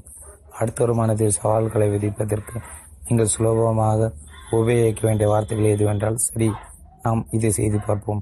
நாம் செய்து பார்க்கலாம் என்று சொல்வது மிகப்பெரிய உந்துதலாக இருக்கும். பழைய காலத்தில் ஒரு சொற்றொடர் வழக்கத்தில் இருந்தது. பொதுவான விஷயத்தில் இரண்டு அல்லது மூன்று பேர் சம்பாதித்து விட்டால் எதையும் சாதித்து விட முடியும். இருவர் அல்லது மூவர் ஒரு தொழில்துறை ஆற்றி படைக்க முடியும். இரண்டு பெற்றோர்களும் ஒன்று சேர்ந்து ஒரு முயற்சியில் ஈடுபடும் போது அது ஒரு சக்தியாக உருவெடுத்துவிடும். ஒருவரிடம் இருக்கும் ஈடுபாடு மற்றும் வயிறாகும். இந்த இரண்டையும் விட இருவரிடம் இருக்கும்போது விளைவு இரு மடங்காக வெளிப்படுகிறது. அதன் சக்தி பத்து மடங்காக அதிகரித்து விடுகிறது. ஒரு சமுதாயம் அல்லது சமூகத்தை மாற்றியமைக்க பத்து லட்சம் மக்கள் தேவையில்லை. உலகத்தை வெல்ல தனி மனிதனாக முயற்சிருப்பது என்பது பிரம்ம பிரயத்தனம் என்றாலும் அதுவே தகுந்த துணைகளுடன் நாம் செய்து காட்டுவோம் என்று கூட்டு முயற்சி செய்யும்போது மாற்றம் நகர்ந்து வருகிறது. என்னை பற்றி சொல்லிக் கொள்ளும்போது என் அனைத்து முயற்சிகளும் கூட்டு முயற்சிகளே. அதிகபட்சமாக என் முயற்சிகளில் ஐந்து கூட்டாளிகள் இருப்பார்கள். கூட்டு முயற்சியின் பாலத்தை நான் நன்றாக புரிந்து கொண்டிருக்கிறேன். அதனாலே அதை மதித்து போற்றுகிறேன். சில சமயங்களில் கூட்ட முயற்சிகள் காலை விட்டு விடுவதும் உண்டு. திருமணங்களை போல என்றாலும் இது போன்ற காரணங்கள் மட்டுமே கூட்டு முயற்சிகள் இருக்கும் வலிமை. ஒருபோதும் வெற்றிக்கு தரையாக இருந்துவிட முடியாது. உங்களை நம்பினால் உங்கள் நம்பிக்கைகள் ஈடுபாட்டுடன் செயல்படுங்கள். உங்கள் காட்சியளிப்பில் உங்கள் நம்பிக்கை ஊடாட செய்தே ஆக வேண்டும். என்ற கட்டாயம் ஒருபோதும் இருக்க தேவையில்லை. ஆனால் உங்கள் வாழ்க்கையை ஆட்டி படைக்கும் ஒரு உத்வேகம் என்று உங்களுக்கு இருந்தே ஆக வேண்டும். கிறிஸ்தவ புதிய வேத ஆகமத்தில் டார்சர்ஸின் சாவுல் என்ற கதை ஒன்று இருக்கிறது. கிறிஸ்தவராக இருக்கும் ஒவ்வொருவரையும் பூமியோடு அரை அரைத்து அழிப்பதில் ஆர்வம் கொண்டிருந்த ஒருவன் டெமார்கஸ் வழியில் எவ்வாறு மாற்றப்பட்டான் என்பதை வி- விவரித்து கூறுகிறது. அவனிடமிருந்து அடக்க முடியாத ஈடுபாடு வைராகும் திசை திருப்பப்பட்ட போது கடவுளை பற்றி விளக்கி கூறும் ஒரு கிறிஸ்துவ தலைவராக அவர் உருவெடுத்தார் என்பதை எடுத்துச் சொல்கிறது. உங்களிடம் இருக்கும் ஈடுபாடும் வைராகியம் உங்கள் ஒவ்வொரு சொல்லிலும் ஒவ்வொரு சொல்லிலும் செயலிலும் வெளிப்பட வேண்டும். நீங்கள் வலியுறுத்தும் ஒவ்வொன்றிலும் அது மிளிர வேண்டும். உங்களிடம் இருக்கும் ஈடுபாடும் வைராகியம் உங்கள் ஒவ்வொரு சொல்லிலும் செயலிலும் வெளிப்பட வேண்டும். நீங்கள் வலியுறுத்தும் ஒவ்வொன்றிலும் அது மிளிர வேண்டும். உங்கள் நேரத்தை பயன்பட உபயோகியுங்கள். அத்தியாயம் ஐந்து நேர நிர்வாகம். நீங்கள் எவ்வாறு விரும்புகிறீர்களோ அவ்வாறு உங்கள் நேரத்தை செலவழிக்கலாம் என்பதை நான் அழுத்தமாக திருத்தமாக முதலே சொல்லிவிட விரும்புகிறேன். நேரத்தை நிர்வகிப்பதில் இதுவே அரிச்சூடு என்பதை தெளிவுபடுத்த விரும்புகிறேன். இது உங்கள் வாழ்க்கை. பிறர் இது அவர்கள் விருப்பம் போல் வார்த்தெடுக்க நீங்கள் அனுமதிக்க தேவையில்லை. உங்கள் எதிர்கால கனவு இலக்குகள் தொடர்ந்து மேம்பட்டு வரும் முன்னேற்றமே வெற்றி என பார்க்கப்படுகிறதே. அல்லாமல் பணம் அல்லது பாணி வெற்றியின் அளவுகோலாக ஒருபோதும் இருந்ததில்லை. பிறரை போல் நீங்கள் இருக்க தேவையில்லை அல்லது பிறரை போல் நீங்களும் நடந்து கொள்ள வேண்டும் என்ற கட்டாயம் இல்லை நீங்கள் உங்கள் கனவுகளை சீர்படுத்தி அவ மேம்பட உங்களால் உடைக்க முடிகிறதா? என்பதில் கவனமாக இருங்கள். குன்றுகளின் முகற்றிற்கு ஏறி வயல்களை உருவாக்கி உழுது அணில்கள் குறிப்பதற்கு தானியங்களை பயிர் செய்ய கனவு கண்டு அதில் ஒரு வெற்றி அடைகிறான் என்றால் அவனை நான் சிறந்த வெற்றியாளன் என்றே கொண்டாடுவேன். நேரத்தை பற்றி சிறிதும் கவலைப்படாமல் வேலை செய்து கொண்டிருப்பதும் ஒரு வகை நேர நிர்வாகம் என்று சொல்ல வேண்டும். நடப்பது நடக்கும்.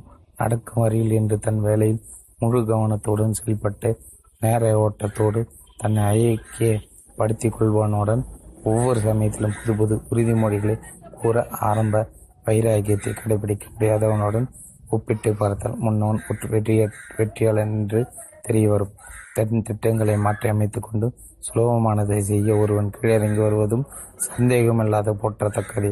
ஒரு இக்கட்டான சூழ்நிலை நீங்கள் மாட்டிக்கொண்டிருக்கும் சமயத்தில் சரி இது இப்போது தேவையில்லை என்று முடிவெடுப்பது தவறே அல்ல. சேல்ஸ்மேனாக பணியாற்றும் ஒரு நிர்வாகத்துறைக்கு மாற்றப்படுகிறார். கூட்டி கடித்து பார்க்கும்போது வேலை நேரமும் அதிகம் சம்பளம் குறைவு என்று அவருக்கு தெரிய வருகிறது. அப்போது திரும்பவும் விற்பனை பிரிவுக்கு திரும்ப முடி முடிவெடுக்கிறார் இது போன்ற தக்க முடிவுதான் அப்பாவை பார்க்கவே முடியவில்லை என்று ஒரு சிறுமி வருத்தப்படுவதாக ஒரு கதை. தன் மகளுடன் நேரம் செலவிட முடியாத அளவு வேலை அப்பாவுக்கு அப்பாவுக்கு ஆஃபீஸில் நிறைய வேலை இருக்கு. அதனால் தான் வீட்டிலேயும் அவர் வேலை செய்ய வேண்டியிருக்கு என்று அம்மா குழந்தையை சமாதானப்படுத்துகிறார் நிறைய அவசரம் இல்லாத வேலையா? அப்பாவுக்கு ஆஃபீஸ் கொடுக்கலாமே என்று சிறுமி கேட்கிறார் சிறுமி ஆதங்கத்தில் தவறில்லை. அவள் கேள்வியில் நியாயம் இருக்கிறது. உங்கள் குடும்பம் குழந்தைகள் நண்பர்கள் சமூகம் இவர்களோடு நீங்கள் நியாயமாக செலவிட வேண்டிய நேரத்தை வகை தொகை இல்லாமல் தியாகம் செய்கிறீர்கள் என்றால் உங்கள் ஆபீசர் அவசர வேலைகளை குறைத்து ஒரு மாற்றுப் பிரிவில் சேருவது நல்ல தீர்வாக இருக்கும். என் ஆரம்ப பணி காலத்தில் கண்மூடித்தனமாக பின்பற்றிய சிலவற்றிற்காக நான் கொடுத்த விலை ஏராளம். நான் இவ்வளவு விலை கொடுக்க வேண்டும் என்று எனக்கு முன்கூட்டியே தெரிந்திருந்தால் அந்த பக்கம் தலை வைத்து கூட நான் படித்திருக்க மாட்டேன். நேர நிர்வாகத்தில் மற்றொரு அணுகுமுறை இருக்கிறது. நீண்ட நேரம் கடினமாக உழைப்பது இதை மிக கவனமாக கையாள வேண்டும். அளவு கடந்த தேய்மானம் ஏற்பட வாய்ப்பு இருக்கிறது. என் ஆரம்ப காலத்தில் இதை பின்பற்றினேன். இரவில் தூங்க முடியாத அவதிப்பட்டு என் உடல்நிலை கெடுத்து கொண்டது இப்போது நினைவிற்கு வருகிறது. ஆறு டு எட்டு கிலோ கொ- உடல் எடை குறைந்து ஒல்லியாகிவிட்டேன். எனக்கு அப்போது வேகம் முக்கியமாக இருந்தது. பத்து மணி நேரம் இதற்கு போதவில்லை என்றதால் நான் பதினோரு மணி நேரம் உழைக்கிறேன் என்று எனக்கு நான் உற்சாகப்படுத்தி கொண்டேன். வருகிட கடைசியில் என் ஆரோக்கியம் பாடுபட்டு போனது தெரிந்தது. பணம் சம்பாதித்த பின்னர் அதனை அனுபவிக்க முடியாமல் நோயாளியாவது படு முட்டாள்தனம் என்று உணர்ந்து கொண்டேன். நீங்கள் கடினமாக உழைக்க வேண்டும் என்பதில் லயகேசமும் சந்தேகம் இல்லை. ஆனால் இன்னும் கடினமாக என்ற புள்ளியை தேர்ந்தெடுப்பதில் கவனம் தேவை. என்பதை நான் இங்கு வலியுறுத்துகிறேன். தேய்மானம் அடையாமல் கடின உ- உழைப்பை தவிர்ப்பது சில சமயம் முடியாமல் போய்விடும். பல மணி நேரங்கள் வேலை செய்து வேலை செய்வது என்பது முக்கியமல்ல. அந்த பல மணி நேரங்கள் நீங்கள் என்ன வேலை செய்கிறீர்கள் என்பதே முக்கியம் என்பதை நினைவு கூறுங்கள். புத்திசாலித்தனமாக வேலை செய்வது உங்கள் கையில் தான் இருக்கிறது. மற்றொரு வகையான நேர நிர்வாகத்தில் உங்களிடமிருந்து நீங்கள் அதிகம் பெற வேண்டும் என்ற அணுகுமுறை இருக்கிறது. புத்திசாலிய புத்திசாலியாக பணியாற்றுங்கள். நீங்கள் வேலை செய்யும் அதே நேரத்தை மதிப்புமிக்கதாக செய்து கொள்ளுங்கள் இதை செய்வதற்கு சில கோட்பாடுகளை நீங்கள் கட்டாயம் பின்பற்றியே ஆக வேண்டும். அப்போதுதான் உங்கள் நேர நிர்வாகம் உங்களுக்கு நீங்கள் விரும்பும் பயன்களை கொடுக்கும். நேர நிர்வாக கோட்பாடுகள். ஒன்று ஒரு எழுதப்பட்ட இலக்குகளை அட்டவணை. நான் எழுதி வைத்திருக்கும் இலக்குகள் அட்டவணையை பார்க்க விரும்புவதாக ஷோஃப் என்னை சந்தித்த சமயத்தில் கேட்டார். அவர் அனுபவத்திலிருந்து எனக்கு உதவ முடியுமா என்று பார்க்க விரும்பினான். என்னிடம் அது போன்ற எந்த அட்டவணையும் இல்லை என்று கூற வேண்டியதாயிற்று. என்னிடம் ஒரு அட்டவணையும் இல்லை என்றால் என் பேங்க் பேலன்ஸ் என்னவாக இருக்கும் என்று அவர் சொல்ல முடியும். முடியும் பதிலளித்த இது எனக்கு பெரிய புரட்சிக புரட்சிகரமாக இருந்தது. மனிதர்கள் மட்டும் இலக்குகளை உருவாக்கி அவற்றுக்காக செயல்பாட்டு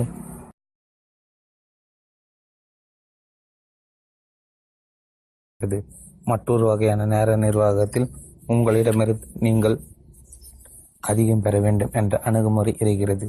புத்திசாலிய புத்திசாலியாக பணியாற்றுங்கள். நீங்கள் வேலை செய்யும் அதே நேரத்தை மதிப்புமிக்கதாக செய்து கொள்ளுங்கள். இது செய்வதற்கு சில கோட்பாடுகளை நீங்கள் கட்டாயம் பின்பற்றியே ஆக வேண்டும். அப்போதுதான் உங்கள் நேர நிர்வாகம் உங்களுக்கு நீங்கள் விரும்பும் பயன்களை கொடுக்கும். நேர நிர்வாக கோட்பாடுகள். ஒன்று ஒரு எழுதப்பட்ட இலக்குகளை அட்டவணை. நான் எழுதி வைத்திருக்கும் இலக்குகள் அட்டவணையை பார்க்க விரும்புவதாக ஷோஃப் என்னை சந்தித்த சமயத்தில் கேட்டார். அவர் அனுபவத்திலிருந்து எனக்கு உதவ முடியுமா என்று பார்க்க விரும்பினான் என்னிடம் அது போன்ற எந்த அட்டவணையும் இல்லை என்று கூற வேண்டியதாயிற்று. என்னிடம் ஒரு அட்டவணையும் இல்லை என்றால் என் பேங்க் பேலன்ஸ் என்னவாக இருக்கும் என்றும் அவர் சொல்ல முடியும். முடியும் பதிலளித்த இது எனக்கு பெரிய புரட்சிக புரட்சிகரமாக இருந்தது. மனிதர்கள் மட்டும் இலக்குகளை உருவாக்கி அவற்றுக்காக செயல்பாட்டு எதிர்காலத்தை திட்டமிட்டு முன்னேற முடியும். வேறு எந்த விலங்கிற்கும் இது போன்ற திறமை இல்லை. உங்கள் எதிர்காலத்தை திட்டமிட போதுமான யோசனைகளை நீங்கள் தீவிரமாக சிந்திக்க வேண்டும். உங்கள் பொருளாதார எதிர்காலத்தை நீங்கள் விரும்பும் விதத்தில் மாற்றி அமைத்துக் கொள்ள வேண்டிய திறமைகள் உங்களிடம் குறைவாக இருக்கும்போது நீங்கள் ஏன் இதை குறித்து திட்டமிடாமல் கவலையற்று இருக்கிறீர்கள்? மனித வாழ்க்கையில் நம்மை ஐந்து விஷயங்கள் பாதிக்கின்றன. சுற்றுச்சூழல் நம்மளை சுற்றிய பௌதிக ரீதி ரீதியாக இருப்பவை சமூகம் அல்லது அரசியல் நிகழ்ச்சிகள் வீட்டில் நடப்பவை நம் சமூக மக்களிடம் நடப்பவை நம் தேசத்தில் அல்லது உலக நிகழ்வுகள் விளைவுகள் நாம் விரும்பி பெற்றவை நாம் ஜெயித்தவை ஜெயிக்க இயலாமல் விட்டு போன விவேகம் அல்லது அறிவு மற்றும் கனவுகள் நம் சுற்றுச்சூழலை ஒருபோதும் குறைத்து மதிப்பிட முடியாது. நிகழ்வுகள் நம் வாழ்க்கையில் படிப்பினை தருகின்றன. நம்மிடம் சேர்ந்த சொத்துக்கள் அல்லது பொறுப்புகள் யாவும் விளைவுகள் அளித்தவை. விவேகம் அல்லது அறிவு நம் சொந்த சொத்தாகவும் கனவுகள் நம் எதிர்கால நம்பிக்கைகளாகவும் நம்முடன் சேர்ந்திருக்கின்றன. கனவுகள் காணுங்கள்.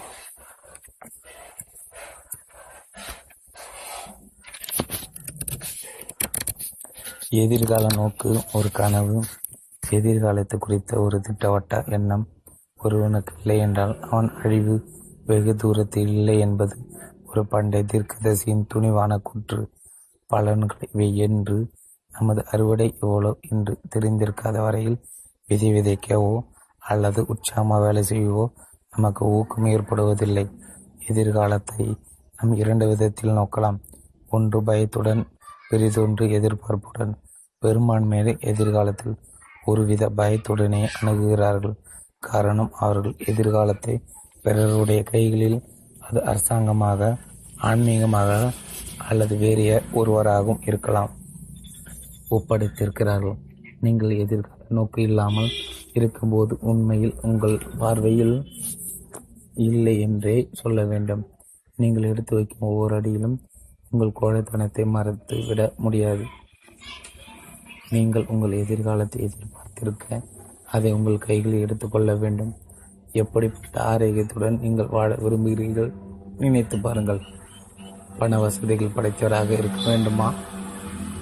அதற்கான புத்தகங்களை படித்து அதுபோல கனவை வளர்த்து கொள்ளுங்கள். அவர்களுக்கு சரி என்று தோன்றும் போதிய காரணங்களில் மக்கள் தீவிர்க்க நம்பிக்கை வைத்தார்கள் ஆனால் நம்புவதற்கு கடின வேலைகளை அவர்கள் அனாவசியமாக செய்து விடுவார்கள். புரிந்து கொண்டோமானால் காரணம் செய்யும் தொழிலில் வெற்றியை தேடி தருகிறது. நான் விரும்பிய அளவிற்கு என் முன்னேற்றம் இல்லை என்பதை என் அறிவுள்ளவர் என்னை சுட்டிக்காட்டினார்? நூலகம் போவது பயிற்சி சாலைகளில் சென்று பாடம் பயில்வது வேலைகள் செய்வது போன்றவற்றில் எல்லாம் ஊக்கம் குறைந்திருப்பதற்கு காரணம் என்னிடம் வலிமையான காரணங்கள் இல்ல குறைதான் என்று எடுத்து உரைத்தார். உங்கள் கனவுகளில் வலிமையானதாக இருக்கும் பட்சத்தில் அவள் உங்களை காந்த போல் கவர்ந்திருக்கும். கை நிறைய உங்களிடம் பலமான கனவுகள் இருக்கும்போது அவை உங்களை இழுப்பது மட்டுமின்றி அவை மெய்ப்படும் உங்களுக்கு உதவும். உங்கள் கஷ்ட காலத்திலும் பிரச்சனை காலங்களிலும் உங்களுடன் துணை நின்று வெற்றி நோக்கி கைப்பிடித்து கூட்டிச் செல்லும். லட்சியங்களை திட்டமிடுங்கள். இச்சமயத்தில் இங்கே நிறுத்தி கொண்டு உங்கள் வாழ்க்கையின் லட்சியங்களை பட்டியல் போடுங்கள் என்று கேட்டுக்கொள்வேன். உங்களுக்கு எவ்வளவு அவகாசம் தேவையோ அது முழுவதும் எடுத்துக்கொள்ளுங்கள் உங்களுக்கு தேவையானது என்னவென்று காரணகாரியத்துடன் அலசி பார்ப்பது ஒரு உற்சாக அனுபவமாக இருக்கும். உங்கள் வாழ்க்கை எது தனியாக பிரித்து காட்டும்? வாழ்வதை வாழ்வதையே உற்சாகப்படுத்தும். வாழ்க்கையை பயனுள்ளதாக்கும்.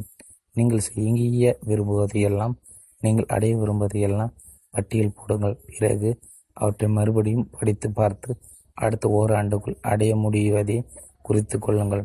அடுத்ததாக வரும் மூன்றாண்டுக்குள் அடைய முடிவதை குறித்து கொள்ளுங்கள். அடுத்த ஐந்தாண்டு காலத்தில் அடைய முடிவதை மூன்றாவது படியாக குறித்து வையுங்கள்.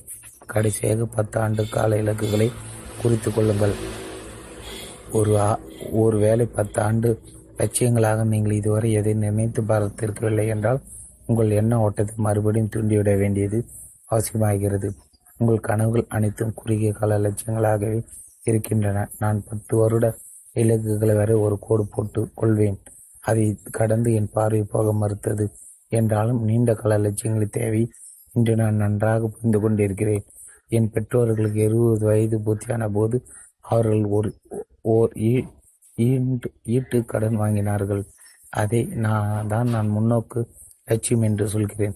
விரைவிலே அந்த கடன் அடைக்கப்பட்டது என்றாலும் அவர்கள் எதிர்கால நம்பிக்கையும் லட்சியம் இசையை வெளிப்படுத்துகிறது. என் தந்தைக்கு பல லட்சியங்களை செய்து முடிக்க வேண்டிய வேலைகள் என்று பட்டியல் போட்டு வைத்திருக்கிறார். அவர் ஆரோக்கியமான வாழ் வாழ்க்கைக்கு இவை உதவியாக இருக்கின்றன.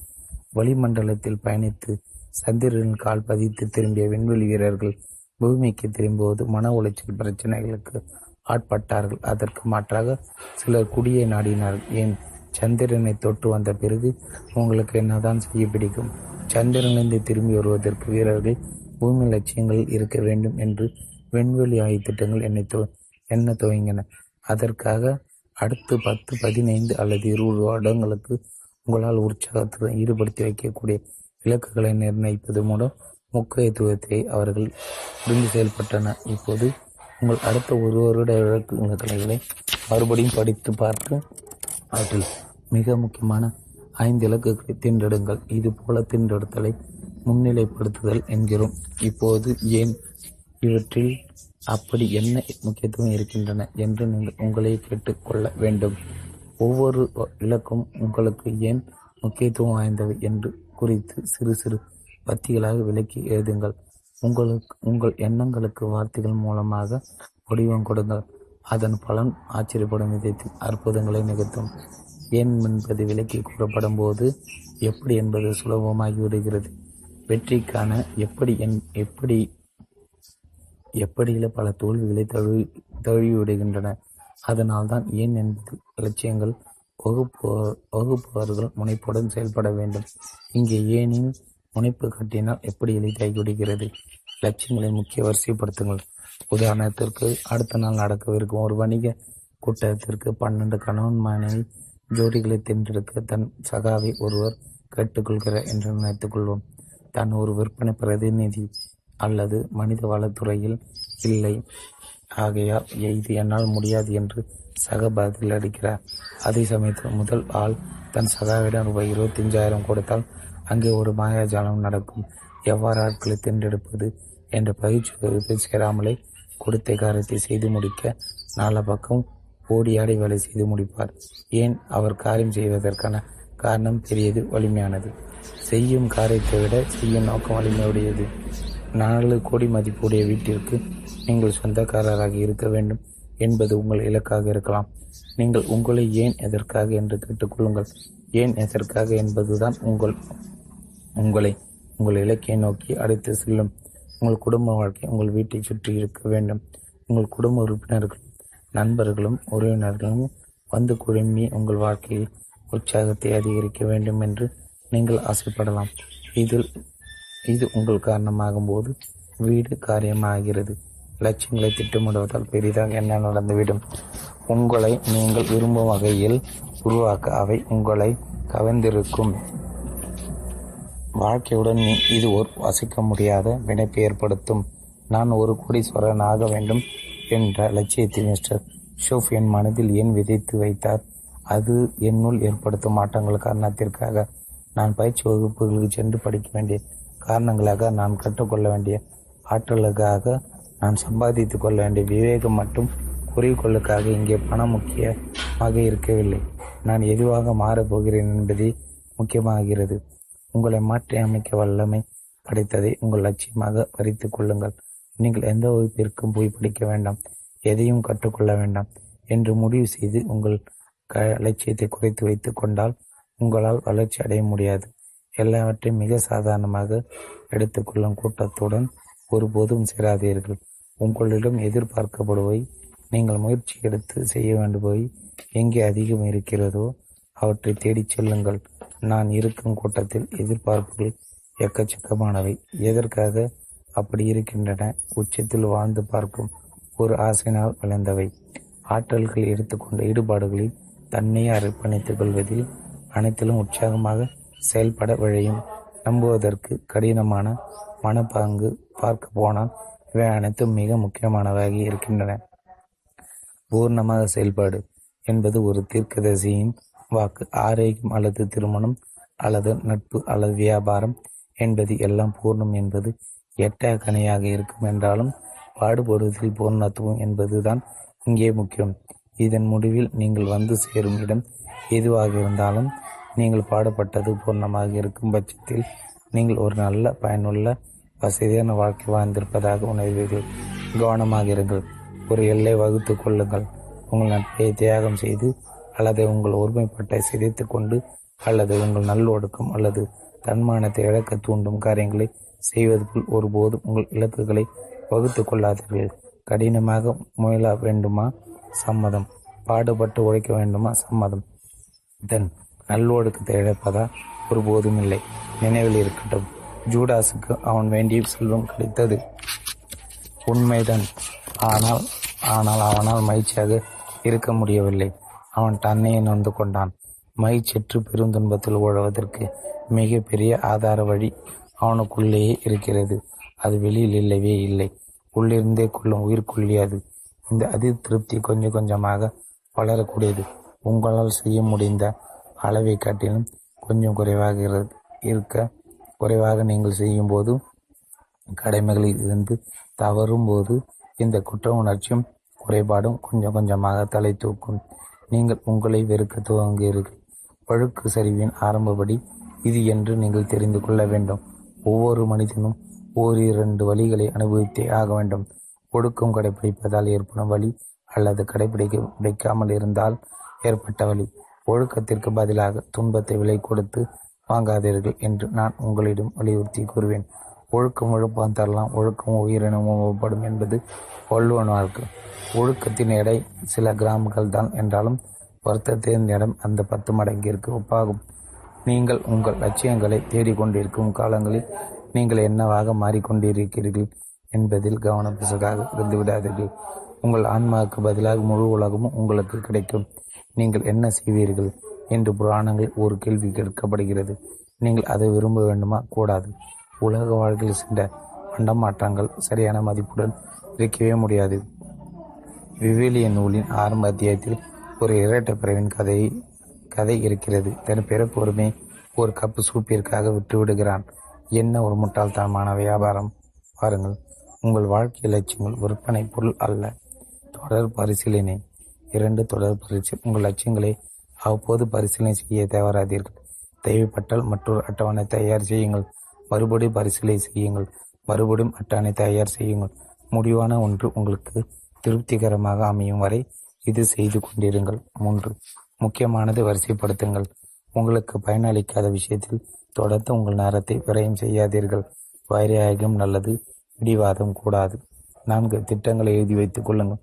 நேர நிர்வாகத்தில் உங்கள் திட்டங்கள் ஒவ்வொன்றையும் கால வரையறையுடன் கட்டுப்படுத்தி அ- அட்டவணையிடுவது அவசியம். இதை உங்கள் சோற்றில் மாட்டி வைக்கலாம். அல்லது ஒரு வெள்ளை பலகையில் கண்ணில் படு பட்டு கொண்டிருக்கும்படி எழுதி வைத்துக் கொள்ளலாம். நீங்கள் காலண்டர் உபயோகிக்க பழக்கம் கொண்டவர்கள் என்றால் உங்கள் திட்டங்களும் இதர பிற- பிற கால நிர்ணயங்களும் அடுத்தடுத்து எழுதப்பட்டிருக்க வேண்டும். உங்கள் திட்டங்களை விளம்பரம் செய்வது ஆட்களை தேர்ந்தெடுப்பது பயிற்சி அளிப்பது எல்லாம் அடங்கியிருக்கும். என்றாலும் உங்கள் வீட்டு நிர்பந்தங்களையும் காலண்டரையும் எழுதி வைக்கும் பழக்கம் உங்களுக்கு இருக்கலாம். உங்கள் திட்ட அட்டவணையில் உங்கள் குடும்ப நிர்பந்தங்களையும் தவறாமல் எழுதி வையுங்கள். உங்கள் குழந்தைகள் உங்கள் திட்ட அட்டவணை பார்த்து உங்கள் நேரம் எவ்வகையில் உபயோகப்படுத்தப்படுகிறது என்பதை தெரிந்து கொண்டு அவர்களும் தங்கள் முக்கியத்துவத்திற்கு மதிப்பளித்து சந்தோஷப்படுவார்கள். இது போன்ற திட்டமிடுவதால் உங்கள் குடும்ப நிர்பந்தங்கள் பிற திட்ட நேரத்துடன் மோதலை உண்டாக்கும் வேலைகள் முன்கூட்டி உங்கள் குடும்பத்தாருடன் பேசி அவர்களுக்கு புரிய வைக்கலாம். உங்கள் திட்ட அட்டவணையில் அனைத்தையும் எழுதி வைப்பது நல்லது. ஏதாவது ஒரு ப்ராஜெக்ட் அதிக முக்கியத்துவம் அடைந்து அட்டவணை பெரும்பகுதி ஆக்கிரமித்துக் கொள்ளும்போது அதை வேறொரு அட்டவணைக்கு மாற்றி அதற்குரிய முக்கியத்துவத்துடன் நேரத்தை ஒதுக்குவது பயனளிப்பதாக இருக்கும். ஒவ்வொருவரும் திட்டமும் ஒன்று இரண்டு மூன்று வருடங்கள் வரை தொடர வாய்ப்பிருக்கு. இதையெல்லாம் செய்வதற்கு நீங்கள் உலகம் முழுவதும் சுற்றி வரும் வியாபாரத்தில் பெருமுள்ளியாக இருக்க வேண்டும் என்று அவசியமில்லை. ஒரு பெரிய ஃபைனான்ஸ் கம்பெனி அல்லது பெரிய ரியல் எஸ்டேட் அல்லது உற்பத்தி சாலை நடத்துவராக இருக்க வேண்டிய அவசியம் இல்லை. உங்கள் கையில் இருப்பதை நீங்கள் திட்டமிடுவதை இது போன்ற ஒழுங்கு முறையுடன் செய்யும்போது உங்கள் வளர்ச்சிக்கு அடித்தளம் கொள்ளப்படுகிறது. ஐந்து பெரிய காரியங்களை சிறிய காரியங்களிலிருந்து பிரித்தெடுக்க தெரிந்து கொள்ளுங்கள். உதாரணத்திற்கு சாதாரணமாக பேச்சுவார்த்தைகள் நடத்துவது அவர்களுடைய சக துக துக்கங்களை கேட்டு தெரிந்து கொள்வதை போன்றிருக்கும். அதை கடந்த ஒரு முக்கியத்துவம் அதில் இல்லை. பெரிய உரையாடல் என்னும் போது அதற்கு நிறைய நேரம் ஒதுக்க வேண்டியிருக்கும். அதாவது உங்கள் எதிரில் இருப்பவரின் முன்னிலையில் நீங்கள் இருக்கும் நேரம் சிறிது நேரம் என்பது நீங்கள் உங்களுக்கு வாய்ப்பளிப்பவரிடம் செல்லும் நேரம். அவருடன் பேச்சுவார்த்தை ஆரம்பிக்கும் முன்னேற்பாடுகள் இந்த சந்திப்புக்காக தயார் செய்து கொள்ளுங்கள். ஆறு நடவடிக்கைகளை உங்களை வெற்றி என்று தவறாக கணிக்கக்கூடாது நீங்கள் முன்னும் பின்னும் போய் வந்து கொண்டிருக்கலாம். பேச்சுவார்த்தைகளை சுற்றி சுற்றி வந்து கொண்டிருக்கலாம். எவ்வளவு நடந்து கொண்டிருப்பதாக உங்களுக்கு தோன்றலாம். எந்த ஒரு முடிவுக்கு வராமல் இழுத்தடிக்கப்படலாம் ஏழு சிரிவு கொண்டிருத்தல். நான் என்னை பணியின் நாளை குறி குளிப்பதில் இருந்து தொடங்கி விடுகிறேன். இது நல்ல பழக்கம் இல்லை என்று எனக்கு தெரியும். குளிக்கும்போது குளியலை அனுபவியுங்கள். காலை உணவு உணவும் போது அதில் மட்டும் கவனம் செலுத்துங்கள். மனதை அலைய விடாது. நீங்கள் இருக்கும் இடத்தில் உங்களை இருத்திக் கொள்ளுங்கள். என்ற ரீடர்ஸ் டைஜஸ்ட் புத்தகத்தில் வெளியான ஒரு தலைப்பு. வெளியான ஒரு தலைப்பு. உங்கள் ப்ராஜெக்டுகளுக்கும் மக்களுக்கும் அவரவருக்குரிய கவனிப்புடன் மதிப்பளியுங்கள். குழந்தைகளுடன் மிக சிறப்பாக வேலை செய்யும் அவர்களுடன் பேசிக் கொண்டிருக்கும் சமயத்தில் வேறு எதிலும் கவனத்தை சிதற விடாதீர்கள். நெல்சன் ராக்ஃபில்லர் ஒரு சமயம் எங்கள் ஊர் செய்தியாளர் கூட்டத்தில் உரையாடினார். அந்த நேரத்தில் அவர் முன்னால் சென்று என் பெயரை சொல்லி என்னை அறிமுகப்படுத்திக் கொண்டேன். என் பெயரை திரும்பச் சொல்லி நான் அந்த நகரத்தில் இடால்கோவில் தான் வசிக்கிறேனா என்று கேட்டு தெரிந்து கொண்டார். என்னை நேருக்கு நேர் பார்த்து கைகுலுக்கி இடா இடால்கோவிற்கு நான் ஒவ்வொரு சமயம் வரும்போது மகிழ்ச்சியாக உணர்கிறேன் என்று சொன்னார். அவர் என்னை மதித்து எனக்குரியவன் கவனம் அளித்து பேசியது. இன்றும் அந்நாளின் விவரங்கள் என் மனதில் பசுமையாக பதிந்திருக்கின்றன. இந்த கவனித்தல் பரீட்சை உங்களுக்குடன் வேலை செய்பவர்களுக்கும் உங்கள் வாடிக்கையாளர்களுக்கும் உங்கள் குழந்தைகளுக்கும் அழியுங்கள். முன்னேற்பாடுடன் இருத்தல் அபாயகரமானது. கேட்டு இல்லை என்று சொல்ல பழகுங்கள் இன்று அவசியமான ஒன்று நடவடிக்கைகளுக்கும் மனிதர்களிடமும் இல்லை என்று சொல்ல தயங்காதீர்கள். நீங்கள் ஒரு பொறுப்புள்ள தலைவராக செயல்படுவர் என்றால் நீங்கள் உங்களிடம் கீழ்கண்ட கேள்வியை கேட்டுக்கொள்ளுங்கள் நான் யாருடன் இருக்கிறேன். அவர்கள் என்னோடு ஏன் இருக்கிறார்கள்? அவர்கள் என்னிடம் எதை படுக்க கொடுத்திருக்கிறார்கள்? அவர்கள் என்ன எங்கே அழைத்து போகிறார்கள்? அவர்கள் என்ன எதற்காக பேச சொல்கிறார்கள்? அவர்கள் என்னை என்னவாக மாற்ற பார்க்கிறார்கள்? இது இவையெல்லாம் சரிதானா? இவையெல்லாம் சரியில்லை என்றால் உங்கள் எண்ணத்தை மற்றவர்களிடம் தயங்காமல் நீங்கள் இல்லை என்று சொல்ல வேண்டும். மிஸ்டர் சோஃப் என்னை சொல்லிக் கொடுத்தது என்னவென்றால் செல்வாக்கின் சக்தியை ஒருபோதும் குறைத்து செல்வாக்கின் சக்தியை ஒருபோதும் குறைத்து மதிப்பிடக்கூடாது. செல்வாக்கும் பல பொருத்தியது நுட்பமானது. வேறொரு நம்மை முற்றிலும் புதிய பாதையில் அழைத்து செல்வதை நாம் அனுமதிக்க மாட்டோம். என்றாலும் நம் வழியில் இருந்து சிறிது பிற- பிறந்து போடுவதற்கு தூண்டப்படுவதை நான் அனுப நாம் அனுமதிப்பதற்களாக விடுவோம். அதற்கு பிறகு நாம் நம் வழியை விட்டு விலகி வந்திருப்பதை புரிந்து கொள்ளும் நேரத்தில் நாம் அங்கே எவ்வாறு வந்து சேர்ந்தோம் என்று தெரியாமல் குழம்பி விடுவோம். முழங்கை நுழைய இடம் கொடுத்ததுதான் விளைவுது. நடப்புகளில் இருந்து நீங்கள் உங்களை கயற்றிக் கொள்வதற்கு ஏற்ற நேரங்களும் இருக்கின்றன. தவறான செல்வாக்குகளில் இருந்து நீங்கள் உங்களை விலகி கொள்ள வேண்டும். தொலைபேசியில் பேசும்போது இதை நீங்கள் செய்ய வேண்டிய நேரங்கள் இருக்கலாம் அது போன்ற சமையல் நீங்கள் அற்பமாக நடந்து கொள்வதும் தவிர தவிர்த்து செய்ய வேண்டும். நீங்கள் பணிவாக செய்வது நன்றி வேண்டாம் அல்லது இல்லை என்று சொல்ல வேண்டும். பணிவாக இருக்க தேவையில்லை. என்னும் போது வெறும் இல்லை என்று சொல்வதும் பொருத்தமே. நீங்கள் பயணிக்கும் திசை உங்களிடம் உங்கள் சேரும் இடத்தை முடிவு செய்யும். இவ்வாறு நீங்கள் நினைக்காமல் இருப்பது அப்பாவித்தனமாகும். உங்கள் பயண திசை மாற்ற வேண்டிய அவசியம் இருந்தால் காலம் தாழ்த்தாமல் விரைந்து செய்வது உச்சிதம். நீங்கள் சேரும் இடத்தை ஒரு நாளில் மாற்ற முடியாது. உண்மை. ஆனால் நீங்கள் பயணிக்கும் திசையை ஒரே நாளில் மாற்றிக்கொள்ள முடியும். சில நேரங்களில் சில குறிப்பிட்ட காலத்திற்கு சில உறவு முறைகளை வைத்துக் கொள்வது சாத்தியமே. சில மணி நேரங்களுக்கு நீங்கள் ஒருவருடன் சேர்ந்திருக்க முடியும் என்றாலும் சில நாட்கள் என்று வரும்போது அது முடியாமல் போகலாம். சிலரிடம் ஒரு இரு நாட்கள் உங்களால் காலம் தள்ள முடியும் என்றாலும் அது வருட கணக்கில் என்றால் முடியாது. உங்கள் உறவு முறையை ஆசைப்படும் வரையில் தேவையான அளவு வைத்துக் கொள்வது எப்படி என்று தெரிந்து வைத்திருங்கள். அதே சமயம் சிலரிடம் உங்கள் உரை வேறுபடுத்திக் கொள்ள நீங்கள் ஆசைப்படலாம். நீங்கள் சேர்ந்திருக்க விரும்பும் நபர்களை நீங்கள் தேடி கண்டுபிடிக்க வேண்டும். அவர்களோடு நீண்ட நேரம் இருக்க பாடுபடுங்கள். இப்படி இப்படிப்பட்டவர்கள் சுலபமாக கிடைக்காத போது அவர்கள் எழுதி புத்தகங்களை படிக்கலாம். அவர்கள் பேசிய பேச்சுகளை டேப்பிலிருந்து கேட்கலாம். அவர்கள் உங்களிடம் ஏற்படுத்தும் செல்வாக்குகளை விரும்பி பின்பற்றலாம். எல்லாமே உங்கள் உடல் மன ஆரோக்கியத்தை மேம்படுத்துவதுடன் உங்கள் பொருளாதார ஆரோக்கியத்தை வளர்ச்சி அடைய உதவும். ஒன்பது. வேலை நேரத்தை வேலையில் கவனமாக இருங்கள். விளையாடு நேரத்தில் ஈடுபாட்டுடன் விளையாடுங்கள். இரண்டையும் கலந்து குழைப்பு கொள்ளாதீர்கள் வேலை நேரம் மிக முக்கியமானது. விளையாட்டில் செலவிடக்கூடியதல்ல. வேலை நாட்களை வேலைக்காகவும் விளையாட்டு தினங்களை விளையாட ஒதுக்கி வையுங்கள். நீங்கள் அதிகாலையில் இருந்து விளையாட போகும் வகையினர் என்றால் அதிகாலையில் நீங்கள் செய்ய வேண்டிய வேலை அது பாதிக்க செய்யும். வேலை சமயத்தில் விளையாட்டில் கவனம் செலுத்தாதீர்கள். அது நன்மை பயக்காது. உங்கள் எதிர்காலம் உங்கள் குடும்பம் உங்கள் வேலையை நம்பியிருக்கிறது. வேலை சமயங்கள் விளையாட்டில் ஈடுபோது பண்பற்ற செயலாக மன ஆரோக்கியத்தை கெடுக்கும்.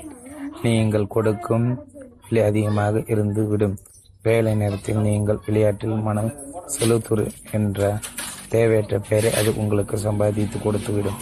விளையாடும் நேரத்தை வேலையில் ஈடுபடுத்தாதீர்கள். பீச்சில் விளையாடிக் கொண்டிருக்கும் சமயம் உங்கள் மனதை ஆபீஸில் அல்லது ஏதாவது வேலை வைக்காதீர்கள். அது உங்கள் குடும்பத்திற்கு செய்யும் அவமதிப்பாக இருக்கும். நீங்கள் அதற்கு தகுதி பெறும் வரையில் விளையாட்டில் ஈடுபடாதீர்கள். உரிய நேர காலம் இல்லாமல் அதற்கான தகுதி இல்லாமல் பார்ட்டி செய்ய வேண்டாம். சுவைக்காது. ஒரு பழைய தீர்க்கதரிசியின் வார்த்தைகளில் வாத்தில் சொன்னால் உங்கள் நாக்கில் அது கசப்பை தடவிவிடும் என்று எங்கள் சுற்றத்தில் நாங்கள் கடினமாக உழைக்கிறோம் உல்லாசமாக விளையாடுகிறோம். இரண்டும் எங்களை உற்சாகப்படுத்துகிறது. பத்து உங்களை நீங்கள் ஆராயுங்கள். நீங்கள் எப்போது சிறப்பாக செயல்படுகிறீர்கள் என்று உங்களை கேட்டுக்கொள்ளுங்கள் சிலர் இரவு நேர பெயர் வழிகள் சிலருக்கு கடைந்தது கிடைக்க உகந்ததாக இருக்கும். எந்த நேரத்தில் நீங்கள் சிறப்பாக செயல்படுகிறீர்கள்? என்று நன்றாக அலசி தெரிந்து கொள்ளுங்கள். இது உங்கள் வாழ்நாள் முழுதும் மாறிக்கொண்டே இருக்கும். நடு இரவில் ஓடுவது என் பழக்கமாக இருந்தது. இப்போது சூரியனை உதய சூரியனை பார்க்கும்போது மனதுக்கு மகிழ்ச்சியாக இருக்கிறது. பதினொன்று உங்கள் பழக்க வழக்கங்களை திரும்பி பாருங்கள். இது எடுத்து சென்று அங்கே சேர்ப்பித்து விடு என்று என்னிடம் கொடுக்கப்பட்ட வேலையை என்னால் ஒழுங்காக செய்ய முடிந்ததே இல்லை. சில ஆவணங்கள் அல்லது காசோலைகளை என்னிடம் கொடுத்து நான் பயணத்தில் போகும் இடத்தில் சேர்ப்பித்து விடு என்று என் நிறுவனம் என்னிடம் கொடுத்து என் சட்டை பையிலே சலுகைக்கு போகும் வரை இருந்த சம்பவங்கள் அநேகம். கடைசியாக எதுவும் எதையும் சேர்மனிடம் கொடுத்து அனுப்பாதீர்கள் என்ற செய்தி பரவிட்டது கணக்கு வழக்கு என்று வரும்போது உங்களுக்கு தலை சுற்றலாம். உங்கள் சொந்த செலவுகளுக்கு கொட்ட தெரியாமல் நீங்கள் தடுமாற்றம் அடையலாம். இது போன்ற வேலைகளை செய்ய தகுந்தவர்களிடம் விட்டுவிடுங்கள். உங்கள் பலவீனங்கள் அடையாளம் கண்டு அதை கவனித்துக் கொள்ள வேண்டிய ஏற்பாடுகளை தவறாமல் செய்து வைத்துக் கொள்ளுங்கள். பனிரெண்டு உங்கள் தொலைபேசி கையாளும் ஆற்றலை மேற்கொட்டுங்கள் ஏதாவது முக்கியமான விஷயங்களை தொலைபேசி பேச இருக்கும்போது உங்கள் ஞாபக சக்தி மீது நன் நம்பிக்கை வைத்திருப்பது விவேகம் அல்ல முக்கியமான மறந்துவிட்டால் உங்கள் செயல் அர்த்தமாகிவிடும். திறமைசாலியாகிறீர்கள். தொலைதூர தொலைபேசி தொடர்புடன் பேசும்போது மிக முக்கியமாக கவனிக்க வேண்டிய விஷயங்கள் ஆகிவிடுகின்றன. நீங்கள் பேச வேண்டிய குறிப்புகளை எழுதி வைத்திருக்கும் போது பின்னால் அதை பார்த்து நீங்கள் பேசி முடித்து பெட்ரோல் வேறு ஏதாவது உங் கேள்விகளை விட்டு போகிறதா என்று சோதித்து பார்க்க உதவியாக இருக்கும். இதன் முக்கியத்துவம் அபரிதமானது. நீங்கள் வீட்டிலிருந்து வேலை செய்வர் என்றால் வீட்டு தொலைபேசி உங்கள் தொல்லைப்படுத்தாமல் இருப்பது போல் பார்த்து கொள்ளுங்கள். அது உங்களுக்கு சேவை செய்யட்டும். ஒவ்வொரு வதை வசதியிலும் ஒரு அபாயம் ஒட்டி கொண்டிருக்கும் என்பதை நினைத்து கொள்ளுங்கள். ஓ- நீங்கள் உங்கள் குடும்பத்துடன் இருக்கும்போது வெளி உலக குறுக்கீடுகளை தவி- தடுத்து விடுங்கள். முக்கிய தொலைபேசி பிரச்சனை தள்ளிப்பட வேண்டும். உங்கள் குடும்ப நேரம் மிகவும் முக்கியமானது என்பதை மறவாதீர்கள். உங்கள் வீட்டு தொலைபேசி அதிகமாக உபயோகம் ஆகிறது என்றால் உங்கள் வேலைக்காக தனியாக ஒரு தொலைபேசியை வைத்துக் கொள்வது நல்லது. பதிமூன்று தொந்தரவுகள் அட்டவணை ஒன்றை தயாரித்து கொள்ளுங்கள். உங்களை தொந்தரவுப்படுத்த விஷயங்கள் ஒவ்வொன்றையும் அட்டவணையில் பட்டியலிடுங்கள். அவற்றிலிருந்து இவற்றையெல்லாம் நீங்கள் அதிக செலவில்லாமல் எடுத்துவிட முடியும் என்பதை நினைத்து பாருங்கள். உங்கள் வாழ்க்கையிலிருந்து உங்களை தொல்லைப்படுத்தும் விஷயங்கள் விஷயங்களை அதிக செலவில்லாமல் நீக்க தொல் நீக்க முடிவதை காண உங்களுக்கு ஆச்சரியமாக இருக்கும். தோட்டத்தில் கடைகளை பிடிங்க பொருட்களை வெட்டும் வேலை அவருடைய இடுப்பை முறிக்கிறது. ஆகையால் இது தொல்லை கொடுக்கும் விஷயம். ஒரு சில ரூபாயில் இந்த வேலை செய்ய தயாராக இருக்கும். வேலையாளுக்கு பணம் கொடுக்க மனம் இல்லாத கஞ்சனை நீங்கள் என்று வென்று வென்று சொல்வீர்கள். இந்த துன்பத்தில் ஒன்று மாரடிப்பு ஏற்படுத்திக் கொள்வது விவேகமான செயல் என்று உங்களுக்கு தோன்றுகிறதா? வேலையால் வேலை செய்ய தயாராக இருக்கும்போது நீங்கள் சொல் நீங்கள் கொடுக்கும் சில ரூபாய்க்கு.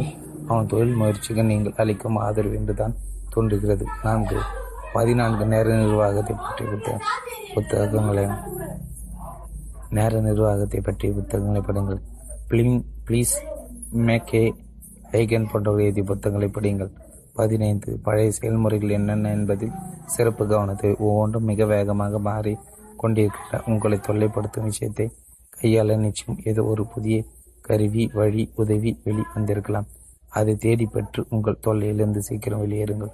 பதினாறு ஆரம்பத்தில் நீங்கள் கேட்க வேண்டிய கேள்விகளை கேட்டுவிடுங்கள். சில சமயங்கள் ஒரு மணி நேரம் பேசிய பிறகு எதிரில் இருப்பவரிடம் நாம் ஆரம்பத்தில் கேட் கேட்டு இருக்க வேண்டிய கேள்வியை கேட்கிறோம். ஆரம்பத்தில் நீங்கள் உங்கள் கேள்வியை கேட்டிருந்தால் சுமார் ஐம்பத்தைந்து நிமிடங்கள் வீணாகி இருக்காது. நாம் கேட்க வேண்டிய கேள்வி அல்லது கேள்விகளை தள்ளி போடுவதால் தவறான முடிவுகளை தவிர்த்து உண்மையான பிரச்சனை நேரடியாக அணுகி இருக்க முடியும். உதாரணத்திற்கு விற்பனையாளர் விற்பனை அளவு குறைந்திருக்கிறது என்று வைத்துக் கொள்வோம். நேரம் கடித்து வருவதும் தேவையான உழைப்பை கொடுக்காமலும் இருக்கிறார் வேலை எப்படி செய்ய வேண்டும் என்று அதை அளக்காமல் நேரடியாகவே நீ ஒரு நல்ல விற்பனையாளனாக இருந்தும் சின்ன சின்ன விஷயங்களை தவற விடுகிறாயே சுரேஷ் ஏன் என்று கேட்பது பிரச்சனை. உண்மை விலை கொணரச் செய்யும். சொந்த பிரச்சனை இதற்கு அடிப்படை காரணமாக இருக்கலாம். அது சுரேஷ் ஒரு பெருமூச்சுடன் வெளிப்படுத்தி என் மீது யாரும் அக்கறை காட்ட மாட்டேன் என்கிறார்கள் என்று இருந்தேன். என்ற காரணத்தை அவருக்கு தெரியப்படுத்தலாம். இது போன்ற சமயங்களில் ஒரே ஒரு கேள்வி மட்டும் போதுமானதாக இருக்காது. இரண்டு மூன்று தொடர் கேள்விகளை ஜாகிரதையாக கேட்டு நம்பிக்கை ஏற்படுத்தி உண்மை பிரச்சனையை வெளிக்கொண்டு வந்த பிறகே சுகமான தீர்ப்பை பரிசீலிக்க முடியும். பத்தொன்பது பேப்பரிலும் யோசனை செய்ய கற்றுக்கொள்ளுங்கள். எழுதி வைத்துக் கொள்ளுங்கள். இன்றைய காலகட்டத்தில் ஆயிரம் வார்த்தைகள் ஒரே ஒரு புகைப்படம் ஒரு நொடியில் சொல்லிவிடும் என்பதை போல நடப்புகளை படம்பிடித்து சில கிளைகள் செய்து நம் குழந்தைகள் பேர குழந்தைகள் மற்றும் எதிர்கால சந்ததிகள் பார்க்க வசதியாக பதிவு செல்ல பதிவு செய்து கொள்ளத்தக்க வகையில் முன்னேற்றம் அடைந்திருந்தாலும் எழுதி வைத்திருப்பதன் முக்கியத்துவம் இன்றளவும் குறைந்து விடவில்லை. உங்கள் வாழ்க்கை குறிப்பு எழுத்து வடிவத்தில் வைப்பதும் அதே அளவு முக்கியத்துவம் வாய்ந்தது. உங்கள் யோசனைகளை குறித்து குறித்து வைத்துக் கொள்ளுங்கள். நீங்கள் படித்து உங்களுக்கு அற்புதமாக தோன்றுபவைகளை எழுதி வைத்துக் கொள்ளுங்கள். பாடல் வரிகள் சொற்பொழிவுகள் வாசகங்கள் சினிமா வசனங்கள் உதிர்ந்து விழும் முத்துக்களை தேடி எடுத்து கோர்த்து உங்களுக்கு பிடித்த ஆபரணமாக செய்து வைத்திருப்பது உங்களுக்கு விலை மதிக்க முடியாத புதியலாக இருக்க முடியும். இது போன்றவற்றை ஒரு பெரிய புத்தகத்தில் ஒழுங்குமுறையாக எழுதுவது பலன் அளிக்கும் துண்டு காகிதங்களை கிறுக்கி வைத்துக் கொள்வது வீணான செ- செயலாகிவிடும். பெரிய புத்தக கைவசம் இல்லாத நேரங்களில் குறிப்பெடுத்து பிறகு புத்தகத்தை எழுதி வைத்துக் கொள்ளும் வழக்கத்தை கடைபிடியுங்கள். என்னை பொறுத்த என்னை பொறுத்தவரையில் ஒரு விலை உயர்ந்த நோட்டுப்புறத்தில் நான் மதித்து எழுதி வைத்துக் கொள்ள விரும்பும் வாசங்களை பதிவு வைத்துக் கொள்வதில் பெருமைப்படுகிறேன். நீங்கள் ஏதாவது ஒரு கூட்டத்தில் பங்கேற்பாளராக உட்கார்ந்திருந்து நீங்கள் மட்டும் குறிப்பெடுத்து கொண்டிருக்கும் காட்சி கொஞ்சம் வித்தியாசமாக தெரிந்தாலும் நீங்கள் கற்றுக்கொள்வதில் எவ்வளவு தீவிரமாக இருக்கிறீர்கள் என்பதை இது எடுத்துக்காட்டும். ஒரு ப்ராஜெக்ட் புத்தகத்தை வைத்திருப்பதும் உங்களுக்கு ஒரு விலைமதிக்க முடியாத உதவியாக செயல்படும். இதில் பக்கங்களை இடையில் கூத்தும் வசதி இருப்பது நல்லது. பல வர்ணங்கள் அதன் பட்டி பட்டிகள் இருப்பது உதவியாக இருக்கும். ஒரு ப்ராஜெக்ட் முடிந்ததும் பட்டியுடன் அந்த பேப்பரை எடுத்து வேறு இடத்தில் பத்திரப்படுத்த உதவும். புதிய ப்ராஜெக்ட் பக்கங்களை புகுத்தவும் இதில் வசதியாக இருக்கும். அதோடு உங்கள் வியாபாரத்தில் செலவினங்களை குறித்துக் கொள்வதற்கும் உங்களுடன் வேலை செய்பவர்கள் விவரங்கள் மற்றும் இதர குறிப்புகளை குறித்து வைத்துக் கொள்வதற்கு இது உதவும். செய்ய வேண்டியவர்களை குறித்து வைத்துக்கொண்டு ஒரு பட்டியலை தயாரிக்க வேண்டும். தினசரி அந்தந்த நாளில் செய்து முடிக்க வேண்டிய காரியங்கள் பார்க்க வேண்டியவர்கள் பேச வேண்டியவர்கள் போன்ற விவரங்களை குறித்து வைத்துக்கொண்டு செய்து முடிப்பது ஒழு- ஏற்படுத்தி உங்கள் முன்னேற்றத்திற்கு உதவும். செய்ய வேண்டிய பட்டியலில் ஒரு ப்ராஜெக்ட் புத்தகம் உங்கள் பெரிய குறிப்பில் புத்தகம் இல்லாதவற்றை கைப்பற்றியில் வைத்துக்கொண்டு நீங்கள் இருக்கும் இடத்திலிருந்து உங்கள் வியாபாரத்தை கவனித்துக் கொள்ள முடியும் மேலே சொல்லப்பட்ட அனைத்தும் நேர நிர்வாகம் குறித்த சிறு சிறு ஆலோசனைகளே. ஆலோசனை சிறியவாக இருந்தாலும் பல சமயங்கள் அது பெரிய அளவில் செயல்பட்டு ஆச்சரியமான விளைவுகளை உண்டாக்குகின்றன. நீதிநிலை வெற்றியின் சூத்திரம். அத்தியாயம் ஆறு. பண வசதியுடன் நிம்மதி. கடந்த முப்பது வருடங்களாக நான் பதின்ம வயதினுடன் பேசிக் கொண்டிருக்கிறேன் அவர்களுக்கு நாற்பது வயதாகும்போது பண வசதி படைத்தவர்களாக இருக்க வேண்டும் என்று சொல்கிறீர்கள் பண வசதியுடன் இருத்தல் என்பது பணக்காரராக இருப்பது என்றால் என்னவென்று என்னுடைய இளம் வயதில் எனக்கு சரியாக தெரிந்திருக்கிறது இளைஞர்களோடும் பேசும்போது அவர்களுக்கும் பண வசதி படைத்தவராக இருப்பது என்றால் என்னவென்றே ஒரு தெளிவான கற்பனை இல்லாமல் இருக்கிறார்கள் என்று எனக்கு பு- புரிகிறது. சொத்துக்கள் என்று சொல்லி புரிய வைக்கலாம் என்று நான் நினைத்தேன். என்றாலும் இரண்டு வார்த்தைகளும் கொஞ்சம் பயமுறுத்துவது போலதான் இருக்கின்றன. பண வசதியுடன் இருத்தல் அல்லது பணக்காரராக இருத்தல் என்று சொல்லும்போது இரண்டு கேள்விகள் முன்னெழுகின்றன. பணக்காரனாக இருக்க வேண்டுமா அல்லது முயற்சிப்பது சரியானதானா? மற்றவர்களை நசிக்க அல்லது உங்கள் கனவுகளுடன் சுயமரியாதையுடன் சமரசம் செய்து கொண்டு வாழ்ந்தால்தான் அல்லது பேராசையுடன் இருந்தால்தான் பணக்காரராக முடியும் என்று சிலர் திட்டவட்டமாக சொல்வதை நானும் கேட்டிருக்கிறேன். ஆனால் என் வழி தனி வழி. சில கேள்விகளை நான் கேட்டுக்கொள்கிறேன். உன்னால் நன்றாக செய்ய முடியும் என்றால் நீ நன்றாக தான் செய்ய வேண்டுமா? இதில் ஒழுக்கமும் அகநிலை பாகுபாடும் கலந்திருக்கின்றன என்பது மறுக்க முடியாது. என்றாலும் நடைமுறைக்கேற்றதாக தான் இருக்கிறது. உன்னால் நல்ல விதமாக ஒரு காரியத்தை செய்ய முடியும் என்றால் அப்படிதான் அதை நீ செய்ய வேண்டுமா? அல்லது பிரார்த்தனை மட்டும் செய்தால் போதுமா? பிரார்த்தனையில் எனக்கு நம்பிக்கை இருக்கிறது. அதை செய்ய தெய்வத்தால் ஆகாதெனினும் முயற்சிதன் மெய்வார்த்த கூலி தரும் என்பதில் எனக்கு அசைக்க முடியாத நம்பிக்கை இருக்கிறது. இது போன்ற உண்மை வார்த்தைகளில் இருந்து நான் தெரிந்து கொண்டிருப்பது என்னவென்றால் நம் வாழ்க்கையில் ஆறு பை ஏழு பங்கு ஈடுபாட்டோடு உழைப்பிற்காக ஒதுக்க வேண்டும் என்பதுதான். இவ்வாறு நாம் மெய் வருத்தி செல்வம் சேர்க்க பாடுபடும் போது அவ்வாறு செல்வம் சேர்ப்பது சரிதானா கடவுள் நமக்கு அளித்த வரப்பிரசாதங்களை மிக முக்கியமானது வரும். என்றும் நாம் அனைவரும் அதை வாழ்ந்து அனுபவிக்க வேண்டும் என்று நினைத்து நம்பியிருக்கிறேன். அதே சமயம் ஏழ்மை என்பது ஒரு சாபக்கேடு என்று அனுபவ ரீதியாக நான் புரிந்து கொண்டே இருக்கிறேன். நாம் ஏழ்மையில் உழல்வதற்காக கடவுள் நம்மை படைக்கவில்லை. அளவிட முடியாத செல்வம் என்ற சாபக்கட்டினால் ஏழ்மையில் வாடுபவர்களாக உதவி செய்யும் திறமையை அவர் நமக்கு கொடுத்திருக்கிறார். நான் நான் தீவிர சமயவாதி அல்ல. கடவுள் நம்பிக்கை கொண்டுள்ளோன் அதனால்தான் இவ்வழியில் என் எண்ணம் உறுதிப்பட்டிருக்கிறது. என்னால் நல்ல விதத்தில் செய்ய முடியும் என்றால் நான் அப்படி செய்ய வேண்டுமா என்று என்னையே கேட்டுக்கொள்கிறேன். ஒரு வழக்கமான வருமானத்துடன் வழக்கமான வாழ்க்கை வாழ்ந்து வந்தால் அதாவது பண பற்றாக்குறை என்ற துன்பம் இல்லாமல் வாழ்ந்து விடலாம்.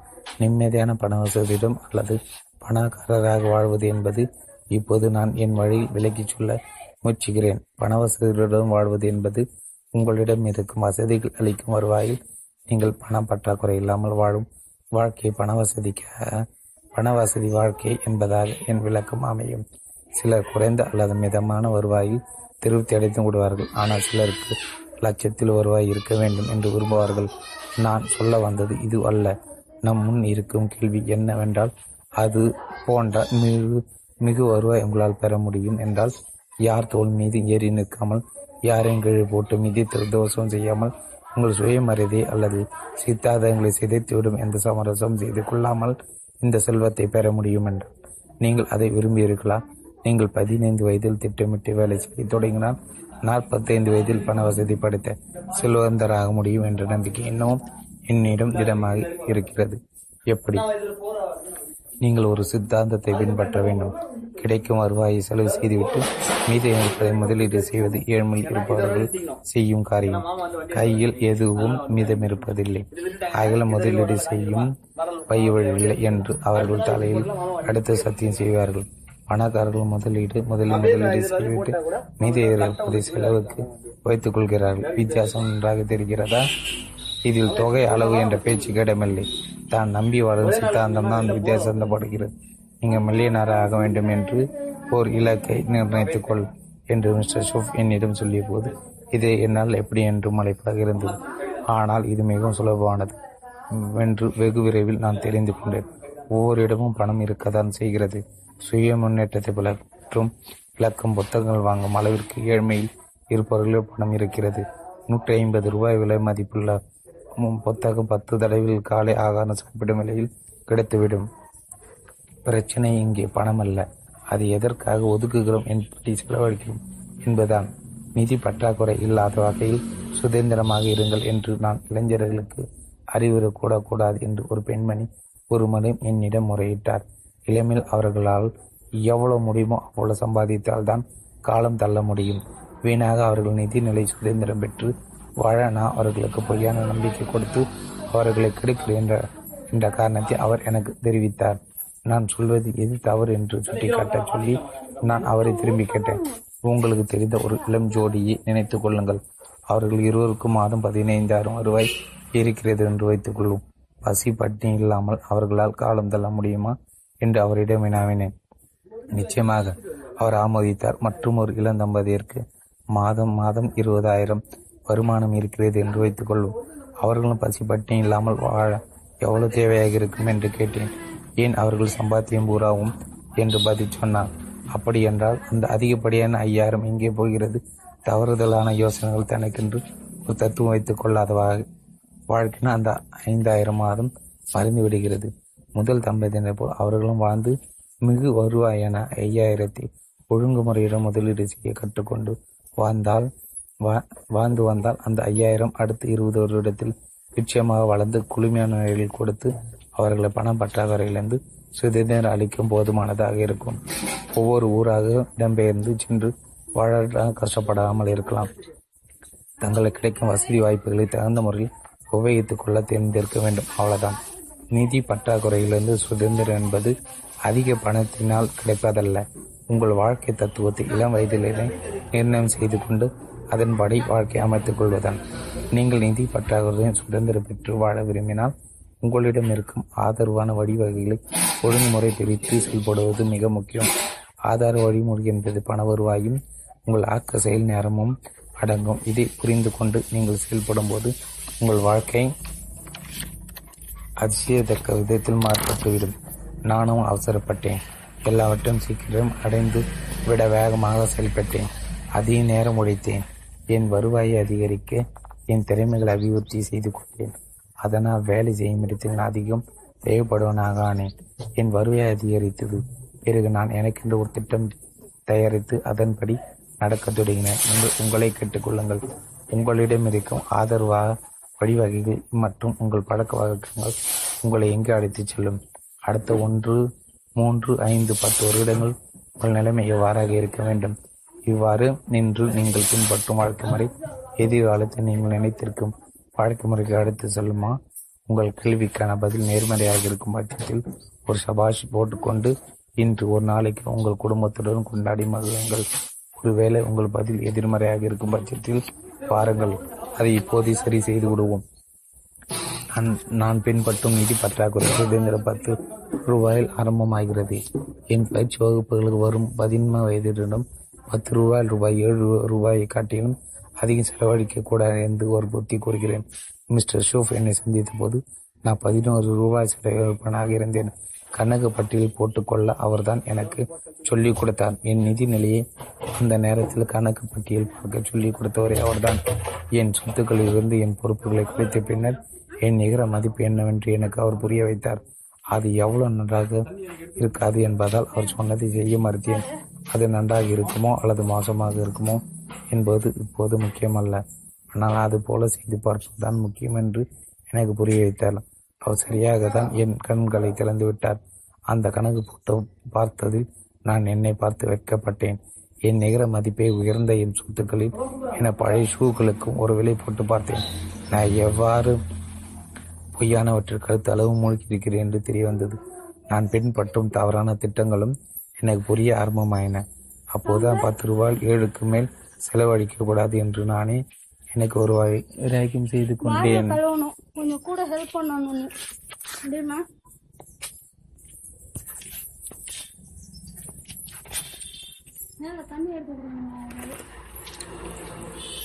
சரி இப்பொழுது மீதி இருக்கும் மூன்று ரூபாய் என்ன செய்வது? அதில் ஒரு ரூபாய் தான தருமத்திற்கென்று ஒதுக்கிவிடுங்கள். இளமையில் கற்றுத்தலின் தாராளமான பொன்மை சரியான காரணங்களுக்காக உதவி செய்யும் மனப்போக்கு குழந்தைக்காக இருக்கும். போதை கற்றுக்கொள்வதின் மகத்துவம் வாழ்க்கையில் ஒரு பெரிய படிப்பினையாக இருக்கும். ஒரு ஒரு ரூபாய் நீங்கள் உங்களுக்காக வேலை செய்ய போகும் மூலதனமாக உபயோகிக்க போகிறீர்கள். இன்றைய உலகத்தை முதலாளிகள் வழிநடத்துகிறார் என்பதில் யாருக்கும் எவ்வித சந்தேகம் இருக்க முடியாது. நீங்களும் ஏன் உங்கள் வழியில் முதலியாக கூடாது? எதற்காக எப்போதும் அரசு மட்டும் ஒரு சில வணிகர்கள் மட்டும் தெரிய பெரிய காரியங்களை செய்ய வேண்டும்? நீங்களும் ஏன் முதலாளியாக கூடாது? இந்த பணத்தாக பணத்தை நீங்கள் முதலீடு செய்து லாபம் ஈட்டப் போகிறீர்கள். இந்த லாபம் தான் உங்களுக்கு ஒரு பெரிய புக்கைச்சை வழங்கப் போகிறது. சம்பளம் வயிற்றை கழுவதான உபயோகப்படும். உங்கள் லாபம் முழுவதும் நீங்கள் சாப்பிட்டு விடக்கூடாது. விதை நெல்லை ஒருபோதும் உலகில் போடக்கூடாது என்று தெரியும் அல்லவா மீதியும் இருக்கும். ஒரு ரூபாய் நீங்கள் இப்போது முதலீடு செய்ய வேண்டும். வட்டி வருமானம் கிடைக்கும். முதலீடாக பார்த்து முதலீடு செய்வோம் அந்த வட்டியும் குட்டி போட வேண்டும். கை கட்டி உட்கார்ந்தாலே எதுவும் நகராது. குழந்தைகளுக்கு ஆரம்பத்தில் வெற்றி படமாக சொல்லிக் கொடுத்தால் அடுத்த பதினைந்து அல்லது இருபது வருடங்களுக்கு அவர்களும் இதை பின்பற்றி வாழ்ந்தால் அவர்கள் நடுத்தன வயதினராகும் போது முன்பே பணம் பற்றாக்குறையிலிருந்து விடுபட்டு சுதந்திரமாக வாழும் மகிழ்ச்சி அனுபவிப்பார்கள். இது சொல்லப்பட்டிருக்கும் விகிதாச்சாரப்படி உங்களால் இப்போது வருவாயை ஒதுக்க முடியாவிட்டாலும் கவலைப்பட வேண்டும். ஏழு ரூபாய்க்கு பதிலாக ஒன்பது ரூபாய் செலவழிக்க வேண்டிய நிலைமையில் நீங்கள் இருந்தாலும் மீதி இருக்கும் ஒரு ரூபாய் மேற்கொண்டு உபயோகிக்கும் வைராகி மட்டுமே உங்களை இருந்துவிட்டால் முன்னேற்றம் வெகு தூரத்தில் இல்லை என்பதை விரைவில் நீங்கள் புரிந்து கொள்வீர்கள். குறைந்தபட்சம் ஒரு திட்டத்தை நீங்கள் மனப்பூர்வமாக வகுத்து கொள்ள வேண்டும் என்பது மிக முக்கியம். திட்டம் தெளிவாக உங்கள் முன் இருந்து விட்டால் அதன்படி செயல்பட வேண்டும் என்ற முனைப்பு உங்கள் ஒவ்வொரு மூச்சிலும் ஒவ்வொரு நடவடிக்கையிலும் ஊடாடி கொண்டிருந்தால் நீங்கள் முன்னேற்றம் அடையும். அதே காலத்தில் உங்கள் திறமைகள் அளவும் முன்னேற்றம் அடையும். உங்கள் வே விவேகம் விரிவடையும். உங்கள் வருவாய் கூடும். செலவினங்கள் குறையும். உங்கள் நிகர சுய சொத்து மதிப்பு பெருகும். உங்கள் நண்பர்கள் கூட்டம் மாற்றம் அடைந்து நீங்கள் உங்கள் வருவாயை பெருக்கும் வழிகள் அதிகரித்து உங்கள் நிதி சுதந்திரம் பெருகி விரிவடையும். உங்கள் நட்பு சுற்றம் விரிந்து முதலீடு செய்ய மேன் மேலும் வருவாய் பெருகி அதிலிருந்து வருமானம் கிடைத்து ஒரு வகையில் சங்கடமாக உணர்வீர்கள். பெரு வசதிகளுடன் வாழ்வதற்கு உங்கள் வாழ்க்கை வாழும் முறை வாழ்க்கை வசதிகள் அனைத்தும் மாறுபடும். என்னை போல கிட்டத்தட்ட உங்கள் வருவாயில் பத்தில் ஒரு பங்கில் இவை அனைத்தும் கிடைத்துவிடும். இச்செயல் திட்டத்தில் மிகவும் முக்கியமானது ஒழுங்குமுறையாக கணக்கு வைத்துக் கொள்வது. பழங்காலத்து ஒரு கதை சொல்வார்கள் ஒரு முதலாளி நீண்ட பயணம் மேற்கொண்டார். அப்போது ஒரு பணியாளரிடம் ஐந்து ஆற்றல்களை கொடுத்தார். அடுத்த பணியாளர் இரண்டு ஆற்றல்களை கொடுத்தார். மேலும் ஒருவரிடம் ஒரு ஆற்றலை கொடுத்தார். அவர்களிடையே இருக்கும் தங்கத்தை வைத்துக்கொண்டு அவர்கள் ஏதேனும் உபயோகமானதை செய்ய வேண்டும் என்று அவர் கட்டளையிட்டார். பங்கு போட்டு கொடுக்கும்போது சரிசமமாக கொடுக்காமல் ஏன் சிலருக்கு அதிகமாகவும் பிறருக்கு குறைவாகவும் பங்கு செய்து கொடுத்தார் அந்த முதலாளி காரணம் நமக்கு தெரியாது. அவர் அப்படித்தான் செய்திருந்தார். இது இதில் நாம் கவனித்து பார்க்க வேண்டியது பூஜ்யம் என்று ஒன்றும் இல்லை. கதையின் கடைசியில் முதலாளி அவர் பயணத்தை முடித்துக்கொண்டு திரும்பி வந்து தன் பணியாளரிடம் அவர்களிடமிருந்த ஆற்றல்களை உபயோகித்து என்ன செய்திருக்கிறார் என்று கேட்கிறார். ஐந்து ஆற்றல்களை பெற்றிருந்த அந்த பணியாளன் தன் ஆற்றலில் இரு மடங்காக பெருகியிருந்தான் இதற்காக சபாஷ் என்று முதலை அவனுக்கு ஒரு ஒரு சொட்டு கொடுத்தார்.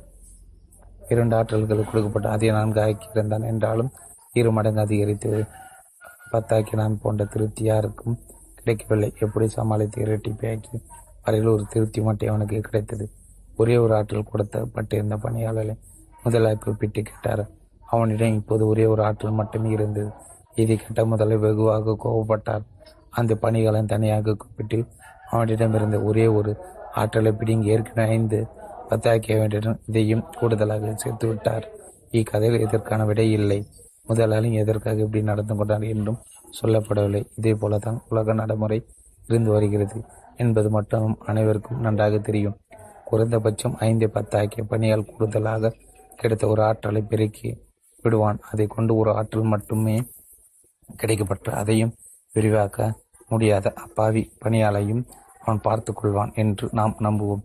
இக்கதையிலிருந்து நாம் மூன்று விஷயங்களை தெரிந்து கொள்ளலாம். முதலில் உங்கள் செய்ய முடி முடிந்ததை முடிந்ததையாவது தவறாமல் நீங்கள் செய்ய வேண்டும். அதால் நீங்கள் உங்கள் அட்டவணையில் கட்டாயம் எழுத வேண்டும் என்று வருத்தப்படுவோம் வருத்த வற்புறுத்தப்படும் எண்ணிக்கையில் குறைந்தபட்சம் என்ற நடவடிக்கைகளையும் எழுதியாக வேண்டும். அதாவது இன்றிலிருந்து அடுத்த வருடத்திற்குள் எனும் காலகட்டத்தில் நிறைவேற்ற வேண்டியவர்களாக நீங்கள் செய்ய வேண்டியிருப்பவை என்று ஏதாவது எழுதியதற்காக உங்கள் நெஞ்சை நீங்கள் எம்பத்தி கொள்ளலாம். இரண்டாவதாக நாம் தெரிந்து கொள்ள விஷயம் நீங்கள் உபயோகிக்க தவறியது உங்களை விட்டு விலகி விடும் என்பது. அது உங்கள் ஆற்றலாக இருந்தாலும் அல்லது சக்தி திறமை எதுவாக இருந்தாலும் நீங்கள் உபயோகிக்கவில்லை என்றால் அது உங்களை விட்டு விலகிடும். மூன்றாவதாக நாம் இக்கதையில் தெரிந்து கொள்வது எவ்வளவு நோக்கி அடுத்து அதிகம் கொடுக்கிறோமோ அவ்வளோ அதிகம் நாம் எதிர்பார்க்கிறோம். அதனால் தான் முதலாளி என்று கொடுத்த உன்னிடம் பத்து எதிர்பார்த்தால் அந்த பத்து தான் அவருக்கு திருப்தி. பத்திற்கு பதிலாக அந்த பணியால் ஐந்து ஆற்றலை ஆறாக மட்டுமே கொடுத்தது அது போதுமானதாக இருந்திருக்காது. ஆகையால் தான் கணக்கிடுவதில் பரிவு கூடாது என்று சொல்கிறார்கள். உங்கள் செலவினங்கள் உங்கள் வருவாயை கட்டிலும் அதிகமாகும் போது நீங்கள் மகிழ்ச்சி அடைய தொடங்குவீர்கள் என்பதை நினைவில் இருத்தி கொள்ளுங்கள். இறுதியாக நீங்கள் பணம் பற்றாக்குறையை கடந்து சுதந்திரமாக இருக்கும்போது உங்கள் மனப்போக்கை நன்றாக கட்டுப்பாட்டில் வைத்திருங்கள். உங்கள் பொறுப்புகளுக்கான பில்களை கொடுக்கும்போது என்ன மாதிரியான மனப்போக்கில் நீங்கள் செயல்படுகிறீர்கள்? பில்லுக்கான பணம் செலுத்த நீங்கள் விரும்பவில்லை என்று. பொறுப்புகள் அதிகமாவதை நீங்கள் விரும்பவில்லை என்று அர்த்தமாகிறது. அதாங்க உங்கள் வருவாயை அதிகரிப்பது உங்களுக்கு பிடித்தமானதாக இல்லை என்பதாகிறது. அனைவரும் அவரவர் பில்கான பணத்தை செலுத்துவதை திரும்ப மாட்டார்கள் என்று நான் நினைத்திருக்கிறேன். நினைத்திருந்தேன். அப்போது மிஸ்டர் ஷோஃப் என்னிடம் சொன்னது இல்லை வரிகளை செலுத்தும் செலுத்தும் போது நான் மிகவும் வெறுப்படுத்தி விடுவேன். ஆனால் வரிகளை செலுத்துவது தங்க முட்டையிடும் வார்த்தைகளை தீனி போட்டு வளர்ப்பதை போன்றது என்பதை விரைவில் நான் தெரிந்து கொண்டேன். நீங்கள் நிம்மதியாக தூங்கும்போது யாராவது ஒருவர் தூங்காமல் காவல் காத்து உங்களுக்கு பாதை கொடுப்பதை நீங்கள் விரும்புகிறீர்களா? மாட்டீர்களா? சில சமயம் வாத்து அளவுக்கு அதிகமாக சாப்பிடுவது போல தோன்றலாம். குடித்திருக்கும் வாத்து வாத்து இல்லாமல் இருப்பதை விட மேலானது என்பது நமக்கு நன்றாக தெரிந்து ஒரு உண்மை. நம் அனைவருக்குமே நிறைய சாப்பிடுவது என்றால் பிடித்தமான காரியம்தான். ஆகல ஒருவருடைய பாசி கிண்டல் செய்து தூஷணை கூற வேண்டாம். வருமானம் இருக்கும். ஒருவன் வரி கொடுத்துதான் ஆக வேண்டும். ஒவ்வொருவரும் கொடுக்கத்தான் வேண்டும். கோயில் உண்டியில் தங்க தங்கள் காணிக்கைகளை செலுத்தும் போது அவர்களை இயேசுநாதன் கவனித்துக் கொண்டிருந்ததாக ஒரு கதை இருக்கிறது. வயதான ஒரு கிழவி உண்டியலிலும் போட்டதை பார்த்து இயேசு மற்ற அனைவரும் போட்டியிருக்கும் ஏனைகளில் இதுதான் மிகப்பெரியது என்றது. இதற்காக யசனா கிழவியின் பின்னால் ஓடிப்போய் அந்த இரண்டு நாணயங்களை அவரிடமும் திருப்பி கொடுத்து விடவில்லை. ஏழைகளிலும் கடன் நிலை ஏழையாக அந்த கழிவு இருந்த போதும். கழிவிடம் இருந்த கடைசி நோக்கமாக அந்த நாணயம் இருந்தன என்றாலும் இயேசுநாதர் நடந்து கொள்ளவில்லை. அந்த நாணயங்களை அங்கே இருக்கும்படி இயேசுநாதர் விற்றுவிட்டார் என் போரும் அவருடைய பங்கை செலுத்தியாக வேண்டும். முடிவுரை. சாதாரணமானவர்களே சவால்களை ஏற்றுக்கொள்வதன் தலைமை பொறுப்பின் கடமை. நீங்கள் சராசரியாக இருந்து உடைய சமூகம் வழக்கமாக ஏற்றுக்கொண்டு விடும். அதே சமயம் சராசரியை விட நீங்கள் மேம்பட்டு இருக்க விரும்பினால் நீங்கள் அது போல விரும்பி நடந்து கொள்ள வேண்டும். தலைமை பொறுப்பு என்பது எதிர்கால நம்பிக்கை குறிப்பது. யாராவது ஒருவர் முன் சென்று இருட்டை போக்க ஒளியேற்றும் கடமையை ஏற்றுக்கொள்ள வேண்டும். தலைமை பொறுப்பு காற்றல் மேற்கொண்டு நீங்கள் பலசாலியாக இருக்க வேண்டும். ஆனால் முரட்டுத்தனம் இல்லாமல் கருணை உள்ளவராக இருக்கும். ஆனால் பலவீனமாக இல்லாமல் துணி உள்ளவராக இருக்கும். ஆனால் அடாவடித்தனம் இல்லாமல் இருக்கும்.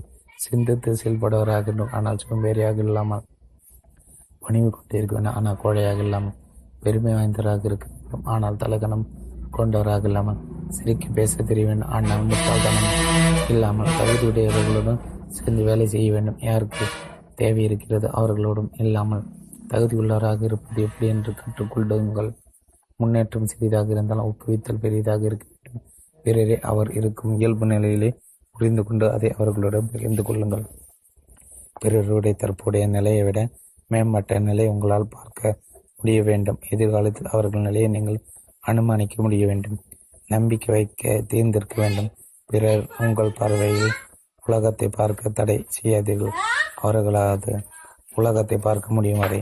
இறுதியாக ஒவ்வொரு தலைவருக்கும் நல்லவை மற்றும் தீவை குறித்து பாகுபாடு செய்ய தெரிந்திருக்க வேண்டும். இது இன்னமும் அடித்து சொல்ல தேவையில்லை என்று நினைக்கிறேன். தீவை நிச்சயம் அபாயம் உழைப்பு தேலும் தவளையும் என்ற கதை உங்களுக்கு தெரிந்திருக்கும் என்று நினைக்கிறேன். கதை இப்படி போகிறது. நதிக்கரையில் ஒரு தவளையும் ஒரு தேலும் ஒரே நேரத்தில் வந்து சேர்ந்தன. கரையிலிருந்து தாய் குதித்து நதியில் நீந்திய கரைக்கு செல்ல தயாராக இருந்தது. தன்னால் நீந்த முடியாது என்று தவளை தடுத்து நிறுத்தி தன் நிலையை தேல் தெளிவாக கூறியது. தேல் மறிகரைக்கு செல்ல தவளை அதன் முதுகில் ஏறிற்றி சென்றதால் உதவியாக இருக்கும் என்று கூறியது. முடியாது நீ என்னை கூட்டி விடுவாய் என்று தவளை மறுத்தது. நிச்சயம் அதுபோல நான் செய்ய மாட்டேன். அப்படி செய்தால் உன்னுடன் சேர்ந்து நானும் அல்லவா நீரில் மூழ்கிவிட்டிருக்கும் என்று தேல் சத்தியம் செய்து சொன்னது. உண்மைதான் இந்த தவளையும் அதை ஆமோதித்தது. பாதியில் தேல் தவளையை கொட்டிவிட்டது. ஏன்? ஏனென்றால் அது தேல் அதன் குணம் கொட்டுவது.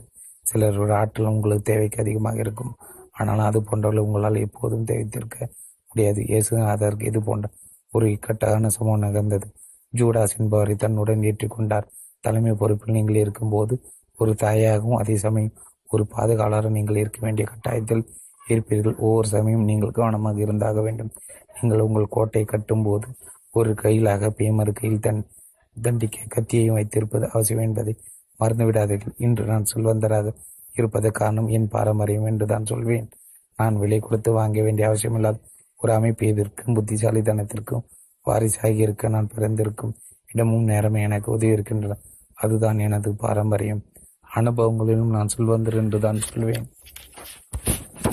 அவைகள் அவையின் ஞானங்களையும் ரொக்கமாக இருக்கின்றன. எனக்கு இருக்கும் விவேகம் அல்லது அறிவு என் மிகப்பெரிய சொத்து என்பதால் நான் செல்வந்தர் என்று சொல்லிக் கொள்வேன். அதுவே எனக்கு பெரிய சக்தி அளிக்கிறது. எதிர்காலத்தில் என் கனவுகளை நனவாக்கி கொள்ள முடியும். என்பதால் நான் என்னை செல்வம் படைத்தவன் என்று சொல்விக்கொள்ள தவறில்லை தவறில்லை. எனக்கு இருக்க நண்பர்கள் நான் செல்வந்தன் என்று சொல்ல முடியும். நீங்கள் முன்னேற்றம் அடைந்து கொண்டிருக்கும் போது நல்ல நண்பர்களை சம்பாதித்துக் கொள்ளுங்கள். ஒருவேளை நீங்கள் கீழே இறக்க நேர்ந்தாலும் இந்த நண்பர்கள் உங்களுக்கு தோல் கொடுத்து நிறுத்துவார்கள். கடைசியாக அன்பு என்று வரும்போது நான் செல்வந்தன் தான். தனியாக ஒரு அரண்மனையில் வாழ்வதை கட்டிலும் ஒரு முகாமில் என் அன்பு செலுத்துவருடன் சிரமமில்லாமல் வாழ்ந்துவிட முடியும்.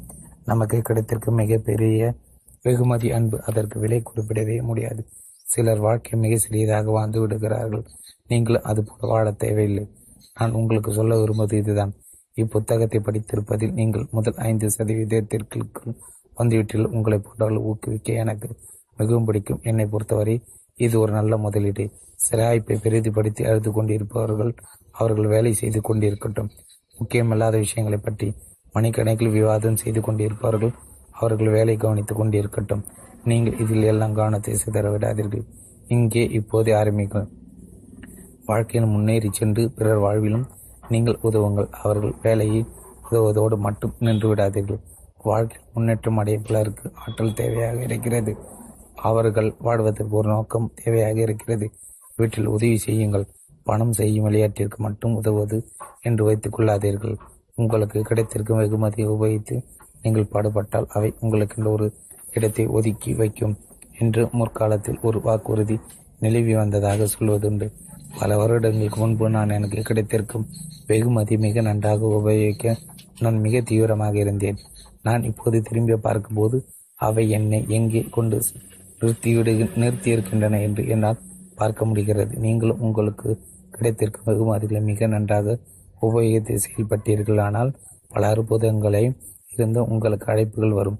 இதுவரை நீங்கள் கனவிலும் நினைத்திருக்காத இடங்களை உங்களை ஆச்சரியப்படுத்தும். கடவுள் துணை வேண்டும் என்று அவரிடம் மனமுருகி வேண்டிக் கொள்ளுங்கள். ஆனால் நீங்கள் சோம்பேறியாக இருப்பதற்கு அது ஒரு காரணமாக காட்டக்கூடாது. கட்டாதாரையாக இருந்த பரப்பை பூத்து சோலையாக மாற்றிய ஒருவனின் கதையில் வழிபோக்குன ஒருவன் அவனை சிலாகித்து